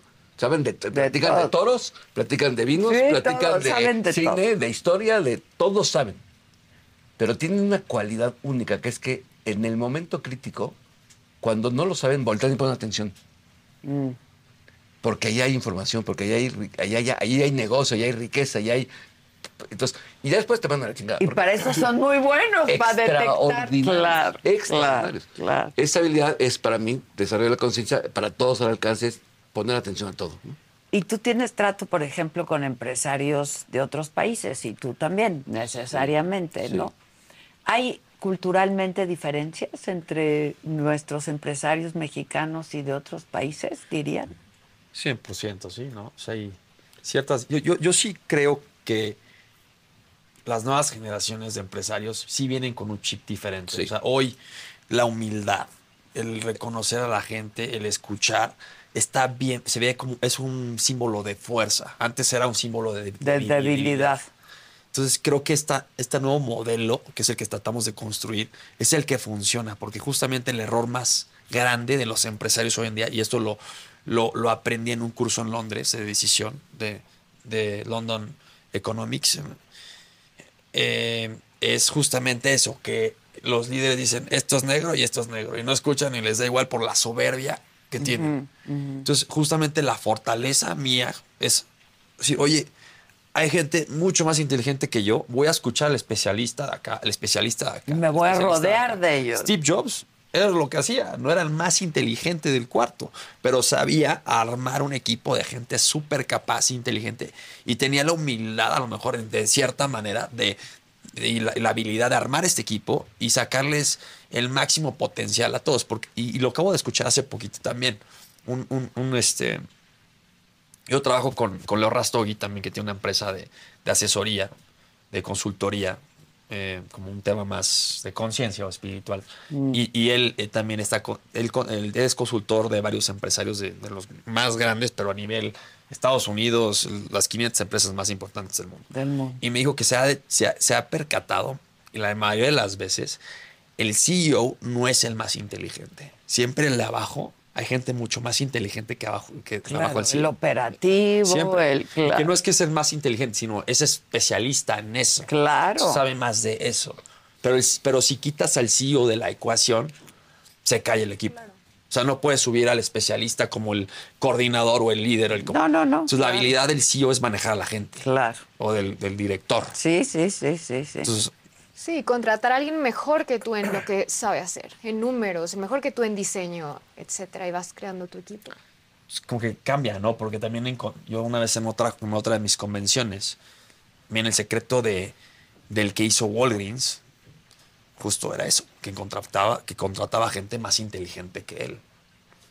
Esa capacidad de detectar, como decías tú, ¿no? Como, Sí, y armar claro. como un rompecabezas Sí, con, sí, sí. con talento. ¿Y solo asesoras empresarios? Trabajo con, individuos. eh, eh, eh, en, en- en nuestro modelo todo empieza con el propósito y todo es propósito. Entonces trabajo mucho con, me, me piden que yo ayude a personas a encontrar su propósito y realinear su vida Ya. en diferentes estadios de su vida. Ok. Y trabajamos con organizaciones grandes, con, yo trabajo con el CEO y su equipo en diferentes países. Y un poco resumen tu, tu yo diría que no sé si es tanto un tema geográfico, yo creo que es un tema generacional. Generacional más que nada. Y un tema también de valores. Es decir, de principios. Hay, hay, hay grupos empresariales que se forjaron con unos principios y otros con otros. Y claro. está clarísimo. Y otros sin principios.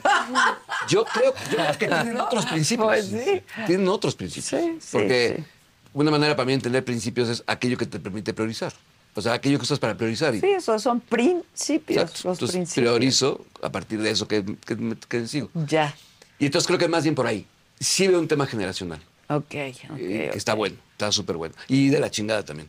Porque también veo un tema generacional que como decía hace rato, de eh, eh, muchísimos jóvenes con esta pregunta que yo digo, o sea, ayer estaba con un chavillo, ¿no? que le dije, no tienes derecho a hacerte esa pregunta. Me decía, no sé qué quiero hacer con mi vida. No sé qué me gusta. Dije, brother, no tienes derecho a esa pregunta por una razón muy simple. Tu papá trabajó como pendejo para que pueda estar aquí, tú haciendo esa pregunta. Y tu abuelo y tu bisabuelo. Y mucha gente en el camino trabajó y hizo un esfuerzo enorme para que podamos tener luces, foros, todo. Ujú, Sí, sí, sí. Entonces, que alguien se siente y diga, no sé qué quiero hacer con mi vida, qué me gusta, órale. El, el- el- no tiene derecho a eso, porque el mundo necesita que demos y que y construyamos y resolvamos. Pero no se vale pensar, digo, no sé qué edad tuviera el chavo, pero no se vale plantearte eso, no sé qué quiero. Lo, lo que creo que es la diferencia no es la pregunta qué quiero, es haciendo algo que puedo hacer mejor. Ok. Ok. Pero párate y vende pizzas, brother. Ah, sí, lo que sea. O sea, Sí, eso de sentarte a contemplar, ¿no? De manera contemplativa, a ver qué quiero Pero- hacer de mi vida. muchos- En lo que encuentras qué quieres hacer, haz algo. Exacto, pero Claro. muchos están trabajando así. Sí, eso, eso es muy, muy Entonces es bien penoso, es porque, muy triste. porque tienes a mucha gente trabajando. Pues estoy aquí mientras veo que, que me gusta, que quiero, ¿no? Y no está, no hay esa parte como de hacerse cargo y, y ir por algo. Pero creo que también eso es cultural, porque nadie nos enseña, por ejemplo, desde que tú eliges una carrera, tienes 18 años y en serio, ni siquiera tienes idea a lo mejor y cuál es re- es realmente tu propósito. Y nadie nos claro. enseña a que todos tenemos que tener un propósito y desde ahí elegir una carrera y desde ahí elegir qué vamos a hacer de nuestra vida. Creo que eso es un poco... Luego nos toca decidir todas esas cuestiones que son tan importantes siendo muy jóvenes Exacto. también, ¿no? No tenemos idea. o Y, sea. y, y, y otra vez no nos dan chance a fracasar. Porque a lo mejor tienes la idea de hacer algo y lo dices, no es lo que me gusta. Sí, pero, Pero, pero no es hazlo. un fracaso, ¿no? Claro. Perdón. Pero hazlo. Pero hazlo, claro. Hazlo, hazlo, hazlo, hazlo. No, o sea, construye, con- Sí. genera valor. Y sí, coincido contigo, no... mm, O sea, la pregunta del propósito es una pregunta muy, pero que es lo que decía Víctor, que Víctor encontró un propósito. Y sí, la- una persona que tiene un propósito y una persona que no tiene propósito, sí tiene, Sí un, hace la diferencia. tiene un impacto diferente. Tengo una duda antes de terminar. Tú hablabas de eh, todos estos jóvenes de Silicon Valley, California, etcétera, etcétera, que siendo muy jóvenes hicieron mucho dinero y muy rápido. ¿Eso cómo ha impactado a las juventudes en el mundo? ¿no? Porque pareciera que piensan que pueden hacer mucho dinero muy rápido y no creo que sea así tan fácil. No, Tú no decías, no es fácil. No es nada fácil. Bueno, yo creo, ¿no? Y, y- y- y de pronto el propósito se convirtió en hacer dinero. ¿Me explico? Sí. O sea, ¿Hago sentido o no hago sentido? esos role models, ¿no? Es el role model, el, el ¿no? tema Instagram. El tema Instagram es, Sí, es- el tema Instagram. clarísimo. El tema Instagram viene a paralizar la presencia de las personas y la atención. Y, y- ¿Por qué? Porque entonces estoy, estoy distraído con el éxito y los modelos de los demás. Exacto. Y no estoy en mi propio Concentrado propósito. en lo mío. Ajá. Pero una persona, yo trabajo con algunos empresarios en, en Endeavor y he ido a algunas personas a los- al ecosistema emprendedor. Los chavillos que están arrancando, que tienen un propósito claro, son persistentes y resilientes. Y el fracaso, como decíamos ahorita, atraviesa y, vi- y viene otra cosa. Incluso si fracasé el negocio. Los que están más por el lado de lo parte, del, del hit económico, lo logran, pero no lo sostienen. es bien importante. Ya. No se sostiene. Vende la empresa, pero no, hay- no- no se sostiene. Algo, algo no cuadra. Sí, Algo- hay sí, algo que descuadra. Yo conozco jóvenes que te dicen, pues yo quiero pues hacer dinero, pero hay otros que te dicen, yo quiero transformar al mundo. Y eso- eso es lo que que yo- suena algo muy ambicioso, quiero transformar al mundo, que también viene de Silicon Valley, ¿no? O sea, vienen los dos modelos de Silicon Valley, porque de ahí pues han transformado mucho al mundo. Pero sí hay una gran diferencia, yo creo, ¿no? En quiero hacer lana a quiero transformar al mundo. Pasión. Es pasión. Es pasión. Pero en los MOS, ¿no? O sea, es mi propósito, hacer de la especie humana una especie interplanetaria. Sí, sí, sí, Mi sí. meta, poder llevar vida a Marte eh, eh, antes de que me muera. Mi trabajo este año, subir este cohete mm, Sí, y bajarlo. sí, sí, sí, sí, sí. Clarísimo conector. al propósito. Transformar al mundo. Y se va a morir a lo mejor sin ir a Marte. Y a Él. lo mejor se muere bien pobre. Claro. Por hacer sus Sí. proyectos. Sí, Sí. Pues sí. Pero tiene una visión. Y ha transformado al mundo. Y una libertad. Y una libertad. Esto que Es- hizo ahorita en el New York Times es bellísimo. O Y apuesta todo. Mete todo. Todo en su sueño. Sí, o sea, sí, Confía al sí. 100% en él mismo. Sí. También eso es importante. Eso es muy importante. Confiar Confiar en, en ti él mismo. Sí. Estamos en una zona de confort porque vivimos una vida increíble. Estamos, somos una generación, si no se va la guerra ahorita con todo el tema, Privilegiada. la primera generación en la historia de la humanidad en haber experimentado paz global. La primera generación en la historia de la humanidad en haber experimentado paz. Y la persona, todos en este lugar, tenemos mejor vida cotidiana que la nobleza de, de- de principios de siglo. Ah, no, claro. ¿no? Entonces, entonces tenemos una abundancia. Una, entonces está de pelos ahorita el mundo como para preguntarme qué quiero hacer. Pero ahora hazlo, cabrón. ¿no? Sí, hay que, hay que ponerse a hacerlo. Y no es fácil, como decías tú, Vic, la verdad. Pero no también regresando al el- el ejemplo de los lentes, yo, yo veo las redes sociales de la misma manera. O sea, puedes verlo de esa manera o puedes buscar inspirar, que es lo que busco, yo, us- usar la Como un vehículo, es un instrumento. para herramienta. inspirar y Claro. transformar y generar conciencia y generar información que ayude a tomar mejores decisiones Claro. y cambie el rumbo de, Claro. de es una herramienta, solo hay que saber usarla. ¿no? Estos líderes CEOs que yo conozco muy desarrollados, nosotros los mapeamos como, digamos, tercer nivel, pasan, el primer nivel es el capataz, se chingan en lo que yo digo. Sí, el sí. segundo es el manager, el manager de, de Harvard, que es muevo los recursos y gestiono. El tercer nivel, deja de ser líder, es un facilitador. Un facilitador, eso es muy padre. Y provocan. Entonces eso genera en la gente mucho significado y es... Sí. Y tiene que ver un poco con eso. Inspiran, es que me acuerdo por el tema, inspiran. Y se, y se vuelve más fácil porque la gente comparte ese propósito superior. Tipo, yo lo veo en Simi. ¿Por qué funciona? No es de que yo esté, o sea, sí estoy atrás de, de la gente, pero no estoy atrás de todo mundo. Dejas que la gente haga su solitos trabajo. lo claro. quieren hacer. Sí, sí, sí. O sea, lo hacen por iniciativa propia. Porque Sí. tienen esa pasión y, y tienen es- y se sienten conectados con el mismo propósito. Sienten que ellos tienen impacto. Y sí tienen impacto, porque lo que hacen tienen impacto. Tiene impacto en, el- en la meta global. Sí, sin duda. Y es la duda. diferencia entre una empresa así o una empresa donde dicen, ¿qué hago aquí? Ya quiero que se acabe o que flojera Con que es el lunes. capitalismo consciente, sí, claro, aunque no nos guste. es que de pronto hay palabras, yo te entiendo, muy manoseadas. Sí, ya, ya. ¿no? ya, ya. Muy manoseadas. much, ¿no? Exacto. Pero pues el principio es lo que vale, ¿no? Exacto. ¿Por qué no hablamos más de esto? Está muy interesante, muy interesante. Qué bueno que te interesó. No, no, muchísimo. Y necesito unos coaches, consultoría, asesoría, coach, de todo. Muchas gracias. Gracias a ti. Gracias, Gracias. Gracias Vic. Gracias. Gracias. Gracias, Un gusto. Y gracias a ustedes, como siempre, por su atención y compañía. Está bien interesante el tema y vamos a profundizar en ello, sin duda. Hasta la próxima.